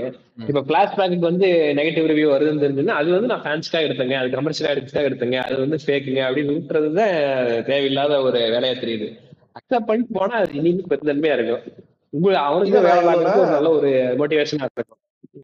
இன்னொரு பிரச்சனை என்னன்னு நான் சொல்றேன்னா இவன் படம் வந்து ஏன் இவ்வளவு செகண்ட் ஹாஃப் ட்ரையா இருந்துச்சுன்னா இவன் வந்து ஒரு பாயிண்ட்டுக்கு மேல வந்து இது வந்து sequence of cleverly placed ideas மாதிரி தான் பின்னாடி வச்சுக்கிட்டே இருக்கான். அந்த ஸ்டோரி டெல்லிங் நின்றுச்சு படத்துல.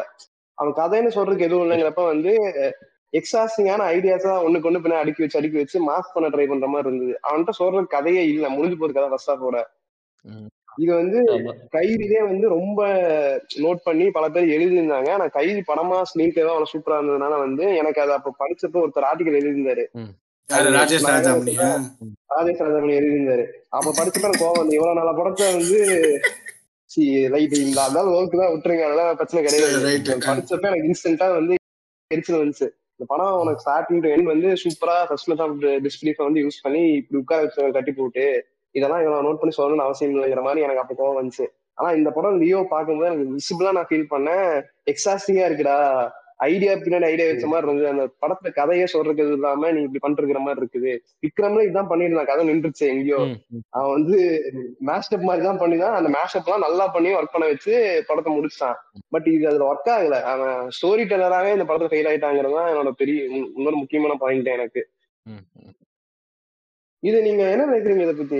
இது இந்த ஒரு இப்ப நீங்க இந்த பிரச்சனை ஸ்டீவன் ஸ்பீல்பர்க் வந்து ஃபேஸ் பண்ணியிருக்கான்னு சொல்லுவாங்க. என்னன்னா அவர் ரொம்ப ஏர்லியர் வயசுலயே ஃபில்ம் மேக்கிங் வந்ததுனால அவருக்கு இந்த சோஷியல் லைஃப் வந்து கட் ஆயிருச்சு. ஸோ அதனாலதான் அவர் வந்து லார்ஜர் லார்ஜ் லைஃப் ஃபிலிம்ஸ் வந்து நிறைய பண்ண ஆரம்பிச்சாரு. அந்த ஒரு ஒரு ரெண்டு படம் எடுக்கிறாங்கன்னு வைங்களேன். அவங்க வந்து கண்டிப்பா ஃபேமஸ் ஆயிடுவானுங்க ஃபேமஸ் ஆனதுக்கு அப்புறம் பொது பொது பொது இடங்களுக்கு அவங்க போறது இல்ல நார்மல் மனிதர்களை சந்திக்கிறது வந்து கம்மியாயிரும். அப்படி கம்மியானாலே எக்ஸ்பீரியன்சஸ் கம்மியாயிரும் அன்லஸ் சார் அன்டில் இப்ப ஏதாவது இன்னொன்னு படிக்கிறாங்க சொல்றேன். படிக்கலன்னா சிதா ஆ. சித்தார்த்துக்கு படம் பண்றவங்க மாதிரிதான்? சித்தார்த்துக்கு படம். பண்றவங்க வந்து கார்த்திக் சுப்பராஜ் தீராஜ் வைதி இவங்கெல்லாம் சித்தார்த்துக்கு ஒரு காலத்துல படம் பண்ணாங்க உங்களோட முதல் பெரிய பெரிய ஹிட் ஜிகர் தண்டெல்லாம் சித்தார்த்துக்கு பண்ணதுதான் சித்தார்த்தோட வேலையே ஒரு எம்எல்எம் ஸ்கீம் மாதிரி தான் நல்ல படம் பண்ணிக்கிட்டு இருக்க ஒரு ஷார்ட் ஃபிலிம் பண்றவன் இல்ல புது டைரக்டர் கூப்பிட்டு அவன் வாய்ப்பு கொடுத்துருவான். இப்ப இப்ப சித்தார்த்துக்கு நல்ல கதை எழுதி எனக்கு ஒரு படம் கொடுங்கன்னு சொல்லிட்டு நல்ல இப்ப சூப்பர் ஹிட் டைரக்டர் யாரு இன்னைக்கு? சொல்லுங்களேன். இன்னைக்கா? ஆதிக் ரவிச்சந்திரன் எடுத்துக்கோங்க. ஆதிக் ரவிச்சந்திரன் ஆதிக் ரவிச்சந்திரன் சித்தார்த்துக்கு படம் பண்ண நெல்சன் நெல்சனு. ஆதிக். ரவிச்சந்திரன் இவங்க எல்லாம் கூப்பிட்டு சித்தார்த் என்ன ஹீரோ வச்சு படம் இல்ல சார் நான் வேற பெட்டர் ஹீரோ பாக்குறதா நினைப்பான். நான் ஏன்டா ஓம் இருக்கேன் அப்படின்னு இப்போ ஏன்னா. ஏன்னா அவங்க லீகே இப்ப வேற ஆயிடுச்சு ஆனா நெல்சனை முதல் படமே பண்ண கஷ்டப்படுற பட்டுட்டு இருக்கும் போது சித்தார்த் வந்து ஒரு அவனோட பொட்டன்ஷியலை பார்த்துட்டு இதா நீ பண்ணு அப்படின்னு சொன்னா என்ன பண்ணுவான்? பண்ணிடுறேன் தானே கண்டிப்பா. அதுதான் அதுதான் சித்தார்த்தோட ட்ராப்பே அதான். அந்த மாதிரி இளம் டைரக்டரை பார்த்து ட்ராப் வைக்கிறது. அவனோட அவனோட அவனே அவன் வந்து முன்ன பின்ன புது பணக்காரன் அப்படிம்பாங்க. புது பணக்காரன்னா அதாவது பணத்துல சொல்லல கண்டென்ட்லயே கூட சொல்றேன். இவன் சொல்ற மாதிரி அஹ், வ- வ- வெளியில வெளி இப்ப கேப் டிரைவரே பாக்குறது இல்ல உடனே இப்படி ஒரு படம். ஆமா. உடனே அவ்வளவுதான்.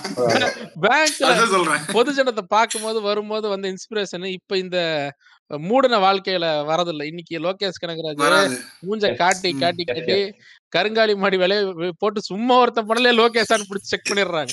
அது மாதிரி ஒரு. கருங்காலி கருங்காலி மலை மாலையோட விலையெல்லாம் அதிகமாக்கி இருப்பானுங்க. ஆமா. ஆமா, அதை போட்டா எல்சி மாதிரி நானும் படத்தை உருவாக்கலாமா? என் பேர் குமரவேல் அதெல்லாம் கேசி உருவாக்கலாமாங்க? அப்படின்னு அப்படின்னு அது ஒரு சொல்றேன். இந்த மாதிரிலாம் எல்லாம் நம்பிக்கிட்டு முட்டாள் மாதிரி பேசிக்கிட்டு எல்லாம் இருக்கிறவங்க எல்லாம் இருக்காங்க ஆனா நீங்க சொல்லுங்க இது ஆக்சுவலி இது உங்க போஸ்ட் போயிட்டு நான் எதிர்பார்த்தேன். இது இது பிரச்சனை தான் பிரச்சனையா தானே இருக்கு. இல்ல இல்ல அது அது அது அது- இல்ல அது இல்ல நீங்க. அதான் நான் சொல்றேன் நான் என்ன சொல்றேன்னா பொதுவா இன்னொரு விஷயம் பொதுவா அந்த பஞ்சாயத்து இருக்கு. ஏன்னா ஒரு ஒரு லெவலுக்கு போன பிறகு கண்டென்ட் வந்து டிட்டரேஷனுக்கு நோக்கி நம்மளை சுத்தி வந்து ஆட்கள் வந்து எப்படி இருக்காங்களோ அதை அஹ், அது ஏன்னா நான் இதை பத்தி ரிட்டர்ன் ரிவ்யூ எழுதும்போது எஸ்மன் சுத்தி அதிகமா இருக்காங்களோ? அப்படின்னு கூட கேட்டிருப்பேன். இப்போ. இப்போ ஒன்னு இன்னொன்னு சொல்றேன். நான் ஏழு சீசனா பாட்காஸ்ட் நடத்துறேன். ஒரு எபிசோட் எப்படியும் எனக்கு தெரிஞ்சு நாலு மணி நேரத்துக்கு கம்மியா பண்றது இல்லை ஆவரேஜா கண்டென்ட் ஓரளவுக்கு ஃப்ரெஷ்ஷா தான் இருக்குன்னு நினைக்கிறேன். ஒவ்வொரு எபிசோட்லயும் இல்லையா? இருக்கா? இல்ல அது மாதிரி ஆமா மூஞ்ச வெளியே காட்டாதனால தான் நான் சொல்றேன். ம், ம், ம், ம். இப்போ நல்ல பிரபலமான பாட்காஸ்ட் தான் மூஞ்சி தெரிஞ்சிருச்சு ஆள் வந்துருச்சு அப்படின்னா சுத்தி வந்து நல்ல நன் ஃபுல்லா வந்து ரொம்ப ச- ஒரு பாசிட்டிவான க்ரௌட் நிரம்பிடும் பாசிட்டிவான க்ரௌடு நிரம்பின அப்புறமா சண்டை நடக்காது பிரச்சனை வராது. பஞ்சாயத்துகளை சந்திக்க மாட்டோம். நம்ம சந்திக்கிற இது நல்லா பஞ்சாயத்துல இல்லைன்னே சொல்ல மாட்டானுங்க ஆமா, ஆமா. யாருமே. ஃபர்ஸ்ட் ம், வேர்ல்டு ப்ராப்ளம்ஸ் மாதிரி நமக்கு இருக்கிறது. என்ன மாதிரி ப்ராப்ளம்னா ச்சே இந்த சார்ஜரை நான் மறந்து வச்சுக்கிட்டே இருக்கேன் அப்படின்ற மாதிரி பிரச்சனையா இருக்கும். ஏன்னா இதுக்கு முன்னாடி நம்ம பிரச்சனை என்னவா இருக்கணும்? போனே கிடைக்க இல்லாம பண்ண.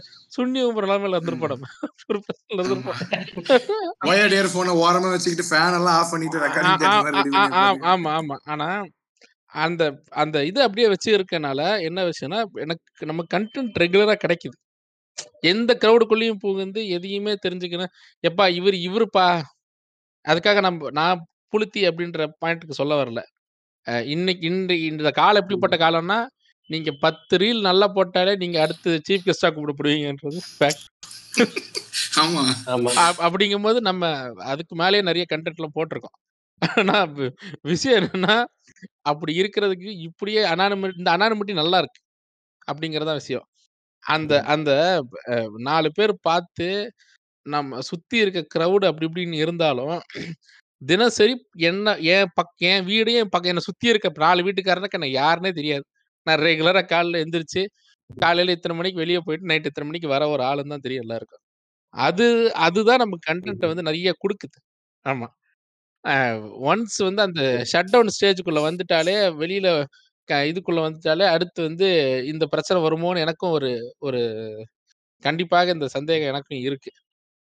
ஏன்னா ஏன்னா சித்தார்த்துமே அதான் பண்றாப்புல. சித்தார்த் வந்து இந்த புது பணக்காரன் அப்படிம்பாங்கல்ல அந்த ஒரிஜினல் பாயிண்ட்டுக்கு வரேன் இப்போ மொத முதல்ல வந்து ஒருத்த வந்து ஃபர்ஸ்ட் பணக்காரனோட முதல்ல லூசு புண்ட மாதிரி பென்ஸ் வாங்குவான். பென்ஸோ பிஎம்டபிள்யூ ஆடியோ வாங்குறான்னு வச்சுக்க ஒரு கோடி ரூபாய் கையில இருந்து எப்படி? பணம் இருக்குங்கிறத வெளியே நிறைய பேருக்கு தெரியப்படுத்தணும் அ- அப்படிங்கிறதுக்காக அ- அ- ஆக்டிவிட்டிஸ் அ- எல்லாம் இப்ப- பண்றது இப்ப- ஆமா இப்ப இர்ஃபானே வச்சுக்கங்க. பிஎம்டபிள்யூ வாங்கிட்டான். ஆனா அவனுக்கு வாங்கின அப்புறம் தான் தெரியுது சர்வீஸ்க்கு விட்டோம்னா ஒரு லட்ச ரூபாய்க்கு கம்மியா அதுல சர்வீஸே பண்ண முடியாது இந்த காரை ஒவ்வொரு தடவையும் மூணு லட்சம் ரூபா ஆகும் அதான் சொல்றேன். ஒரு லட்ச ரூபான்றது ரொம்ப மினிமம் நான் வேல்யூ சொல்லியிருக்கேன். யூஸ்டு வண்டினா ரெண்டு லட்சம் மூணு லட்சம் சாதாரணமா வரும். பிஎம்டபிள்யூ பென்ஸ் வச்சிருக்கவங்களுக்கு தெரியும். அதுக்கு வந்து பேக்கேஜ் தான் வாங்கணும்ட்டு early package three years package தான் வாங்கி சர்வீஸ் விடுவாங்க. என்னப்பா உண்மைதானே? ஆமா. ஆமா ஆமா அந்த பேக்கேஜ் வாங்கினாதான் அது கட்டுப்படி ஆகும் அந்த வண்டியை விட்டுட்டு ஒவ்வொரு ஏன்னா அந்த பேக்கேஜ் எல்லாமே கவர் ஆயிரும். அது வந்து ஒரு பிரீமியம் இன்சூரன்ஸ் மாதிரி அது. அது ஒரு- அது ஒரு இது மாதிரி அந்த பேக்கேஜ் போட்டாதான் அது அவங்களால கட்டுப்படி ஆகும். நாலு நாலு விசிட்டுக்கும் ஃப்ரீயா முடிஞ்சிடும் எல்லாமே. ம். அது எப்படின்னா ஒருவேளை விசிட்டே பண்ணலன்னா அவங்களுக்கு லாபம். விசிட் பண்ணிட்டே இருந்தா இவனுக்கு லாபம் அப்படிங்கிற மாதிரி ஆமா. ஏன்னா மோஸ்ட் ஆஃப் த ஆளுங்க வந்து பென்ஸ் ஆச்சு பிஎம்டபிள்யூ ஆச்சு ஓட்டக்கூடாதுங்கிற பயத்திலே வீட்டில் வச்சிருப்பானுங்க. அதனால அவனுக்கு லாபம். ஜென்ரலாக இந்த பேக்கேஜ் அந்த பேக்கேஜ் மூலமாவே ஓடக்கூடிய விஷயம் அது. நீங்க போய் தனியா ஒரு சர்வீஸ் விட போறீங்கன்னா என்னப்பா டைமிங் பெல்ட் போச்சு? ஆமா நான் சரி ஒன்றரை லட்சம் அப்படிமா சாதாரணமா சாதாரணமா ஒரு வண்டியில வந்து ஒரு சர்வீஸ் இப்போ நார்மலா ஒரு ரெனால்ட் காரையோ இல்லைன்னா ஒரு பத்து பதினஞ்சு லட்சம் இருபது லட்சம் ரேஞ்ச் உள்ள இருக்க ஒரு அஹ், ஒரு சுசுக்கி காரையோ எடுத்துக்கிட்டிங்கன்னா இல்லை டாட்டாவையோ வேற என்னப்பா இருக்கு மஹிந்திராவையோ ஆ மஹிந்திரா ஆ, இந்த மாதிரி எந்த பிராண்ட் பிராண்டை கொண்டு போயிட்டு நீங்க விட்டாலும் பத்தாயிரம் ரூபாய் பாஞ்சாயிரம் ரூபாய்க்கு மேல சர்வீஸ் வராத வாய்ப்பே இல்லை. ஏழாயிரத்தி ஐநூறுல இருந்து பதினஞ்சாயிரம் ரூபாய். இதான் ரேஞ்ச் ஒரு சர்வீஸோட வேல்யூ இது அப்படியே வந்து இருபது மடங்கு அதிகமா இருக்கும். பத்துல இருந்து இருபது மடங்கு மினிமம் சார் வண்டி ஆமா. ஆமா இதை வந்து தெரியாத இந்த கூதி என்ன பண்ணிடுவான் முத பணக்காரன் முதல்ல பென்ஸை வாங்குவான். அவனுக்கு வந்து அப்புறம் மீதி வீடெல்லாம் எழுபது லட்சத்துக்கு கட்டிட்டு முப்பது லட்சத்துக்கு இந்த காரை வாங்கிட்டு. சர்வீஸ் ராடு ஏத்தும் போது கார் வித்துருவான். தெரியாம இதை வாங்கிட்டோம்டா. சரி அது விக்கலான்னு பார்க்கும்போது அப்போ ஒரு பெரிய சூத்தடி பாஞ்சு லட்சத்துக்கு தான் போவாங்க முப்பது லட்ச ரூபா காரு வேல்யூ அப்படியே பாதிக்கு பாதி டிட்டரேட் ஆகும் ஆமா. இதெல்லாம் இவனுக்கு ஐயோ அப்படின்னு தெரியும்ல. இந்த ஸ்டேஜுக்கு எல்லாரையும் கூட்டு போய் விடுறவர் தான் சித்தார்த். ஆனா பணத்துல இல்ல. பணத்துலயும் தான். ஆனா கண்டென்ட்ல அதாவது நல்ல ஃப்ரெஷ்ஷா யோசிச்சுட்டு இருந்தவனை வச்சு ஐடியாவை அவன் வச்சு நல்ல படம் பண்ணிக்கிறான். அந்த அவன் வந்து பெரிய டைரக்டராவி நல்லா அப்படி இப்படி சுத்தி நேரம் விஜய் கிட்ட போகும்போது ஆக்சுவலா செகண்ட் ஹாஃப் வந்து ஃபேக்குன்ற அளவுக்கு பட் பாத்தீங்கன்னா நான் வந்து இது வந்து Content யூசுவல் சஸ்பெக்ட்ஸ் நைட் என்னைக்கு அப்படியே இல்லாம எங்க அண்ணா படம் பண்ணும்போது தான் அதை வரைச்சு போட்டு உனக்கு வரணுமாடா டேய் கொஞ்சம் லேட்டா வரல. ஆனா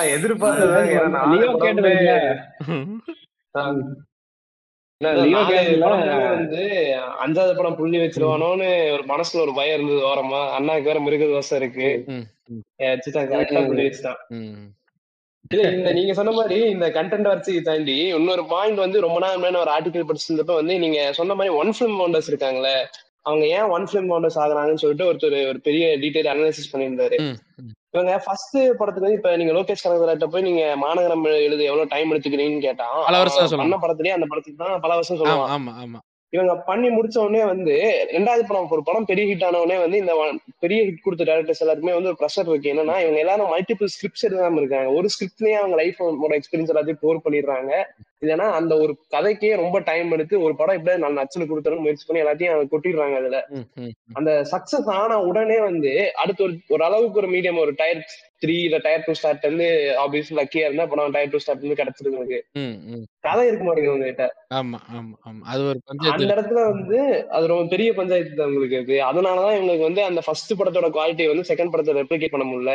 ஆனா அதுலயே வந்து தப்பிச்சாங்க லோகேஷ். அதுலதான் புச்சரித்தனம்னு சொல்லிட்டு என்னன்னா அவனுக்கு கிடைச்ச ஃப்ரீ டைம் எல்லாத்துலயுமே வந்து கண்டென்ட் எழுதிட்டே இருந்திருக்கான்.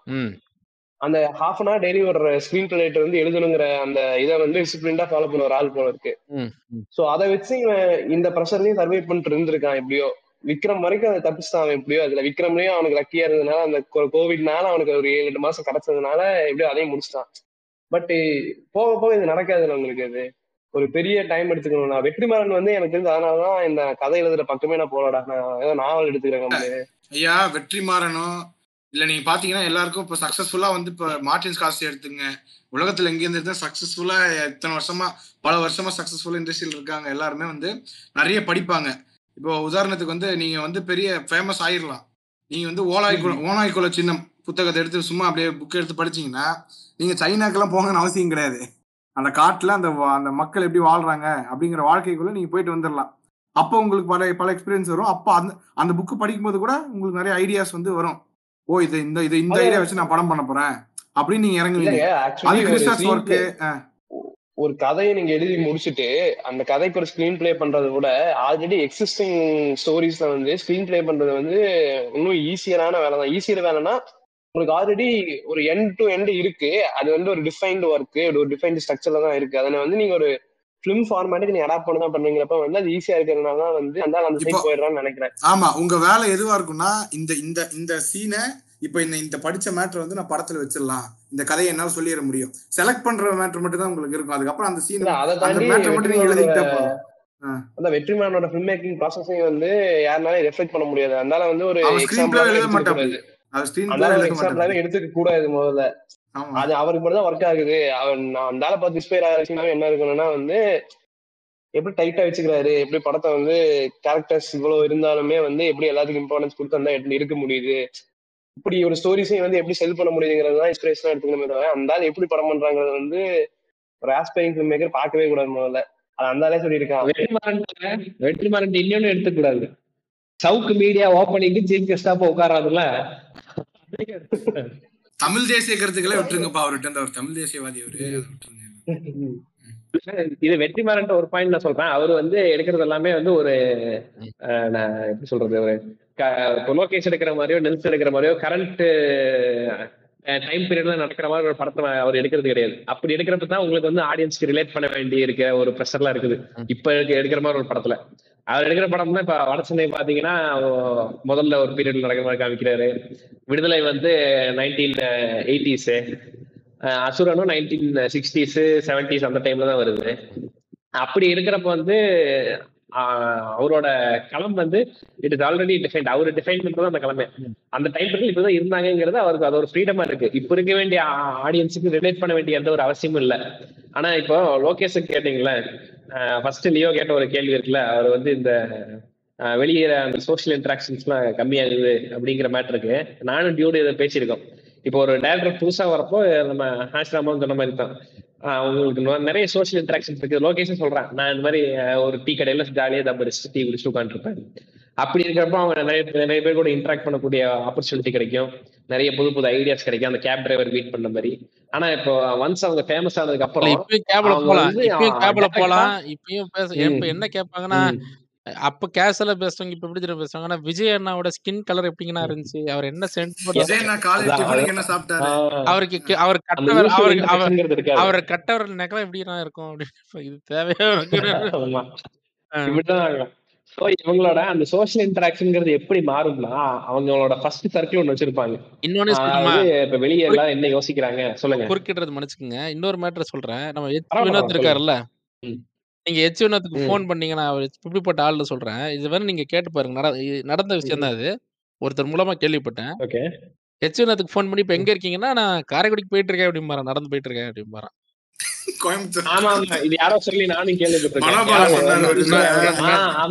நடந்து நடந்து அப்படியே காரைக்குடி வரைக்கும் அப்படியே போறாம சுத்தி பார்த்துக்கிட்டு ரோட. ஏன் போறாங்க? எஸ் ஆமா அதான் விஷயம். ஒரு அது- அதாவது ஏதாவது ஒண்ணு. அதே மாதிரி இன்னொரு விஷயம். எச். வினோத்தை வந்து என்னதான் ரெண்டு அஜித் படம் பண்ணாலும் அஜித் மாதிரியே மறைமா தான் வாழ்ந்துகிட்டு இருக்காரு. முடிஞ்ச அளவுக்கு அவரு. லோகேஷ் கனகராஜ் உங்களால மூஞ்சி பிக்சர் பண்ண முடியுதா? வினோத்துக்கு டக்குனு மூஞ்சி பிக்சர் பண்ணுங்க. பாப்போம் மைண்ட்ல. எல்லாரும் கேக்குறவங்க எல்லாரும் டக்குனு பிக்சர் பண்ணுங்களேன் உங்களால முகத்தை கொண்டு வர முடியுதா? எல்லாரும் உண்மையை சொல்லுங்க. கஷ்டமா அதுதான் அவனோட சக்சஸ் இது அந்த ஆளே எனக்கு அந்த சொல்லியிருக்காங்க நீங்க சொன்ன மாதிரி ம். அஹ் பரத்ராஜன் கூட துணிவுக்கு அப்புறம் இன்டர்வியூ கொடுத்தாரு பாத்தீங்களா நீங்க. அது நல்லா பேசியிருந்தான். அவன் வந்து எனக்கு கேமரா முன்னாடி உட்காந்து என்னோட தாட்ஸை வந்து ஷேர் பண்ணது வந்து எனக்கு எப்படி சொல்ல முடியும் எனக்கு தெரியல. அந்த ஆளோட திங்கிங் ப்ராசஸே நல்லா இருந்ததுங்க ஆக்சுவலி கேக்குறீங்க எனக்கு வந்து நியூஸா சொல்லதான் பிடிக்கும் ஒரு படத்தை. ஐ லைக் டாக்குமெண்டிங் திங்ஸ் அப்படிங்கிற மாதிரி சொல்லியிருந்தாரு. எனக்கு வினோத் சொன்ன பாயிண்ட்லயும் நிறைய இடத்துல வந்து உடன்பாடு இல்லை ஏன்னா அவர் அவரோட தாட்ஸ் வந்து இந்த ஃபில்ம் மேக்கிங்கிற மீடியம்க்கு வந்து அடாப்ட் பண்ணாம நான் இப்படிதான் பண்ணுவேங்கிற மாதிரி ஒரு அடமன்சில இருந்து பேசுற மாதிரி இருந்துச்சு. But as long as films works அது பிரச்சனையே இருக்கிறது கிடையாது. இந்த கடைசி மூணு படமும் ஒர்க் ஆகாததுக்கு ரீசனாவும் அதுதான் இருக்கும்னு நினைக்கிறேன் நான். இல்ல இல்ல அதான். நேர் நேர்கொண்ட பாதை விட்டுருங்க. நான் என்ன சொல்றேன்? எப்படிப்பட்ட படம் எடுக்கிறவரு வினோத்ன்றது நம்ம எல்லாருக்கும் தெரியும். வினோத் யாரு. வினோத் யாரு? அவர் வந்து அந்த ஜீரன் அதிகாரம் வீரன் அதிகாரம் ஒன்று அதுக்கு மேல சதுரங்க வெட்டி. ஆமா இதுதான் வேட்டை. அதுதான் அவர். அதுல. வந்து எந்த விதமான அதாவது ஒரு படம் வந்து ஒரு வெல் ரிசர்ச்டான ஒரு படமா இருக்கும்.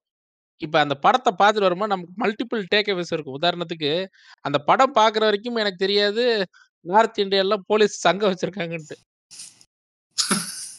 அந்த correct. மேட்டரும் எனக்கு தெரியாது இருக்கு அந்த கத்தி வந்து கட்சி பொருளை எடுக்க கூடாது எங்க எங்க வந்து குத்துனாங்களோ அங்கதான் வந்து மினிமம் ஹேண்டில் எடுத்து அப்புறம் தான் கைரேகை அது இல்ல அது ஆமா அதெல்லாம் ஓரளவுக்கு எனக்கு ஐடியா இருந்துச்சுன்னா நிறைய நேரம் ஸ்கிரிப்ட் ஒர்க் பண்ணும்போது நிறைய போலீஸ் கிட்ட ஒரு ஸ்கிரிப்டுக்காக நாங்க ஒர்க் பண்ணிக்கிட்டு இருந்தோம். அதனால எவிடன்ஸ். கோர்ட் ரூம்ல எப்படி நடக்கும் அதெல்லாம் எங்களுக்கு ஒரு அளவுக்கு ஐடியா இருந்துச்சு. ஆனா சங்க மேட்டர்லாம் தெரியாது. என்னோட அறிவு என்ன தெரியுமா போலீஸ் போலீஸ் சங்க விஷயத்துல எனக்கு இருக்க ஒரே அறிவு வந்து சுந்தர் சி நடிச்ச தீ படத்துல வந்து எல்லாரும் அந்த படத்தை நினைச்சாலே எல்லாரும் ஸ்ட்ரைக் இருப்பாங்க போலீஸ். அப்பல அத அதை காட்சிப்படுத்துறதுக்கு சில காட்சிகள் காட்டியிருப்பாங்க. போலீஸ் இருக்கும்போது இன்னைக்கு ஸ்ட்ரைக் அப்படின்னு சொன்னோன்னே ஒருத்தருக்கு "ஏய், டக்குன்னு ஆட்டோல இறங்கின பொம்பளை கிட்ட ஆட்டோக்காரல்ல பேக் பிடிக்கிட்டு வண்டி எடுத்துட்டு போயிருவான் இப்படி எல்லாமாடா காட்சி. இது என்னடா இது? ஏடிஎம் கேக்க ஆட்டோ ஸ்டாண்டர்டா இது? சொல்றேன். என்னோட சரியா வன்மம் பட் ஓகே அந்த மாதிரி தான் எனக்கு அறிவு இருந்துச்சு. அப்புறம் பார்த்தா தான் அங்க இப்படிலாம் இருக்கு இந்த மாதிரி விஷயம் இருக்கு. தான் ஒவ்வொருத்தருக்கும் ஒரு டேக் இன்வெஸ்டிகேஷன் இப்படி இருக்கு அது அப்படி இருக்கு. ஒரு விஷயத்த வந்து இப்ப நம்ம ஊர்ல இந்த சிங்கம் படத்துல எல்லாம் பாருங்களேன். எந்த கண்ட்ரிலனாலும் இன்வெஸ்டிகேஷன் பண்றாங்க இவர் போயிட்டு. ஆனா அந்த படத்துல இவனுங்க போயிட்டு நார்த் நம்ம நாட்டுக்குள்ளேயே வேற ஒரு இடத்துல போய் இன்வெஸ்டிகேட் பண்றதுக்கு ஊம்புறா ஊம்பாத குறையா போய் பண்ணுவானுங்க. அந்த ஆமா. அந்த ரியாலிட்டியே அந்த கஷ்டத்தையே வந்து அழகா காட்சிப்படுத்த முடியும் அப்படிங்கறதா ஏன்னா இன்னொரு விஷயம். இப்ப அஜித் சார் தான் அதுல ஹீரோனா. சார் நீங்க வந்து அஹ், ராஜஸ்தான் ம- ல கஷ்டப்பட்டு நீங்க தேடுறீங்க. No no that's not my style அப்படின்னு என்னோட நான் ஒரு பைக் எடுத்துக்கிறேன். அவர் அவர் அப்படிதான் சொல்லுவாருன்னு என்னோட இது. இந்த பெரிய ஹீரோக்கள்னு பொதுவா சொல்ல வரேன் அதான் என்னோட பாயிண்ட் ஏன்னா ஆமைங்க கடி தாங்க முடியாதனால அதுக்காக சொல்றேன். இப்ப அது அது விஷயம். நான் பொதுவா அப்படி சொல்றேன். ஒரு ஒரு அம்புலா ப்ளே பண்ணுன்றதுக்காக கொஞ்சம் விடுங்க என்ன ஃப்ரீயா இன்னும் பெர்ஃபார்ம் பண்ண விடுங்க. சரி ஓகே இப்ப இப்ப என்னன்னா அவர் இப்ப பெரிய ஹீரோவே என்னன்னா அதெல்லாம் அடுத்தடுத்த கட்ட இப்ப ஆஸ்திரேலியால போயிட்டு சூர்யா படத்துல சொல்லுவாரு ஏய் யூடியூப்ல போய் சிங்கம் நீ கூகுள். யூடியூப்ல. போயிட்டு ஆமா அங்க போயிட்டு அந்த ஊர்ல இருக்க ஒரு அதிகாரியை பிடிச்சி அங்க பேப்பர் ஒர்க் இது பண்ணி. அவங்க ஹெல்ப்போட போய் அந்த நேரா பவாரியா கேங் இருக்க இடத்துல போயிட்டு போலீஸ் அடி வாங்கிட்டு வருவாங்கல்ல? அதுதான் வினோத். ஆமா. அந்த அந்த வில்லேஜுக்குள்ள போய் அவங்க வந்து நெகோசியேட் பண்ணுவாங்க. ஆமா. ஆனா வாங்கிட்டு வருவாங்களே. ஆமா. ஆமா ஆமா ஆமா டேய் அதெல்லாம் ஏய் யூ ஆப்பிரிக்கன் மங்கி டேய் என்னடா பண்றேன்னு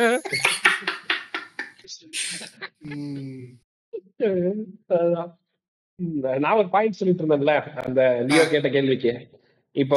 நம்ம டியூட் ஏற்கனவே இது பேசியிருக்கோம் நம்ம ஞாபகம் இருக்கா உங்களுக்கு இந்த. ஃபர்ஸ்ட் இன்டராக்ஷன் எப்படி மாறுது அப்படின்னு கனவு கனவு தொழிற்சாலை எபிசோட்ல பேசியிருந்தோம் ம்.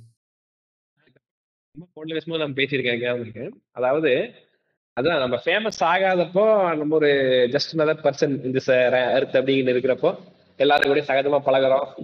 இப்போ நம்ம ஹாசிராமா சொன்ன பாயிண்ட் மாதிரி நம்ம பழகுற ஆட்களும் வந்து எந்த கள்ளங்காடமும் இல்லாம அவங்களுக்கு தோன்ற விஷயங்களை சொல்றாங்க. அதனால மனிதர்கள் நம்மளை சுத்தி இருக்கிறவங்க என்ன நினைக்கிறாங்க என்ன யோசிக்கிறாங்க அப்படிங்கிறது எல்லாமே வந்து நமக்கு ஒரு சின்ன ஒரு ஐடியாவே கிடைக்கும்.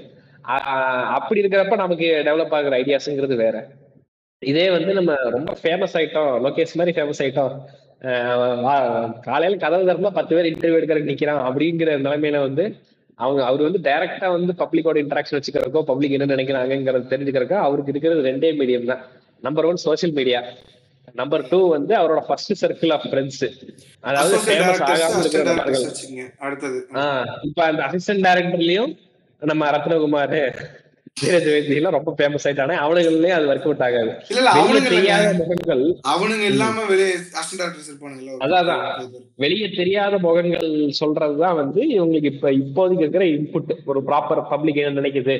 பப்ளிக்கோட தாட் தாட் இப்படி இருக்கு. இப்ப நம்ம இந்த சீனை சொன்னது இப்படி ரிஃப்ளெக்ட் ஆகும் அப்படின்னு சொல்லப்படுற அவருக்கு கிடைக்கக்கூடிய இன்புட்ஸ் எல்லாம் அதாவது என்ன மனநிலையில வந்து ஆடியன்ஸ் இருக்காங்க என்ன எதிர்பார்க்கறாங்க ஹீரோஸ் கிட்ட அப்படிங்கறது எல்லாமே இவருக்கு கிடைக்கிற இன்புட் ஃபர்ஸ்ட் சர்க்கிள் இருந்து வருது இல்லாட்டி சோஷியல் மீடியால இருந்து வருது. இது வந்து கரப்ட் ஐடியாஸ் உங்களோட ஒரிஜினல் ஐடியாஸ் வந்து நீங்க வழியை வழிய போய் மாத்திக்கிற மாதிரி இருக்கும். நீங்களா ஒரு விஷயத்த எக்ஸ்பீரியன்ஸ் பண்ணி ரைட் பண்றதும் வேற ஒருத்தர் சொல்லி இதுதான் வந்து நிலைமை அப்படின்னு சொல்லி கேட்டு இல்ல நீங்க இந்த சோஷியல் மீடியா வழியா பார்த்து அங்க யோசிக்கிறத உண்மையிலேயே வெளியே யோசிக்கிறாங்களோ அப்படின்னு நினைச்சு எழுதுறது வந்து அது ஐவிஎஃப் வந்து கரெக்ட் பண்ணும் ரஞ்சித் இருக்கார்ல. ரஞ்சித் வந்து இப்ப காலா கபாலிக்கெல்லாம் வந்து ரஞ்சித் வந்து நேரடியா போய் அவன் சொல்லியிருக்காருன்னு நினைக்கிறேன். அவன் சொன்ன மாதிரி தான் ஞாபகம் இருக்கு. மும்பையிலயும் அந்த தாராவியும் சூப்பர் அந்த ஏரியாலையும் மலேசியாவுக்கு ஆஹ் மலேசியாவுக்கு இருந்து அங்க என்னென்ன பிரச்சனை இருக்கு அப்படிங்கறத பார்த்து ஃபர்ஸ்ட் ஹேண்ட் எக்ஸ்பீரியன்ஸா பார்த்து தான் உட்காந்து எழுதியிருக்கான். ஆனா இப்ப ரஞ்சித் அதையே நினைச்சா அதை பண்ண முடியுமாங்கிற டவுட் தான். ஏன்னா ரஞ்சித்தும் வந்து ஈக்குவலா ஃபேமஸ் ஆயிட்டான். ம். அது பண்ணிருக்காராம் அது இல்ல இல்ல. அந்த டைம்ல பண்ணிருக்காரு பண்ணிருக்காங்க இப்ப. சொல்றேன். இப்ப மறுபடியும் அதை ரிப்பீட் பண்ண முடியுமாங்கிறது ரஞ்சித்துக்கே ஒரு டவுட் அந்த மாதிரி தான் ஒரு நேரத்துல பண்ணிருக்காருன்னு ம். தங்கலான் படத்துக்கு. அப்படியா? படம் தானே. ஆடுகளமே மதுரையில போய் உட்கார்ந்து தானே ஸ்டிப் ஒர்க் பண்ணதை சொன்னாங்க. அந்த ஆமா. சொல்றேன். அப்படின்னாங்க. எனக்கு ஒரு டவுட் எப்பவுமே இருக்கும். இப்ப முதல்ல ஒரு படம் நல்லா. பண்ணிட்டாங்கன்னா அடுத்தடுத்த படம் தொடர்ந்து அட்லீஸ்ட் ஒரு மூணு படமாவது நல்லா கொடுத்தவங்க தான் நான் நம்புவேன் பொதுவா. அந்த அடிப்படையில வந்து அந்த அடிப்படையில லோகேஷை நான் நம்புறேன். அதுதான். அதான் நான் பண்ண பெரிய தப்பு. ஆனா மேபி அடுத்த படம் கூட நல்லா பண்ணிட வாய்ப்பு இருக்கு. எனக்கு கேப்ப கேப்பபிலிட்டி இருக்காது. அது ஒரு நல்லா. அடுத்து வந்து நல்லா இருக்கு நல்லா இல்லைலாம் பிரச்சனை கிடையாது. கழுகு காக்கா எதையாவது சொல்லி தாத்தா ஓட்டிடுவார். சரி விடுங்க இது தேவையில்லாத பேச்சு இருந்தாலும் சரி ஆமா இல்ல எனக்கு வந்து இப்ப எனக்கு என்ன எனக்கு என்ன ஒரே பையனா செகண்ட் ஹாஃப் நல்லா இல்லைன்னு கேள்விப்பட்டேன் இருந்தாலும் தம்பிக்கு ஒரு வாய்ப்பு. கொடுத்து அப்படின்ட்டு வாய்ப்பு கொடுத்து வாழ்க்கை வாழ்க்கை புளுத்து புளுத்துன்னு புளுத்துறான் அந்த ஆளு பெரிய மனுஷன். நடந்துக்கியா நீனு எவனாவது அடுத்த ப- அடுத்த நடிகரோட படத்தை இவன் இவன் எந்த அளவுக்கு சூப்பர் ஸ்டார் அவனும் அந்த அளவுக்கு சூப்பர் ஸ்டார் தான். ஆமா ஆமா இந்த மாதிரி சில்லறத்தனமா பேச வேண்டியதே கிடையாது. ரஜினி கதை கதையில வந்து இப்படி நல்லா பண்ணுங்கன்றதுக்கு மேல ரஜினிக்கு அறிவு இருக்குமான்னு எனக்கு தெரியல படம் பண்றது இதை விட பெட்டரா அதான் அவன் சீன் ஐடியா ஸ்னைப்பர் வச்சு பண்ணலாங்கிறது கொடுத்துருக்கான். நெல்சன் தான் அதை வந்து மாத்தி ஒர்க் இல்ல பண்ணிருக்கான்னு இல்ல தெரியுது. இல்ல இல்ல நான் கான்டெக்ட் என்னோட என்னோட என்னோட இதுபடி நெல்சன் இதை விட பெட்டரா ட்ரை பண்ணுங்க அப்படின்னு சொல்ற அளவுக்கு தான் அவனுக்கு அறிவு இருக்குன்னு எனக்கு தோணுது. அவன் வாயில எப்படி மன்சூர் அலிகான் வாயில பெர்ஸ்பெக்டிவ் வேணாலும் எப்படி எதிர்த்து பார்க்க முடியலையோ இவர் வந்து கதையோட அம்சத்தை அவருக்கு புரிய வச்ச மாதிரி எனக்கு தோணுது. கதையோட அம்சத்துல நான் இப்ப ரஜினி என்ன பண்ணுவான்னா. நைன்டிஸ்ல இருந்தே வந்து அவன் பெரிய ஹிட்டான படம் எல்லாமே அவனோட கதையா தான் இருக்கும். என்னன்னா இப்ப பாஷா படத்தை எங்க இருந்து எடுத்திருப்பான். என்ன இந்த படத்தை நம்ம பண்ணலாம் சுரேஷ் அப்படின்னு எடுத்திருப்பான். அண்ணாமலை பாருங்க அதுவும் அவன் கதை தான். இந்த பாருங்க இந்த மாதிரி ஒரு பால்காரர் இருக்காரு.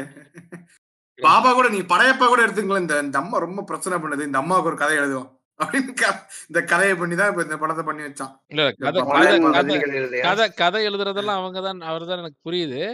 ஆனா என்னால இமேஜின் பண்ண முடியல. இப்படி உட்கார்ந்து இவர் கதையை உட்கார்ந்து Yes. டிஸ்கஸ் பண்றதும் இவங்க அதுல இருக்க ப்ராப்ளம் எல்லாரும் ரஜினியோட கதை டிஸ்கஷன் யோசிச்சு பாருங்களேன். அதாவது ஐயா இன்ட்ரி இந்த பேட்டி எடுக்கும்போது அஹ், ஏன் இந்த இந்த இப்படி நடந்துச்சே அப்படின்னு ஒரு எக்ஸ்ட்ரா ஒரு மேட்டர் கேட்டா நன்றி அப்படின்னு வணக்கம் சொல்லிட்டு கிளம்பிடுறான் கோவமா. உங்கள ஐடியாலஜி என்ன? ஐயா. ஐடியாலஜி என்ன? தலை சுத்துதுப்பா நன்றி வணக்கம். இல்ல அப்படி அப்படிங்கிறது கூட ஏர்போர்ட்ல எல்லாம் சும்மா அந்த சார் அந்த இடத்துல இப்படி நடந்துச்சு அதுக்கு இப்படின்றாங்களே அப்படின்றாங்களே அப்படின்னு கேட்டாலே இப்ப வந்து அதுக்கு பதில் சொன்னா பிஜேபி எல்லாம் தெரிஞ்சிடும் உடனே கும்பிட்டு போட்டுருவான். அதான். அந்த மாதிரி அப்படி விலகுற போற ஆளு உட்காந்து யோசிச்சு பாருங்களேன் இப்ப ஜெயிலர் படத்தை டிஸ்கஸ் பண்றோம். இப்ப ரஜினி வந்து இப்ப சொல்றாரு அதாவது அந்த வீடை வந்து ஃபுல்லா ஸ்னைப்பர் வச்சு சரௌண்ட் பண்றாங்க. நடுவுல வந்து அங்க அவங்களோட மருமகளும் அவங்களோட அவரோட மனைவியும் உட்காந்து ஆமா உட்காந்து இந்த சிறு ப சின்ன பையனை அந்த இடத்துல மறைச்சு வைக்கிறாங்க. சரி இதை வந்து வேற மாதிரி ஹெச்சோ! வாய மூடு அப்படின்னு ஏன்டா இவன் கிட்ட எதுவும் கதை பேச நல்ல கதை சொல்ல முடியுமா? சொல்றேன். ஹுக்கும் உடனே ஹுக்கும் கா- சொல்றேன். இது ரஜினியோட மேட்டர் தான் இது. ஹுக்கும். டைகர் கா ஹுக்குமே வந்து ரஜினி வாய மூடு. இதுக்கு மேல நீ என்கிட்ட பேசுற வேலை வச்சுக்காது. இதுக்கு மேல ஒரு வார்த்தை பேசல சங்கின்னு தெரிஞ்சு. அதாவது கருத்தம் இதுக்கு மேல பிரச்சனை. அதான் ஜெயிலர் எடுக்கிறதுக்கு முன்னாடியே லியோவோட கதை வந்து ரஜினி ஃபுல் அண்ட் ஃபுல்லா தெரிஞ்சிருக்கு. அதனாலதான் இதுல இருக்கிற இன்புட்லாம் கொஞ்சம் கொடுத்துருக்கான் அவன் இந்த ஸ்னைப்பர் வைக்கிறதெல்லாம். அதுதான் அதனாலதான் இதுல கொஞ்சம் யூஸ்டா இருந்த மாதிரி இருந்தது லியோல கடைசியில பேட்ச் ஒர்க் எல்லாம் பாத்துருக்காங்க அவங்க அந்த நெப்போலியன் வந்து வெளிய இருந்து சொல்ற மாதிரி தான் இருக்குமாமா இந்த மாதிரி பிரச்சனை இருந்து. அப்புறம் தான் வீட்டுக்குள்ள கொண்டு வந்து வச்சு பேட்ச் ஒர்க் பாத்துருப்பாங்க அதான் இப்ப இந்த ஸ்கிரிப்ட் வந்து குடுக்குறாங்க. இல்ல ரஜினி பேசுறத பத்தி பேசிட்டு இந்த மேட்டர் நான் சொல்றேன். கார்த்திக் சுப்ராஜ் இன்டர்வியூ வந்து நான் பாத்துட்டு இருந்தேன். அந்த இன்டர்வியூ நேத்து தான் வந்திருக்கு நாங்க இப்ப ரெக்கார்ட் பண்ண டைம் வச்சு பாக்குறப்ப இங்க பரத்துரசங்கன் கூட. ரஜினி பேட்டை கதை வந்து கேட்டுட்டு அதுக்கப்புறம் வந்து காலாகபாலையில வந்து பிஸி கேட்டு திரும்ப பேட்டை பண்ண பேட்டை கதை. கேட்டுட்டு. அது ரெண்டாயிரத்தி பதினஞ்சுலயே சொல்லிட்டான் நம்ம கார்த்திக் சுப்ராஜ் வந்து. அதுக்கப்புறம் காலாலே கப்பாலே பிஸியா இருந்ததுனால வந்து கார்த்திக் சுப்ராஜ் மூவ் ஆயிட்டான் போல இருக்கு. சரி இந்த படம் நடக்காதுன்னு நினைச்சு போயிட்டான் போல இருக்கு. அப்புறம் தான் ரஜினி கூப்பிட்டு இந்த மாதிரி ஃபுல் ஸ்கிரிப்ட்ஸை வந்து எங்களுக்கு கதை ரெடி பண்ணுன்னு சொல்லுங்க முழு படமா சொல்லுங்க அப்படின்னு சொன்னப்ப கார்த்திக் சுப்ராஜ் ரெடி பண்ணிட்டு போய் சொல்லியிருக்கான். சொல்லி முடிச்ச உடனே என்ன சொல்லியிருப்பான்னு எதிர்பார்க்குறீங்க நீங்க? வர்ற பொங்கலுக்கு ரிலீஸ் நன்றி வணக்கம். பொங்கலுக்கு ரிலீஸ் வேணாமா படம் அப்பதான் கதையை சொல்லி முடிச்சிருக்கான். அடுத்த பொங்கல் படம் ரிலீஸ் கை கொடுங்க அப்படிங்கிறானாமா. ஏய், என்ன பேசு அதெல்லாம் படம் ப்ரொடக்ஷன் போகணும். படம் ஷூட் பண்றப்ப அதெல்லாம் பாருங்க. ஆனா ஒண்ணு சொல்றேன். ரஜினி வந்து இந்த மாதிரி விஷயத்துல ரொம்ப தெளிவா இருக்கக்கூடிய ஆளுதான்.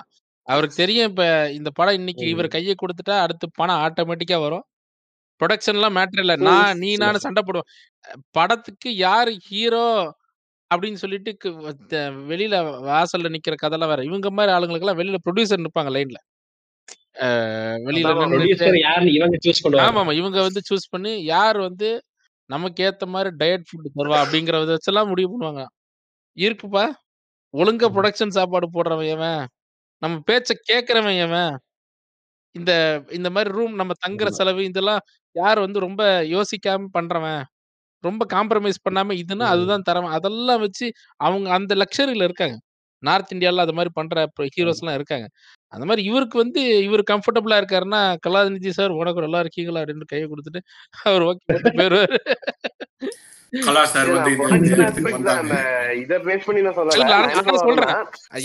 தான். அவருக்கு இன்னைக்கு இன்னைக்கு கையை கொடுத்துட்டா நாளைக்கு சன் பிக்சர்ஸ் இதாப்பா உனக்கு தொண்ணூறு நாள் டைம்ன்றாங்க முடிஞ்சு போச்சு. அதேதான். பிரச்சனை. அப்படின்னு சொல்றேன். அவன்கிட்ட எதுவுமே சொன்ன ஃபர்ஸ்ட் வார்த்தையே அடுத்த பொங்கலுக்கு படம் ரிலீஸ்ல கையே குடுக்குறான். அவன்கிட்ட ஒரு டிசிஷன் இல்ல எதுவுமே. அவன் சுப்ராஜ் சொல்லிட்டு இருந்தான். எல்லா டேரக்டர்ஸுமே வந்து ரொம்ப இன்டெரக்டா சொல்ல ட்ரை பண்றாங்க. இது பரதராஜன் வந்து ப- பச்சையாவே லோகேஷோட ஃபெயிலியர் தான் வந்து ஒரு கேள்வியா கேட்கணும்.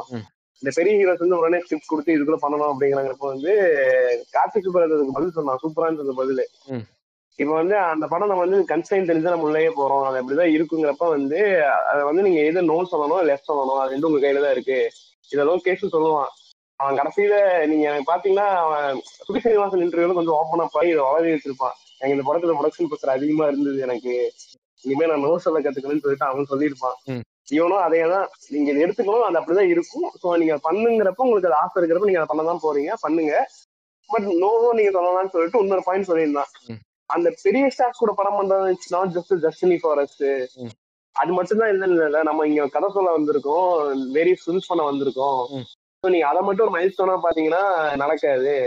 அப்படிங்கிற மாதிரி வந்து அவன் சொல்லியிருந்தான். அந்த பாயிண்ட் நல்லா இருந்தது ஆக்சுவலி எனக்கே ஒரு ரெவலேஷன் மாதிரி இருந்தது இந்த இதுதான் த்ரெஷோல்டும் கிடையாது. இப்போ திரும்ப வந்து டபுள் எக்ஸ் மாதிரி ஒரு படம் லாரன்ஸ் எஸ் சூர்யா வச்சு எடுக்கிறேன்னா நான் இந்த மாதிரி படங்களும் திரும்ப நான் பண்ணி தானே ஆகணும். அது மட்டும் படம் இல்லைங்கிற மாதிரி ஒரு பாயிண்ட் சொல்லியிருந்தான் அந்த பெரிய ஸ்டாக்ஸ்ல தான் ஒர்க் பண்றது அப்படிங்கிற பாயிண்ட் இதே மாதிரி கார்த்திக் சுப்ராஜ் மாதிரி இந்த ஒரு மொரட்டாட்டி வாங்கிட்டு வந்தா லோகேஷ் ஆனா ஆனா எனக்கு ஒன்று அன்ரிலேட்டடா ஒன்று சொல்றேன். இந்த. செக்ஷுவல் ப்ரெடேட்டர்ஸ்க்கெல்லாம் காலேஜ் வாசல் ஸ்கூல் வாசல்லாம் ஒரு கிரவுண்ட் ஹண்டிங் கிரவுண்ட்ல அந்த மாதிரி. சித்தார்த்துக்கு வந்து நாளை இயக்குனர் ஒரு ஹண்டிங் கிரவுண்ட் நல்ல படம் கொடுத்தான் போன படம் தான். அதுக்கும் போட்டு அடிக்கிறது நல்ல இவன் நல்லா இருக்கான்ல? இவனை வச்சு ம், அப்படின்னு சொல்லிட்டு தாடியை போட்டு தேய்த்து நான் ரெண்டு விரல்ல தேய்ச்சி அப்படி. டக்கர்னு ஒரு படம் பண்ண யாரும் பார்க்கல. அது ஒரு கொஞ்ச நாள் முன்னாடி பண்ண அதான் சொல்றேன். எல்லா விதமான படமும். இப்ப நான் பத்து படம் பண்ணா. பத்து படத்துலயும் சித்தார்த் மட்டும் தான் தெரிஞ்சு போச்சு. அப்படி படம் எல்லாமே. அதான் நண்பர்களே தொடர்ந்து இவ்வளவு நேரம் வந்து இந்த படம் எப்படி இருக்கு எங்களுக்கு எப்படி ஒர்க் ஆச்சு இந்த விஷயங்கள்லாம் வந்து இவ்வளவு நேரம் பேசிட்டு இருந்தோம்.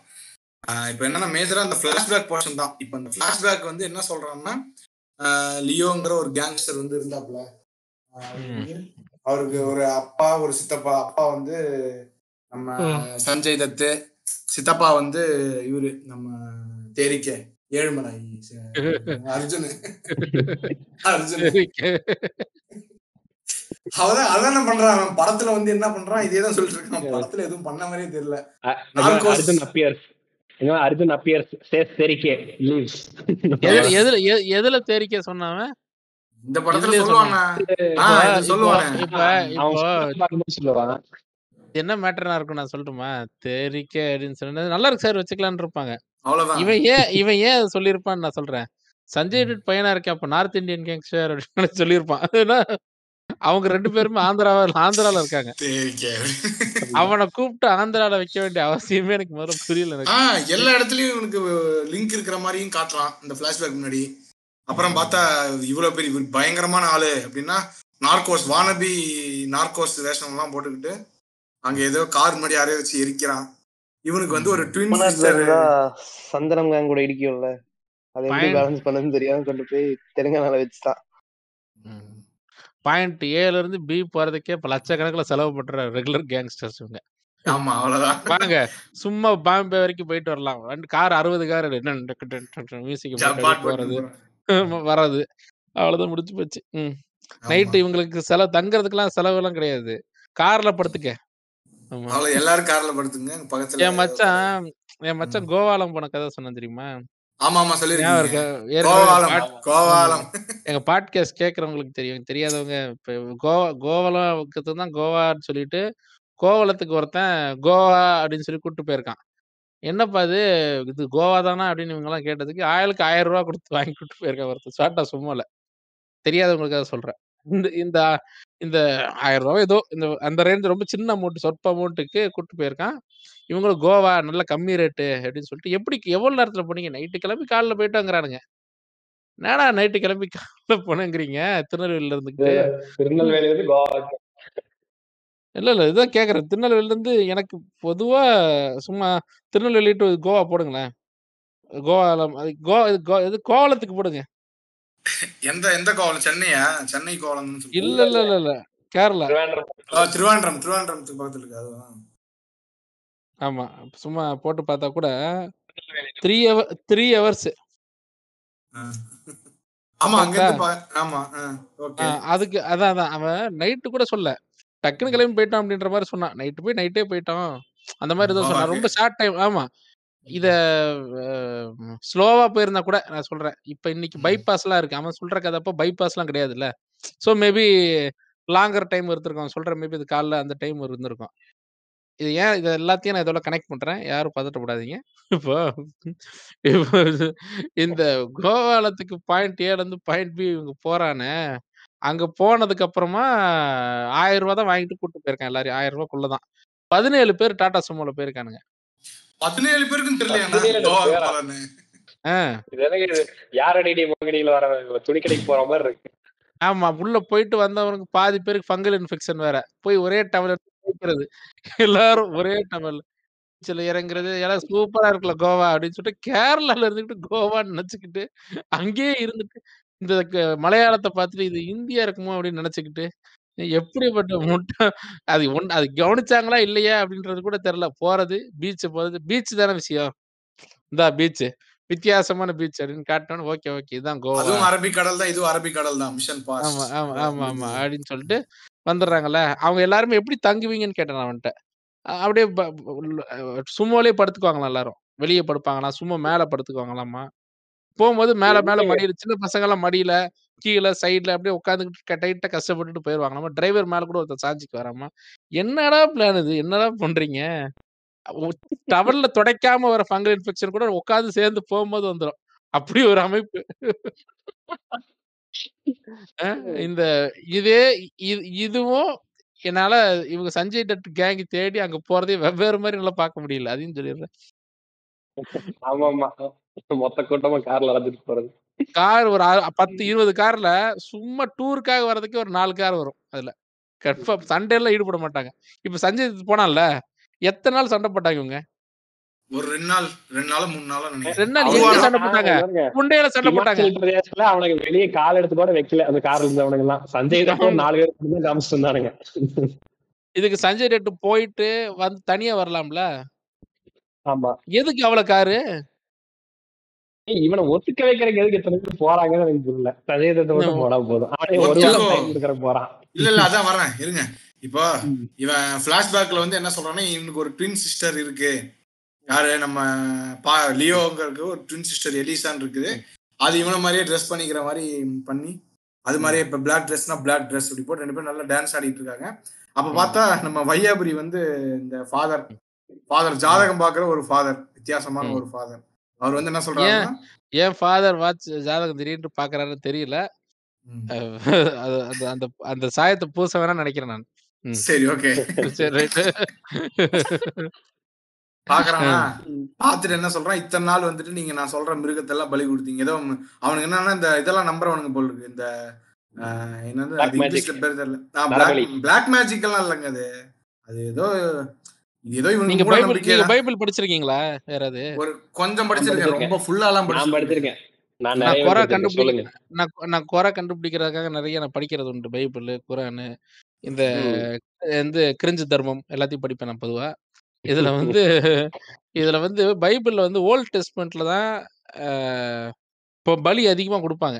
ஆமா ஆமா ஆமா ஆமா ஆமா அது ஆமா, தெரியும். தெரியும் ஆமா அப்ப இந்த Adam Eve Adam Eve basic கதையை பார்த்தாலே அதுல வந்து பலி கொடுக்கறதுல தான் பஞ்சாயத்தே வரும் அதனாலதான் ஆடம் ஈவோட பசங்க வந்து கெயின் ஆபேல் வந்து அடிச்சுக்குவானுங்க ஒருத்தன் ஒருத்தன் கொன்றுவான் இந்த. பலி கொடுக்கறது. தான் பஞ்சாயத்து இவன் நல்லா கொடுப்பான் இவன் ஒழுங்கானத இவன் நொந்து போனது வெந்து போனதெல்லாம் கொடுப்பான் அதனால கல இவனுக்கு. வந்து சண்டை வந்து ஒருத்தன் ஒருத்தனை கொன்னுக்குவான் இவன் இன்னும்.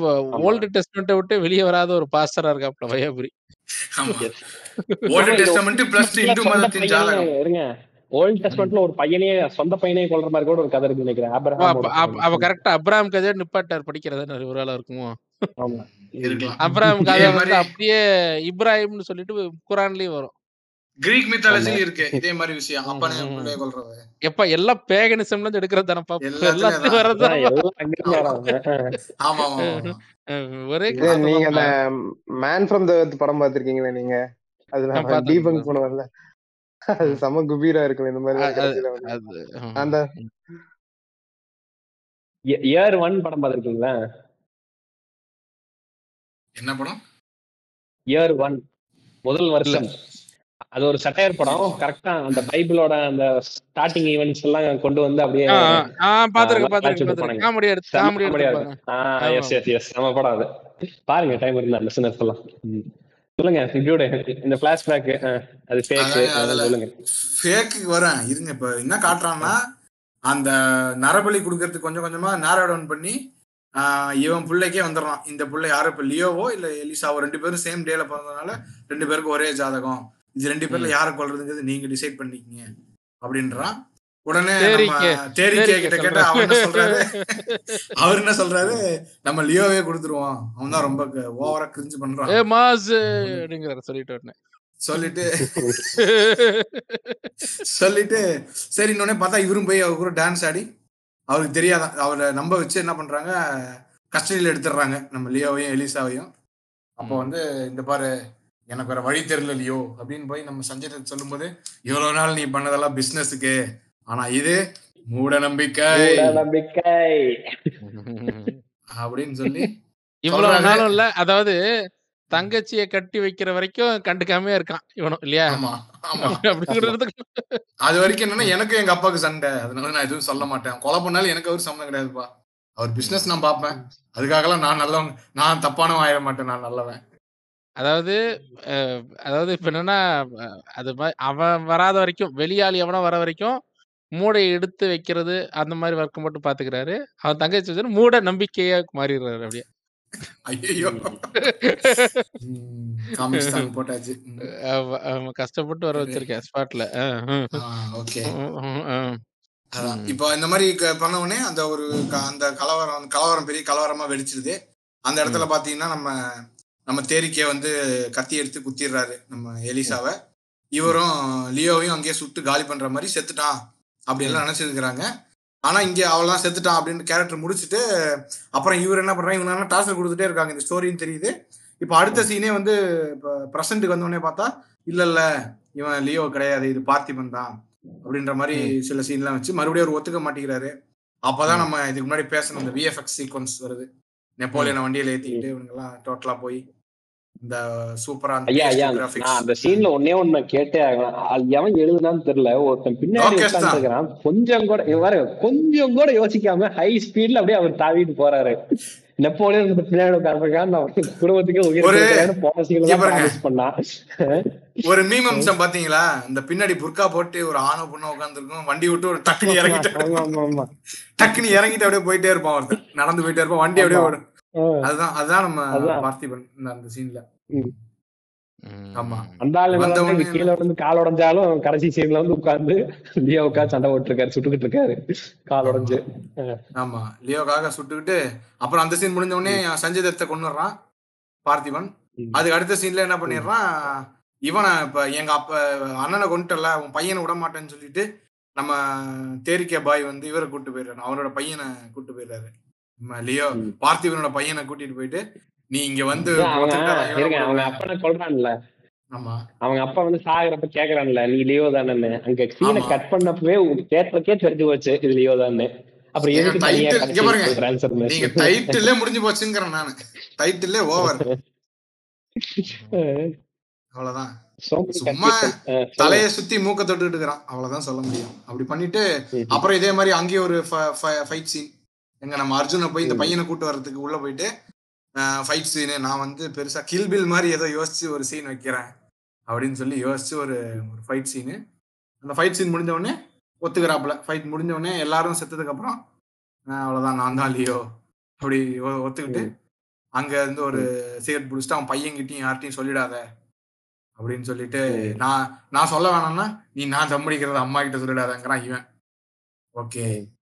டீல் அப்படின்னு போட்டு ரெண்டு பேரும் கிளம்பி வந்துடுறாங்க கிளம்பி வந்துட்டு உங்க அம்மா கிட்ட எக்ஸ்பிளைன் பண்ணிட்டு த்ரிஷா கிட்ட எக்ஸ்பிளைன் பண்ணிட்டே இருக்காரு. எக்ஸ்பிளைன் பண்ணிட்டு கேட் வீட்டு கேட் அப்படியே மூட போகும்போது பார்த்தா ஒருத்தர் கால் பண்றாரு த மேன் கால் பண்றாரு. கால் பண்ணி ட்ரக் ட்ரக் ஃப்ரீ சொசைட்டி அமைப்போம். நம்ம எல்லாம் ஒன்று கூடி பாருங்க இப்போ இப்போ அது பாருங்க. நீங்களே உங்க ஃபேமிலி எவனும் சொல்ல வரக்கூடாது நானே பார்த்தி பண்ணு லிவிங் இன் டிஸ்கேஸா பீஸ்ஃபுல்லா வாழ்ந்துகிட்டு இருக்கேன். ஒரு வழியா எவன் என்ன தேடி வரும்னு நினைச்சா அவனுக்கு மொத்த கும்பலே க்ளோஸ் பண்ணிட்டு அப்பா நிம்மதியா இருக்கலாம். இப்பதான் நீங்க வீட்டுக்கு வந்து சேர்றீங்க. அப்ப கூப்பிட்டு நீங்க ஒண்ணு கொளுத்துனா பத்தாவதுலயும் எல்லாத்தையும் கொளுத்துவோம். எனக்கு வேற டவுட் வேற வருது. இங்க பாருங்க. ஐயா இவன் கொளுத்தலாம்னு சொல்லும் போது எனக்கு வேற டவுட் எல்லாம் வருது. ம், சரி வேண்டாம். என்ன? ஒருவேளை இவரு ஐயா மருத்துவர் ஐயாவா இருக்குமோங்கிற ஒரு சந்தேகம் தவிர்க்க முடியாது. யார் என்று தெரிகிறதான்னு சொல்லாம விட்டு விட்டு இருந்தாருன்னு வைங்களேன். யோசிச்சு பாருங்களேன். யாரா இருந்திருக்கும்? இது மருத்துவர் ஐயா தான் ஓ. அதான். இப்ப அது முடிஞ்ச உடனே இப்ப யாருன்னு தெரிகிறதா? வாங்க. நம்ம இந்த கண்ட்ரியில இருக்கிற எல்லாத்தையும் கொளுத்துவோம். வாங்க. யாருன்று தெரிகிறதா? அப்படிங்கிறாரு. அப்படியே இவர் வேடிக்கை பார்க்கறாரு அங்கேயே வந்து படத்தை முடிச்சிடுறாங்க. எல்லாரும் அப்பா ஆள விட்டா போண்டா சாமின்னு ஓடி வந்துடுறாங்க எல்லாம். செகண்ட் ஹாஃபை பார்த்ததுக்கு. இதுதான் இதுதான் இந்த படம். இப்போ இவன் என்ன பண்றான்? இன்டர்வியூல இப்ப வருவான் அவனுக்கு வர்றான். இன்டர்வியூல வந்துட்டு என்ன பண்றான்? ஒரு ஒரு இன்டர்வியூல உட்காந்துக்கிட்டு ஃபர்ஸ்ட் வந்துட்டு இது ஃபேக் இந்த பிளாஷ்பேக் வந்துட்டு ஃபேக்கா கூட இருக்கலாம் அப்படிங்கிறான். இப்ப மேஜர் அங்கதான் மாற்றான் இப்ப. இப்போ பர்ஸ்ப இப்போ அதெல்லாம் அதுதான் தான் இவெல்லாம் ஸ்டார்டிங்ல நம்ம சொல் பேசியிருந்தோம்ல. இப்போ வந்து ஆடியன்ஸை டிசீவ் பண்ண ட்ரை பண்றாங்க அவன். ஓகேவா டிசீவ் பண்றதுன்னா என்ன பண்ணும்? இப்போ நம்பர் ஆடியன்ஸை வந்து நீ கம்ப்ளீட்டா நம்ப வச்சதுக்கு அப்புறம் தான் நீ வந்து டிசீவ் பண்ண முடியும். ஆமா. இவனே வந்து பண்ணிருக்கான் இது முன்னாடி. விக்ரம்லயே இதுதானே பண்ணான். கர்ணனுக்கு ஒரு ஃபிளாஷ்பேக் காமிச்சு விக்ரம கூட விடுங்க. நம்ம அதான் பேசியிருந்தோம். இவன் எடுத்த. படம் தானே அது அது பொய்ங்கிறத கிளியரா புரிய வச்சான் எல்லாத்துக்கும். தன்னை இப்படிதான் ப்ரொடெக்ட் பண்ண விரும்பிக்கிட்டான் அப்படின்னு. அந்த மாதிரி இதுலயும் சீன் வச்சிருந்தா என்ன கேடுங்கிற. ஒண்ணுமே சொல்லாம கிளாஸ் பேக் எடுத்து வச்சு நம்ம தான் தேடி எழுதி இவனுங்களா கண்டுபிடிக்கணுமோ அப்புறம் அது ஃபேக்கா கூட இருக்கலாம் இவர் வந்து கேஷுவலா இன்டர்வியூல சொல்லுவாராம். பண்ண? செல்லிங் பாயிண்டே அதான் சல்லி பைசாக்கு பிரயோஜனம் இல்லாத ஒரு விஷயத்தை பத்தி இத்தனை வாட்டி பேச வச்சிருக்கான்ல. அது- அதுதான் ட்ரேட் சீக்ரெட் பேசுறதுக்கு கூட ஒருத்தர் இல்லாத ஃபிலிமிங் அந்த பிளாஷ்பேக் ஃபுல்லாவே எதுவுமே பண்ணல மொத்தமாவே. அதை பத்தி உட்காந்து ஃபேஸ் பிளாஷ்பேக்கா இல்லையா? விஷயம் தெரிஞ்சவங்களே அதை உட்காந்து டிஸ்கஸ் பண்ற அளவுக்கு பண்ணி வச்சிருக்கான் பாத்தியா? அதுதான் அதுதான் பிரச்சனை. இவ்வளவுதாங்க இதுக்கு மேல படத்தை பத்தி பேசுறதுக்கு ஒண்ணும் இல்ல. ரொம்ப ஜவ்வா அழுத்தா செருப்பு கொண்டே எறிவாங்க கேக்குறவங்களும். அதனால இறுதி கருத்தை சொல்லி முடிச்சு விட்டுருவோம். நீங்க சொல்லுங்க. ஆ. இறுதி கருத்து. ஜேடி கமான் சொல்லுங்க.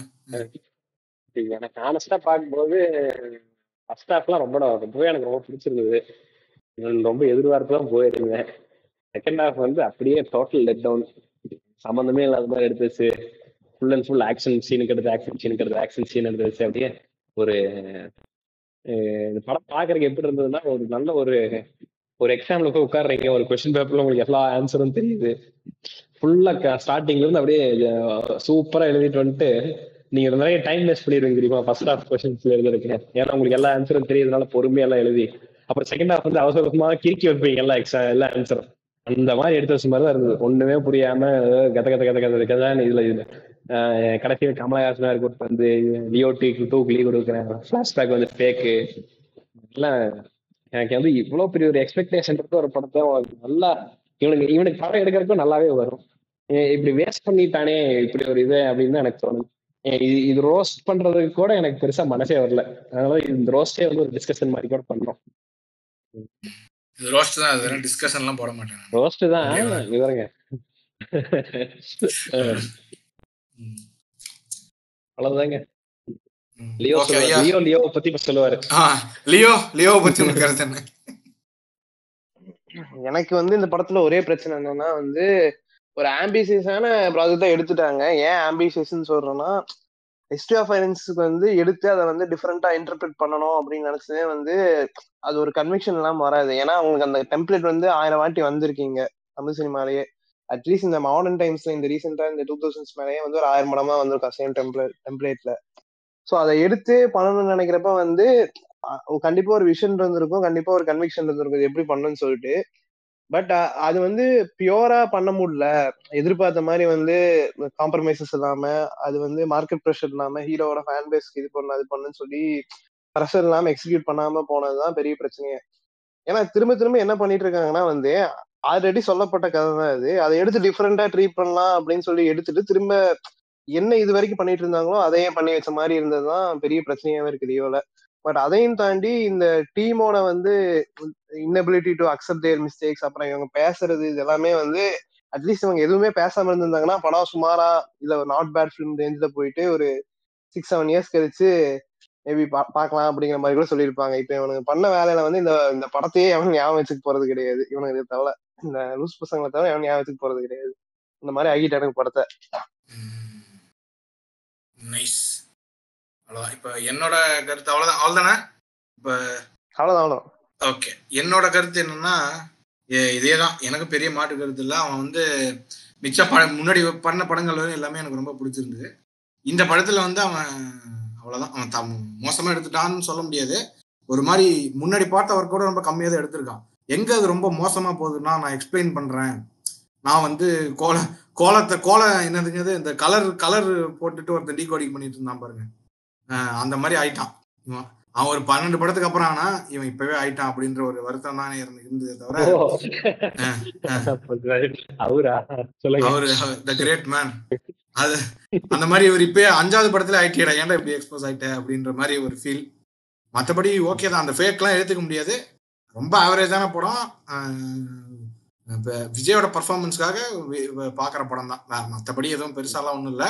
மேஜரா இன்னும் நான் இப்போ நம்ம பேசுனதுலேருந்து நம்ம ஒரு பாயிண்ட் எடுத்து அதுக்கு கன்க்ளூஷன் கொடுக்கறது நான் நினைச்சேன். என்னன்னா ஒன்றும் இல்லை அந்த அரசியல் மேட்ரு பேசணும்ல. அதுல நான் என்ன கருத்து. சொல்ல விரும்புறேன்னா ஆஹ் இப்ப யாருக்குமே வந்து ஒரு அரசியல் ஸ்டாண்டு கிடையாது. அப்படின்னு ஒருத்தன் இந்த உலகத்துல இருக்கவே முடியாது. அவன் வந்து நான் பெருசா ஃபாலோ பண்ணல அப்படின்லாம் வேணா சும்மா உருட்டிட்டு போலாம். ஃபாலோ பண்ணாம வந்துட்டு நான் ஆனா அப்ப இவனுமே என்ன சொல்றான்? நான் ஓட்டு போற அளவுக்கு எனக்கு தெரியுங்க. மத்தபடி எல்லாம் எதுவும் தெரியாது அப்படிங்கிறான். அதனால எல்லாருக்குமே வந்து ஒரு சார்பு நிலை அப்படிங்கிறது ஒன்று இருக்கும். சார்பு நிலைன்னா எப்படி சொல்றது? நீங்க நான் ஓட்டே போட மாட்டேன். எனக்கு யாருமே பிடிக்கல அப்படிங்கிறது ஒரு சார்பு நிலை தான். நான் அந்த பாயிண்ட் அந்த பெர்ஸ்பெக்டிவ்ல சொல்றேன். அதனால இந்த மாதிரி அரசியலே எனக்கு இப்போ தெரியாதுங்க. அரசியலே சாக்கடை ப்ரோ இந்த மாதிரிலாம் யாராவது சொல்லிட்டு வந்தாங்க. எனக்கு தெரியவே தெரியாது. நான் ஃபாலோவே பண்ண மாட்டேன் அப்படின்னா யாராவது சொல்லிட்டு இருந்தேன்னா அவனை நம்பாதீங்க. அந்த மாதிரி சொல்லிட்டு வர கிரியேட்டர்ஸ் ஆகி இந்த இவ யாரெல்லாம் சொல்லுவாங்கன்னு சொல்லிடுறேன். நம்ம புளிச்ச மாவு போன எபிசோட்லாம் சொல்லியிருந்தேன். புளிச்ச மாவு சொல்லுவான் அதே அதே மாதிரி இவன். யாரு? சாரு நிவேதா வெடிகேஷ். சொல்லுவான். நான் இப்போயும் வெடிகேஷ் அந்த லிஸ்ட்ல அவரும் சொல்றாப்புல. ஸோ அவனுங்களை நம்பாதீங்க அப்படின்னு சொல்லிட்டு அவ்வளவுதான். இதான் இறுதி கருத்தை நான் சொல்லிடுறேன். டியூட் நீங்க இப்ப அரசியல் சொன்னீங்கல்ல அரசியல் சொன்னா எனக்கு விஜயனாவோட அரசியல் அதுவும் வந்து ஞாபகம் வருது. அதாவது அரசியல்? சொல்லுங்க. இட்ஸ் இட்ஸ் வெரி சிமிலர் எந்த கருத்தும் சொல்லாம நான் வந்து டைரக்டா முதலமைச்சர் ஆக போறாரு அப்படின்னு வந்து அனில் நினைச்சிட்டு இருக்கானுங்க. ஆடியோ லான்ச்ல மட்டும் ஒரு க்ளோஸ் டெக்கோ சேம்பர்ல ஒரு நாள் குட்டி கதையெல்லாம் சொல்லி காக்கா கலரி கதையெல்லாம் சொல்லி அவர் வந்து அடுத்து ரெண்டாயிரத்தி இருபத்தி ஆறுல முதலமைச்சர் ஆக போறாரு. அப்படிங்கிறது தான் வந்து அணிலிங்களோட கணக்கு. நான் ஒன்று ஸ்ட்ராங்காக சொல்றேன். Vijay is following Rajini's way சினிமாலையும் சரி அரசியல்லையும் சரி. ஒரு கடைசி வரைக்கும் ஹோப் கொடுத்து ஹோப் கொடுத்து படத்தை எல்லாம் ஓட வச்சுட்டு நல்லபடியாக சம்பாரிச்சுட்டு அதே மாதிரி அணி மென்டலான கடைசியில் எப்படி ஆனானுங்களோ அதே மாதிரி தான் அணில்களா ஆக போறானுங்க. நீங்க நாளைய ரஜினி மக்கள் மன்றம். அதான் நீங்க ரெக்கார்டிங் டேட்டை வந்து இன்னைக்கு வச்சு ரிலீஸ் பண்ணுங்க இன்னைக்கு தேதியே போட்டுக்கோங்க. இப்ப இவனுக்கு எந்த அளவுக்கு லூஸ் இந்த அண்ணனுங்க மோசமாயிட்டானுங்கன்னா எந்த படம் நல்லா இல்லைன்னா இப்ப கடிக்கிறானுங்க எல்லாரையும். இப்ப ஜப்பான் ரிலீஸ் ஆயிருக்கு. ஜப்பான் நல்லா இல்ல. சரியா? போய் ம். அசாத் பிரபு கடி கடி கடின்னு கடிச்சுக்கிட்டு இருக்கானுங்க எப்ப எவன் கிடப்பா நாலு வருஷத்துக்கு முன்னாடி அவன் பிகிலுக்கு போட ட்வீட் தூக்கிட்டு வந்து எடுத்து வச்சு கடிச்சிட்டு இருக்கானுங்க இப்ப. அன்னைக்கு எவ்வளவு வாய் பேசுன்னு பாத்தியா? எனக்கு பாத்தியா? படம் இப்படி ஆயிடுச்சு படம் அப்படின்னு. அப்படியே ஒரு கடிக்கிற மோட்லயே இருக்கானுங்க. கார்த்தி மேல அப்படி வன்மம் கக்கிட்டு இருக்கானுங்க.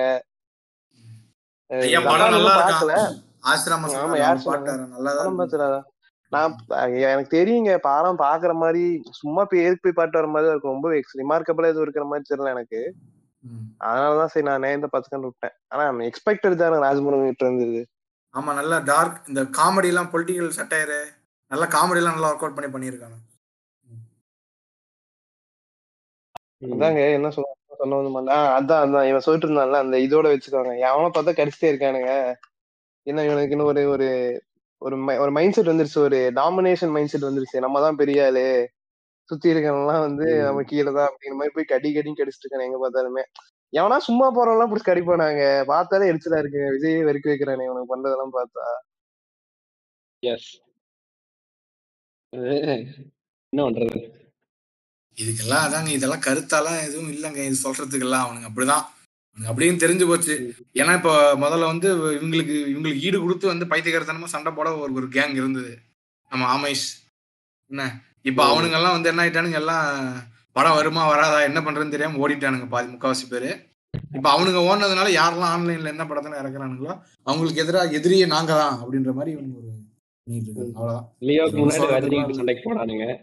ஆமா இப்போ ரஜினி தாங்க அவங்க எதிரி இப்போ ரஜினி. இதுல எனக்கு என்ன புரியலன்னா இதையும் ஆட் பண்ணிக்கோங்க கடைசியில. இந்த இந்த ட்ரிகர் பண்றதே ட்விட்டர்ல எவனோ ஒருத்தந்தாங்க எனக்கு தெரிஞ்சு ரொம்ப நாள் முன்னாடி வரைக்கும் இந்த ரஜினி விஜய் சண்டையே இருந்தது கிடையாது.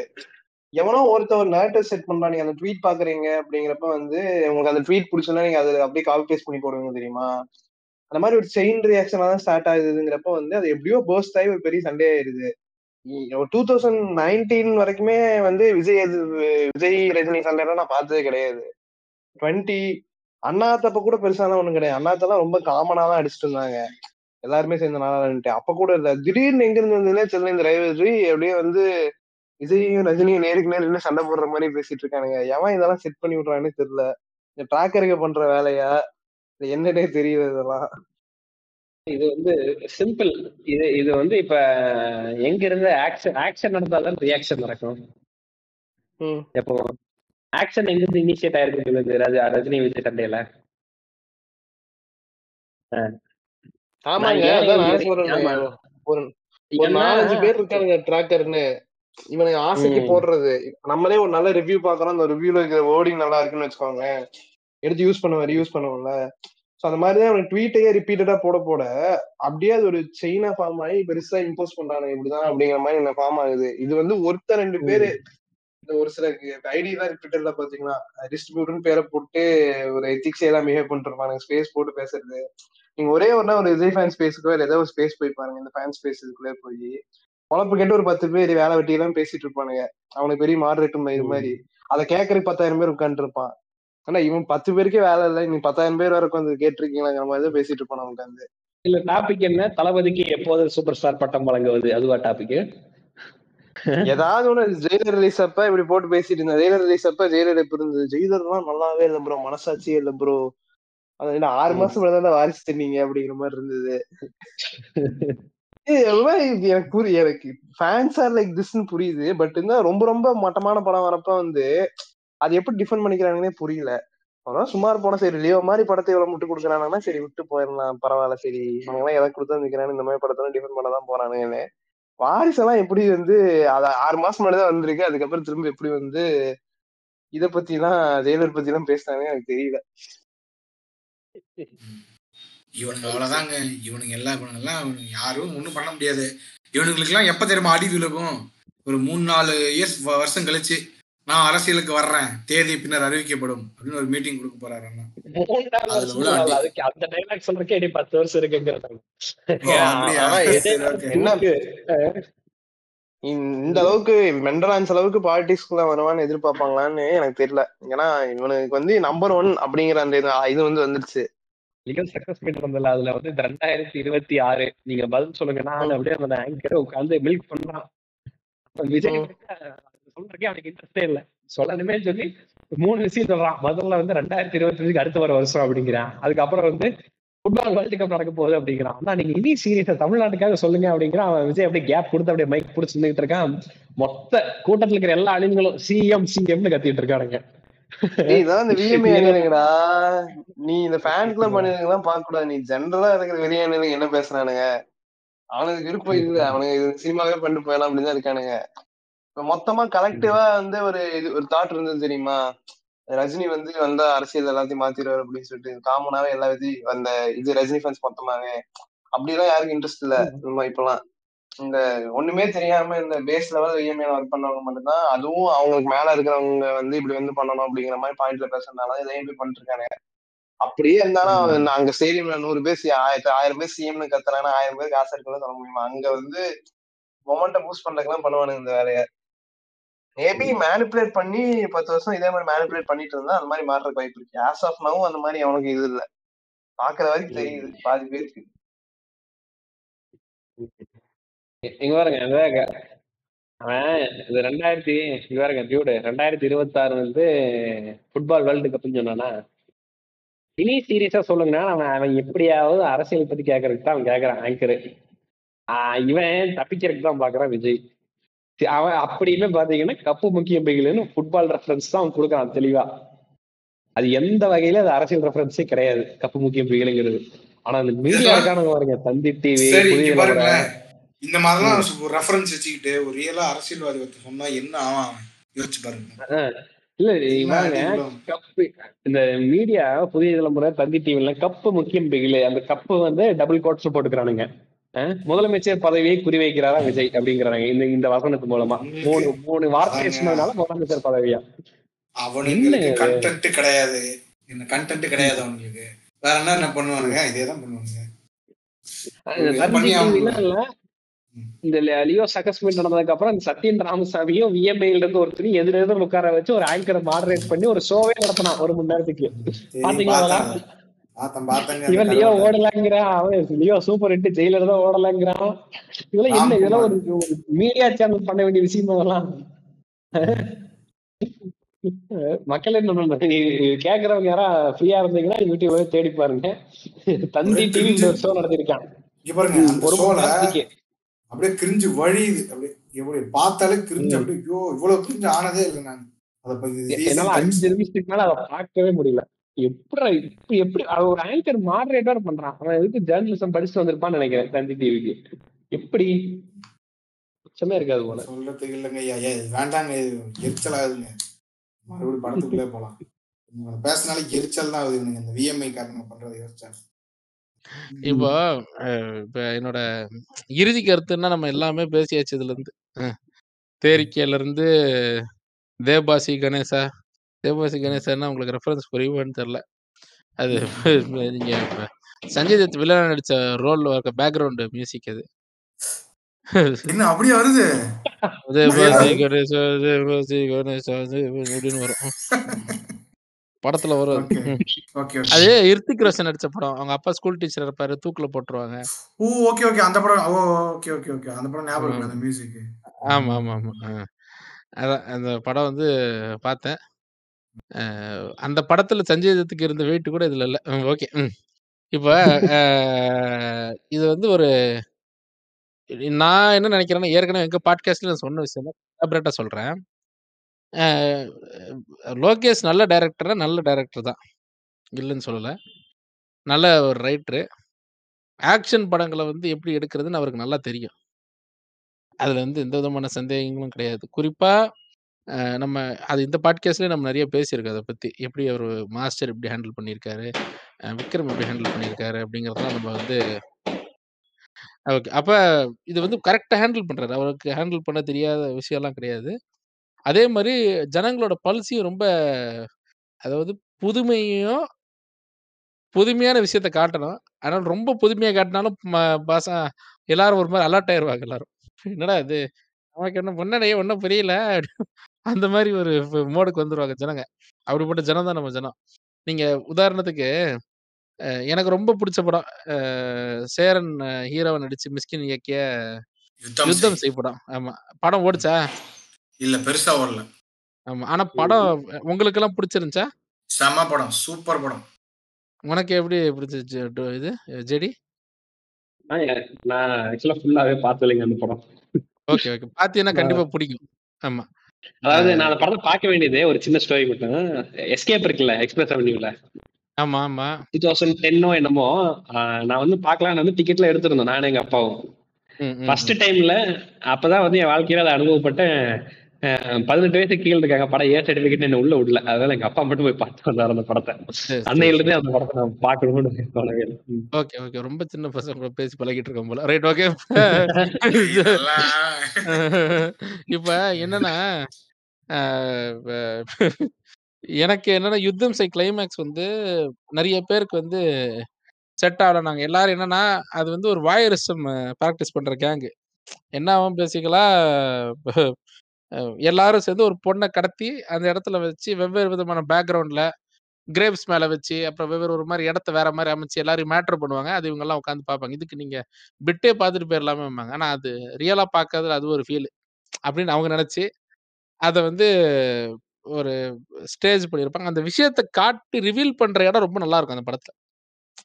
இதுக்காக தான் இதெல்லாம் நடக்குது. ரொம்ப வித்தியாசமாக ரொம்ப புதுமையா இருந்துச்சு. அதாவது எது எதுக்கோ கேங் இருக்கும். இதுக்கு ஒரு கேங் ஏன் இருக்கக்கூடாது அப்படின்ற மாரி இருந்துச்சு. அவங்கள கடைசியா அந்த பொயட்டிக் ஜஸ்டிஸா எல்லாரையும் கண்ண எடுத்துட்டு ஃபைட் பண்ணும்போதெல்லாம் செம்மையா இருந்துச்சு படம் கிளைமாக்ஸ்ல. சூப்பரா இருக்கும். சூப்பரா. ஆனா ஆனா. ஆனா இது எல்லாமே எல்லாரும் எனக்கு நான் வந்து ஒரு பார்த்தது எங்க சொந்தக்காரர் ஒருத்தர பார்க்க வந்தேன். எனக்கு தெரிஞ்ச சொந்தக்காரன் இல்ல, என் ஃப்ரெண்ட் ஒருத்தன வந்து வடசென்னையில பார்க்க வந்தேன். அது ஒரு டொக்கு தியேட்டர்ல பார்க்குறேன். அந்த தியேட்டர்ல இதுக்கு முன்னாடி நான் பார்த்த படங்கள்லாம் இருக்கு. சின்ன சைஸ்ல பார்த்த படங்கள்லாம் இருக்கு. அந்த தியேட்டர்ல ஒண்ணுமே இருக்காது. அந்த தியேட்டர்ல உள்ள போனாலே வெளியில நம்ம மேல வந்து பான் பராக் ஸ்மெல் வரும். அப்படி ஒரு தியேட்டரு. அங்க எப்படிப்பட்ட ஆளுங்க வருவாங்கன்னு கணக்கு பண்ணிக்கங்க. ரொம்ப பெரிய சினிமா மாரிலாம் பெரிய அது ஏ சென்டர்லயே ஒரு சி சென்டர் மாரி. அது ஒரு சரி, ஓகே. தியேட்டர் அது. ஆமாமா, ஆமா. ஓகே. ம். புரியுது. ம். அந்த தியேட்டர்ல எல்லாரும் எழுந்து கிளாப் பண்றாங்க படம் முடியும்போது. அடேங்கப்பா! ஆ ம். அவங்களுக்கு வந்து அந்த படம் வந்து ரொம்ப அப்ப எங்க இருந்து எப்படி அந்த படத்தோட ஃபீல் பிடிக்குது பாருங்க. ஆனா நெறைய பேருக்கு வொர்க் அவுட் ஆகல அப்படின்னு சொல்லியிருந்தாங்க. சில பேருக்கு புதுமையான விஷயம் அந்த ஃபிளாஷ்பேக் நெறைய இடத்துல வொர்க் அவுட் ஆகலன்னுலாம் சொல்லியிருப்பாங்க. ஆனா வொர்க் அவுட் ஆகாத வந்து அந்நியப்பட்ட விஷயத்தையும் அந்நியப்பட்ட விஷயத்தையும் அழகா வொர்க் பண்ண வச்சிருப்பாரு அந்த படத்துல. அந்த கிளைமாக்ஸோட சேர்த்து ஜஸ்டிஃபை பண்ணும்போது. அத ப அந்த அந்த ஃபிளாஷ்பேக்க காட்டும் பொழுது, என்னடா! அப்படின்ற மாரி இருக்கவனுக்கு கூட, அடுத்த சீன்ல கண்ண எடுத்துட்டு அவங்கள நடக்க விடுவாங்கல்ல ஃபைட்டுக்கு நடுவுல. அப்ப. அப்ப கனெக்ட் ஆயிரும் அந்த படம். ஆமா. கிளைமாக்ஸ்ல. வர அந்த டிராமா வந்து பக்கா ஒர்க் ஆயிடும் எல்லாருக்கும். இப்படி ஆமா, பழி ஆமா. வாங்குறாங்க அப்படிங்கிற டிராமா. ஆமா, ஆமா. ஏன் இந்த ஃபேமிலி இதெல்லாம் பண்றாங்க? இதெல்லாம் நல்லா நல்லா கனெக்ட் ஆயிரும். இப்ப மிஸ்கின் வந்து இதுவரைக்குமே எனக்கு தெரிஞ்சு புதுமையான படங்கள் மட்டும் தான் எடுத்துக்கிட்டு இருக்காரு. இல்லன்னு சொல்ல. முடியுமா? இல்ல, இல்ல. இல்லன்னு சொல்ல முடியாது. உண்மையாவே ஏதாவது டிஃபரண்டான படம் தான் இருக்கும். ஆமா. எழு ஆமா. ஒண்ணு. ரைட்டிங் வொர்க் பண்றாரு. ரொம்ப சிறப்பான ரைட்டிங் படத்த வந்து அடாப்ட் பண்றாரு. கிக்கு ஜீரோ மாரி படத்த எடுத்து நந்தலாலா எடுத்தாரு. ஆமா. இல்லன்னா அவரே நல்லா எழுதி எடுக்குறாரு. அதாவது படம் நல்லா போலனா. கூட எப்படி? ஷெர்லாக் ஹோம்ஸ கூட எடுக்குறாரு. வச்சு. ஷெர்லாக் ஆமா. ஷெர்லாக் ஹோம்ஸ் வந்து யாருனாலும் எடுக்கலாம். அதுக்கான இது இருக்கு. அது வந்து அவர் பிராக்ட் பண்றாரு. ஆமா. ஆமா. எடுத்து அவரு வந்து இப்ப முகமூடி பாரி படங்கள் நல்லா போலனா கூட, அது ஒரு ஹானஸ்ட் நல்ல ஒரு அட்டெம்ப்ட் அப்படின்னு நம்ம சொல்லலாம். அந்த அளவுக்கு இருக்கு படம். படம் வந்து நல்லா ஆமா நல்லா போச்சு அப்படின்னா, நல்லாவே எடுத்திருக்கிறவங்களுக்கு ஒண்ணும் பேட் மூவிஸ்ன்னு சொல்ல முடியாது. ஏன் ரீசென்ட்டா எடுத்த சைக்கோ கூட ரொம்ப நல்லா இருந்துச்சு. எனக்கு ரொம்ப புடிச்சிருந்துச்சு. அவரோட. பெஸ்ட்ன்னு சொல்ல முடியாது. ஆனா கண்டிப்பாக ஒரு வொர்த் வாட்சிங்கான வொர்த் வாட்சிங் அப்படின்னு சொல்ற அளவுக்கு நல்ல ஒரு படம். பிசாஸ் எல்லாம் ரொம்ப பயங்கர செமையா இருக்கும் நல்லா ஒரு ஒரு பேய் படம்லாம் எனக்கு பிடிக்கவே பிடிக்காது. ஆனா பேய் படமும் அவ்வளவு நல்லா பண்ணியிருந்தாரு. இப்ப வித்தியாசத்த ட்ரை பண்றது ஒன்று இருக்கு. ஆனா அத பப்ளிக் கிட்டோட இவன உட்கார்ந்து இருக்கவனுக்கு அது பிடிக்க வைக்கிறோம்ல, அந்த டெம்ப்ளேட்குள்ள கொண்டு வரதுங்கிறது ஒரு திறமை. அது லோகேஷ்ட்ட வந்து இருந்துச்சு. வேற வித வடிவத்துல இருந்துச்சு. இப்ப மிஸ்கின்னு ஒரு அவர் ஒரு ஸ்டைல் எஸ்டாப்ளிஷ் பண்ணிட்டாரு. ஆனா இவருன்ட்டு ஒரு கரெக்டாக ஒரு ஸ்டைல் எஸ்டாப்ளிஷ் பண்ணிட்டே இருக்கும்போது, இது வந்து ஒரு டவுன்ஃபால் தான் அவரோட ஒர்க்குக்கு ஏதோ மேபி ஆனால் கண்டிப்பாக பொட்டன்ஷியல் இல்லாத ஆள் கிடையாது. கண்டிப்பாக மீண்டு வருவாருன்ற எனக்கு நம்பிக்கை எனக்கு இருக்கு. பட் கருங்காலி மாலே அவாய்ட் பண்ணிக்கலாம். அது அது அவரோட தனிப்பட்ட தனிப்பட்ட விருப்பம். அது சொல்கிறேன் அ ரொம்ப ப அ அவர் ஒர்க்கு வந்து நல்ல இட்ஸ் கிளீன் அண்ட் ஹானஸ்டான ஒர்க் தான் பண்றாரு. அத கொஞ்சம் எனக்கு தெரிஞ்சு அது ஏதோ ஒரு பிரச்சனை இருக்கு. அது அவராவே ஃபைன் கண்டுபிடிச்சு, அத ரெக்டிஃபை பண்ணி, அத செயல்படுத்திக்கிட்டா நல்லா இருக்கும்னு நான் நம்புறேன். ஏன்னா, புதுமையான புதுமையான ஸ்கிரிப் ஸ்கிரிப்ட் குடுக்குறவங்கலாம் எந்த இடத்துல அ சக்சஸ் ஆகுறாங்க அப்படின்றது மிஸ்கின் ஒரு பெரிய உதாரணம் அதுக்கு. மிஸ்கின் என்ன பண்ண மாட்டேங்கிறாரு, படம் வருதுங்க வாய்ப்பு இருக்கனால பண்ண மாட்டாரு. கதை இருந்தா தான் படம் பண்ணுவாரு. யார் யார் சொல்றதையும் கேட்க மாட்டாப்புல ஆமாமா. நீங்க ஆமாமா. அது ஒண்ணு இருக்கு. யார் சொல்றதையும் கேட்க மாட்டாருன்னு மட்டும் இல்ல. அவர் ஒரு கதை வச்சிருக்காரு. அந்த கதைக்குள்ள தான் அந்த ஆமா ஹீரோ ஆமா உள்ள வர வைப்பாரு. ஆமா ஆமா. அது யாராக இருந்தாலும் அது சரிதான். இந்த ஸ்டோரிக்குள்ள அது ஃபிட் ஆகணும். இங்க பாருங்க, நான் வந்து யாரு? நான் வந்து உதயநிதி ஸ்டாலினு. எனக்கு வந்து இப்படி ஒரு பில்டப் வேணும், அப்படி ஒரு மாஸ் வேணும். அப்படின்னு டைரக்ட் அப்படின்னு பண்ணி குடுக்குறதுக்குலாம் ஆள் இருக்காங்க. எனக்கு இதுதான் நீ நீ ஒரு கண்ணு தெரியாதவன். நடி. ஓகே. அவ்வளோதான். ஓகே மட்டும் தான் நீ சொல்ல ஓகே இல்லனா ஆமா. ஆமா. இல்ல, இல்ல. அத புரிஞ்சு நடிக்கிறவங்க நடிக்கிறாங்கல்ல ஆமா அவங்களும். இருக்காங்க இருக்காங்க ஆமா. அவரே உதயே அப்படிதான் நடிக்கிறாப்ல அங்க. ஓகே. அவர் மேட்டர் புரிஞ்சிருச்சு. இவரு ஆமா. அவர நம்புனதுக்காக ஏத்த மாரி சிறப்பான படங்களும் அவர் குடுக்குறாரு. ஆமா சைக்கோ ஆனா. கமர்ஷியலா ஓடுச்சு இப்ப யுத்தம் செய் ஓடல ஆனா யுத்தம் செய் வந்து சிறப்பான படமாச்சே. அது வரைக்கும் யாரும் ஆமா. யாருமே அத வந்து குறையே சொல்ல முடியாது. இ சேரன யாராவது ஹீரோவ போட்டு கடைசியா சூப்பர்ரான்னு சொல்லி யாராவது வெளிய வர முடியுமாங்க? அந்த படத்துல வரலாம் நம்ம. இல்ல, இல்ல. ஆட்டோகிராஃப்லாம் ரீசெண்ட் விட்டுருங்க. டைம்ஸ் ஆ ஆட்டோகிராஃப் ஆட்டோ அதெல்லாம் போகும் சரி ஆட்டோகிராஃப்லாம் ஓகே விட்டுரு. ஆட்டோகிராஃப் காலெல்லாம் முடிஞ்சு போச்சு. சரி சேரன் இன்னைக்கு ஹீரோ நடிக்கிறார்னா யாரு பார்க்க தேர அதுவும் அது அவர் ஜோன்லயே கிடையாது ஃபுல்லா ஆக்ஷன் ஆமாமா. ஜோனு. இன்வெஸ்டிகேஷன் அந்த மாதிரி ஆமா. ஒரு ஜோன்ல சேரன் ஜோன் வேறப்பா. சேரன் ஆமா ஜோன் அவரு சோகம் தான் அவருடைய ஜோன் டிராஜடியா இருக்கும் படம் ஃபுல்லா இப்ப அவர் சங்கி இப்ப வேற ஆமாமா. கண்டிப்பா, கண்டிப்பா ஒரு வாய்ப்பு குடுத்தா எனக்கு தெரிஞ்சு யுத்தம் செய் பார்க்காதவங்க மைண்ட கிளியர் பண்ணிக்கிட்டு, கையில ஏதாவது கொஞ்சம் ஸ்நாக்ஸ் எடுத்துட்டு அப்படியே வாயில போட்டு சும்மா ஒரு பாருங்க. கேஷுவலா பாருங்க. நல்லா இருக்கும். படம் விறு விறு விறு விறுன்ட்டு போகும் அந்த படத்துல. அந்த படத்துல அவங்க சொல்ற வேற படத்துக்குலாம் ரெஃபரன்ஸ் வைப்பாங்க. ஜாப்பனீஸ் படத்துக்கு, குறசிவா படத்துக்குலாம் ரெஃபரன்ஸ் குடுப்பாங்க. அந்த படத்துல நீங்க தேடி பார்த்தா கூட நல்லா இருக்கும். அப்படி பார்த்த படம் தான் ரசமோன்லாம் நான் பார்த்தேன் தேடி. அப்புறம் இப்போ இது பண்ணிட்டு இருக்கும்போது என்ன ஒரு இவர் நம்ம ஜேபி ஜெயபிரகாஷ் ஆகும்போது வந்துட்டு ஒரு கிரைஸ்ட் ரெஃபரன்ஸ் வேற சொல்லுவாப்புல இப்ப ஒண்ணும் இல்ல. பெர்ஸ்பெக்டிவ்னு பேசுனாங்கல்ல இந்த படத்துல. எதுல? அதுல. ஒவ்வொருத்தருக்கும் ஒவ்வொரு பெர்ஸ்பெக்டிவ்னு அதுங்க அதுலயும் ஒரு சீன் இருக்கும். எதுல? யுத்தம் செயலியும். அப்ப அவர் சொல்லுவாரு, "ரஷமோன் படம் பார்த்திருக்கீங்களான்னு?" கேட்பாரு. இப்போ ரசமோன் படத்த வந்து நீங்க பார்த்தீங்கன்னு வச்சுக்கங்களேன், ரசமோன் நீங்க அப்புறமா தேடி பார்த்தா கூட, அந்த படத்துக்கு ஒரு லேயர் ஆட் பண்ணும். நீங்க தெரியாம இருந்தா கூட. தெரிஞ்சா இன்னும் ஹெவி லேயர் இருக்கும். தெரியலனா அப்புறம் கூட அந்த லேயர் ஆட் ஆட் ஆயிரும் உங்க மைண்ட்ல. ரசமோன் என்னன்னா, ஒரு இன்சிடென்ட்ட வெவ்வேறு ஆளோட பெர்ஸ்பெக்டிவ்ல சொல்றது கதை. ஒரே இன்சிடென்ட். ஆமா அந்த அந்த படம் வந்ததுக்கு அப்புறம் அந்த அந்த எஃபெக்ட் பேரு ராசமோன் எஃபெக்ட் அப்படி வச்சுட்டாங்க அப்படின்னு சொல்லுவாங்க. அப்படின்னு அவ்வளவு. ஃபேமஸ் ஆயிருச்சு ஆமா அப்ப அவர் அந்த இடத்துல ரசமோன் அப்படின்னு சொல்லும்போது, அப்ப பெர்ஸ்பெக்டிவ்ங்கிற விஷயத்த எப்படி எக்ஸ்பிளைன் பண்ணணும்னு நினைக்கிறாரு பாருங்க ஆடியன்ஸ்க்கு. ஆனா, இப்ப இது எல்லாருக்குமே புரியுமா? சி சென்டருக்குலாம் புரியாது. கண்டிப்பா புரியாது. ஆனா புரியலனாலும் அஃபெக்ட் ஆகாது உங்களுக்கு ஆ அது என்ன ஏதுன்னு தேடி பார்க்கும்போது கண்டிப்பா அது தெரிஞ்சிரும்ல. ஏன்னா இன்னைக்கு எல்லார்கிட்டயும் எல்லார்கிட்டயும் லேப்டாப் இருக்கு. ஸ்கூல் படிக்கிறவங்களுக்கு கலைஞர் இது திட்டம் மூலம் லேப்டாப் கிடைக்குது. இன்டர்நெட் இருக்கு. ஏதாவது ஒரு வகையில ஏதாவது தேடி கண்டத தேடி பார்க்குறானுங்க. ட்ரிபிள் எக்ஸ் டாட் காம்னு அடிக்கிறாங்க. அடிக்கும்போது இதையும் ஒரு ரசமோன்னு என்னது ஸ்பெல்லிங் தப்பா அடிச்சா கூட கூகுள் கரெக்ட் பண்ணி இதுவான்னு கேட்கும். டிஸ்கிரிப்ஷன படிச்சு பார்க்கும்போது ஒரு விஷயம் வரும். யாருக்காவது இதுல ஒரு இன்ட்ரெஸ்ட் வரும்ல. வாய்ஸ் சர்ச்சே இருக்கே. நீங்க ஸ்பெல்லிங் கூட அடிக்க வேண்டாம். வாய்ஸ் சர்ச்சே.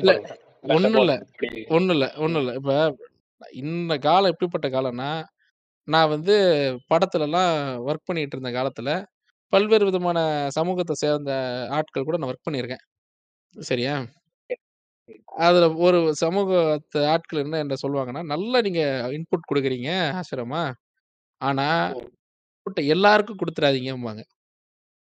அவங்க கம்யூனிட்டி என்னன்னு நீங்களே கெஸ் பண்ணிக்கங்க. ஓகே. எல்லாருக்கும் தெரிஞ்சிடக்கூடாது. Nice. Okay bro. Keep going. Keep going don't come ஆமா. அது அப்படிலாம் இன்னைக்கும் இருக்காங்க. அப்படிப்பட்ட காலத்துல ரசமூன் மாரி ஒரு படத்த வந்து குடுக்கும்போது, அது வந்து அவனோட ஒரு ஒரு நீங்க ஒரு வித்தியாசமான ஒரு படத்த பார்த்தீங்கன்னு வச்சுக்கங்களேன், உங்க வாழ்க்கையே மாறிரும். கண்டிப்பா, கண்டிப்பா. அது உண்மதான் அது. ஆமா. நீங்க இந்நாள் வரைக்கும் டெய்லி மிரட்டல் அடி பார்த்துட்டு இருக்கீங்க சன் டிவி டிரான்ஸ்லேஷன்ல அப்படின்னா, நீங்க டக்குனு நாளைக்கு ஒரு படம் பார்க்குறீங்க.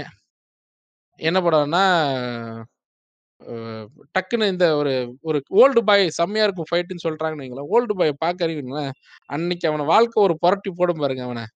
இப்படிலாம் ஒரு. ஷாக் அவன் அவன் ஒரு ஒரு கல்ச்சர் ஷாக்குள்ள போவான். அப்புறம் அந்த ஷாக் என்ன ஆகும்னா, ஓ! இப்படியெல்லாம் உலகத்துல இருக்கு, இப்படிலாம் இருக்கு.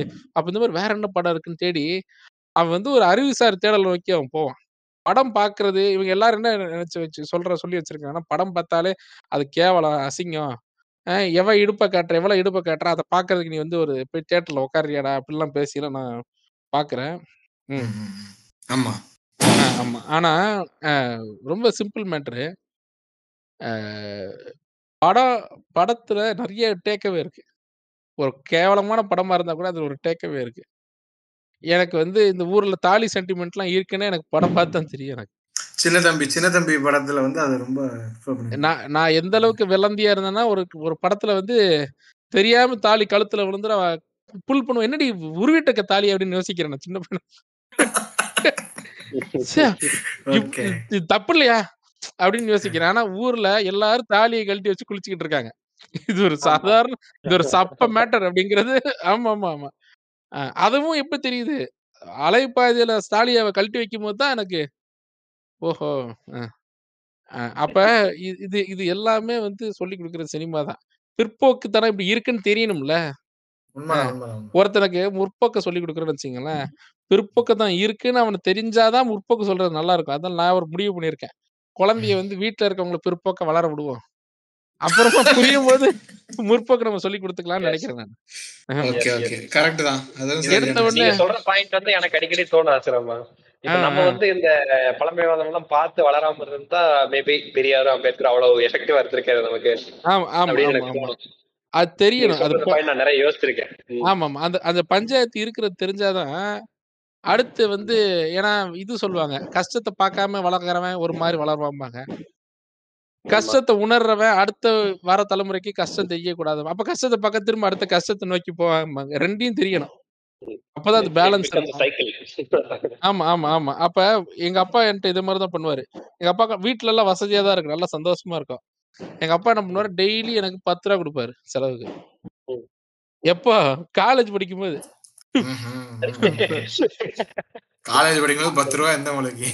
ஏது நான் படிக்கும்போது அவ்வளோதான் குடுத்தாரு. அப்புறமா கொஞ்சம் கொஞ்சமா ரூ. 30 ஆக்குனாரு.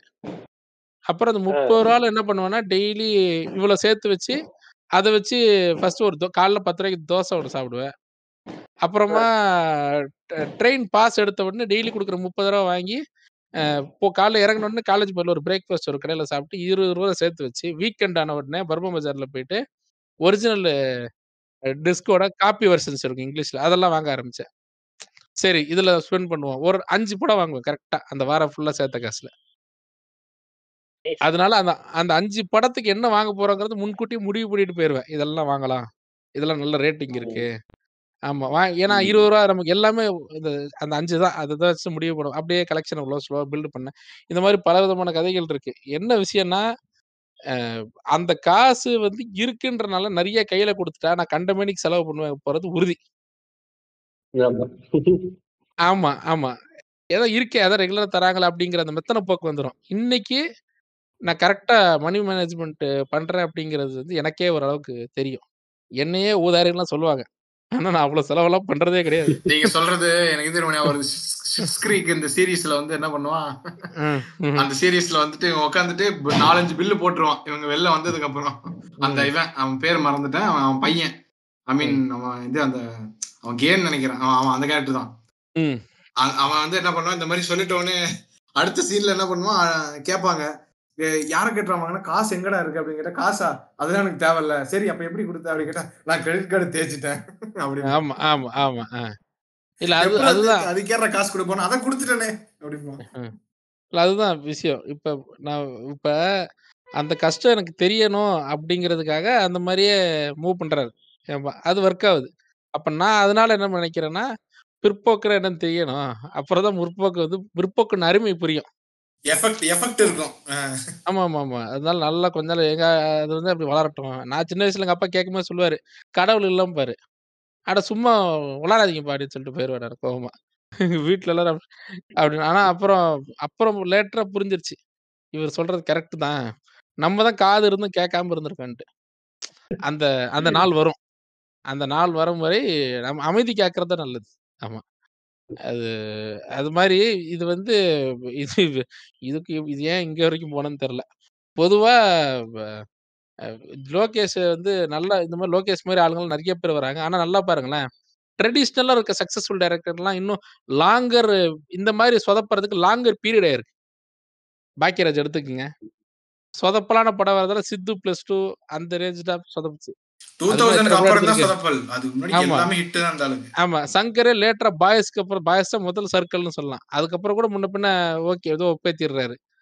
அதே மாதிரி டைம் எடுத்து எடுக்கிறாரு படம் பாத்தீங்களா? அவரு சங்கருக்கு வந்து அதான் நான் சுஜாதா போனதுக்கு அப்புறம் சர்க்கிள் தான். அது வரைக்கும் அது- அதான் ஏதோ அவர் ஏதோ ஸ்கிரிப்ட் தான் முக்கியம்னு உணர்ந்து. அதுக்கான நேரத்தையும் அதுக்கான ஆளையாவது பிடிக்கிறாருல்ல? ஆமா ஆமா ஆமா.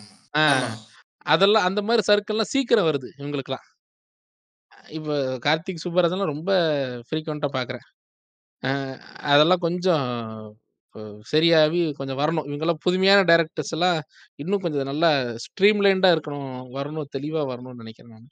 க இவரெல்லாம் மலான் குமார சம்பளம் என்னன்னாருன்னு இப்ப எடுத்துட்டு இருக்காரு நான் கார்த்தி படம் ஒண்ணு முடிச்சிட்டாரு நினைக்கிறேன் ஷூட்டிங் வரும். அப்படியா? ஆமா ஆமா அப்படியா? ஷூட்டிங் நான் கேள்விப்படுறேன். எடுத்துட்டாருங்க அவரு. கார்த்தி தான். கார்த்தியா ஓஹோ. ஆரியாவா? ரெண்டு பேர்ல யாரோ ஒருத்தர் தான். சரியா தெரியல. கார்த்தி தான் நினைக்கிறேன். ஷோரா கார்த்தி படம் தான் எடுத்துட்டு இருந்தாரு. சரி ஓகே. எடுத்தா எனக்கு சந்தோஷம் தான். சந்தோஷம் தான். ஆமா ஆமா அவரும் பொறுமையா தான் பண்றாரு. நீங்க சொல்ற மாதிரி தான். ரொம்ப அவசரப்பட்டுலாம் எதுவும் இல்ல. எப்ப ஆமா அந்த படம்? படம் வந்துச்சுன்னா படம் நச்சுன்னு இருக்குன்னு மட்டும் எனக்கு தெரியும். ஆமா. எதுவும் சொதப்பாத ஐயா சாமி. ஆனா எனக்கு தெரியும் இவங்கெல்லாம் பார்க்கும்போது எனக்கு பயமா வருது தவிர்த்து இல்ல படம் இது வரைக்கும் ரெண்டு படம் எடுத்திருக்காங்க. ரெண்டு படத்தை இதை குறை சொல்ல முடியுமா நம்மளால? இல்ல இல்ல. ஒரு ஒரு குறையுமே சொல்ல முடியாது. படம் அப்படிப்பட்ட படம் ரெண்டும். ஒரு படம் வந்து அந்த ஒரிஜினல் டைரக்டர் வந்து கொரியன் படம். மைடியர் டெஸ்பராடோங்கிற படம். அந்த ரைட்டர் இடத்துல அந்த கொரியன் பேரே வரும்பா?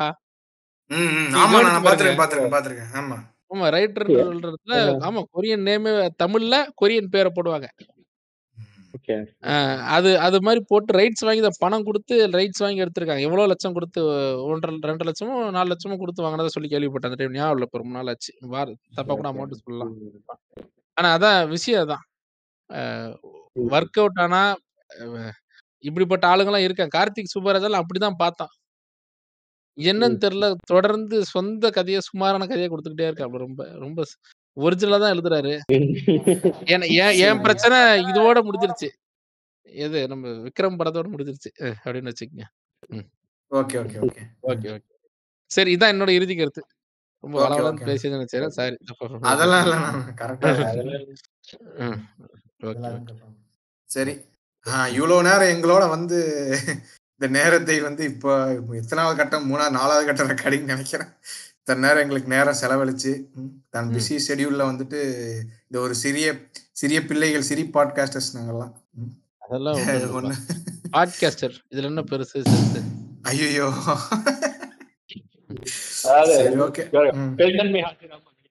இல்ல இல்ல. கிரிஞ்சு பாட்காஸ்ட் நான் கிரிஞ்சு இருக்கு. கிரிஞ்சுனா இப்ப நாளம் இருக்கு அந்த மாதிரி. அவன் அவன் ஏதோ போயிட்டானாமே வேற ஏதோ நடத்திட்டு இருக்கிறான் காசு காசு கொடுத்தா நடத்துவான் காசு. கொடுத்தா நடத்துவான் இல்ல நடத்த மாட்டான் அவனுக்கு என்ன அவன் நம்மள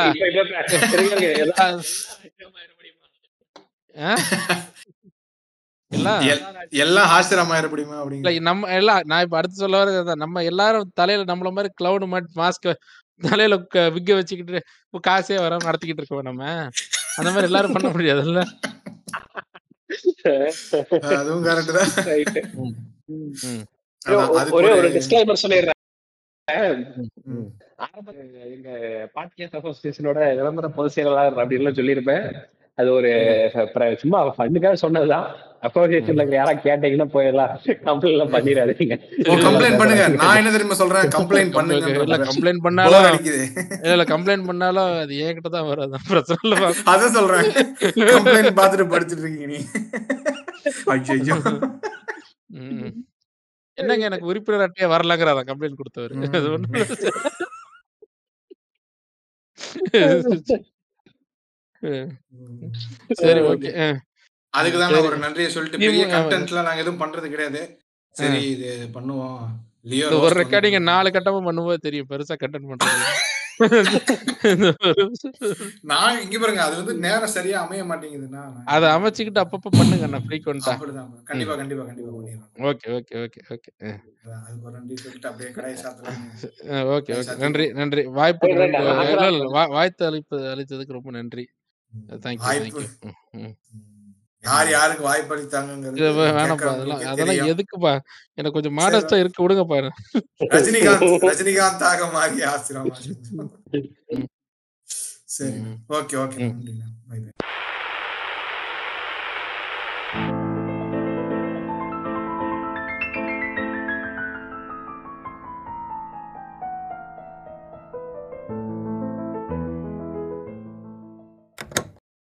அப்படி ஆசிரமா ரெக்கார்டிங்லாம் ஆஃப் பண்ணிட்டேன். சொல்லுங்க கேஷா? யூபிஐயா? ம். எப்படி வருது? புரியல அப்படின்னா அப்படின்னா புரியல எனக்கு. இல்ல ஆஷிராமா அறிவாலயத்திலிருந்து பேமெண்ட் வருதுல்ல அது கேஷா யூபிஐ செக்கா எதுல கொடுக்குறாங்க ஓஹோ! ஓகே. இதுக்கு நான் பதில் சொல்ல முடியாது. எங்க அண்ணன் ஒருத்தர் பதில் சொல்றாரு. இது ஃபோன கொஞ்சம் புடிங்க. அண்ணா அண்ணா கொஞ்சம் கொஞ்சம் பேசுங்கண்ணே. கொஞ்சம் நம்ம ஆளுங்க தானே பேசுங்க. டேய் வைடா புண்டமனே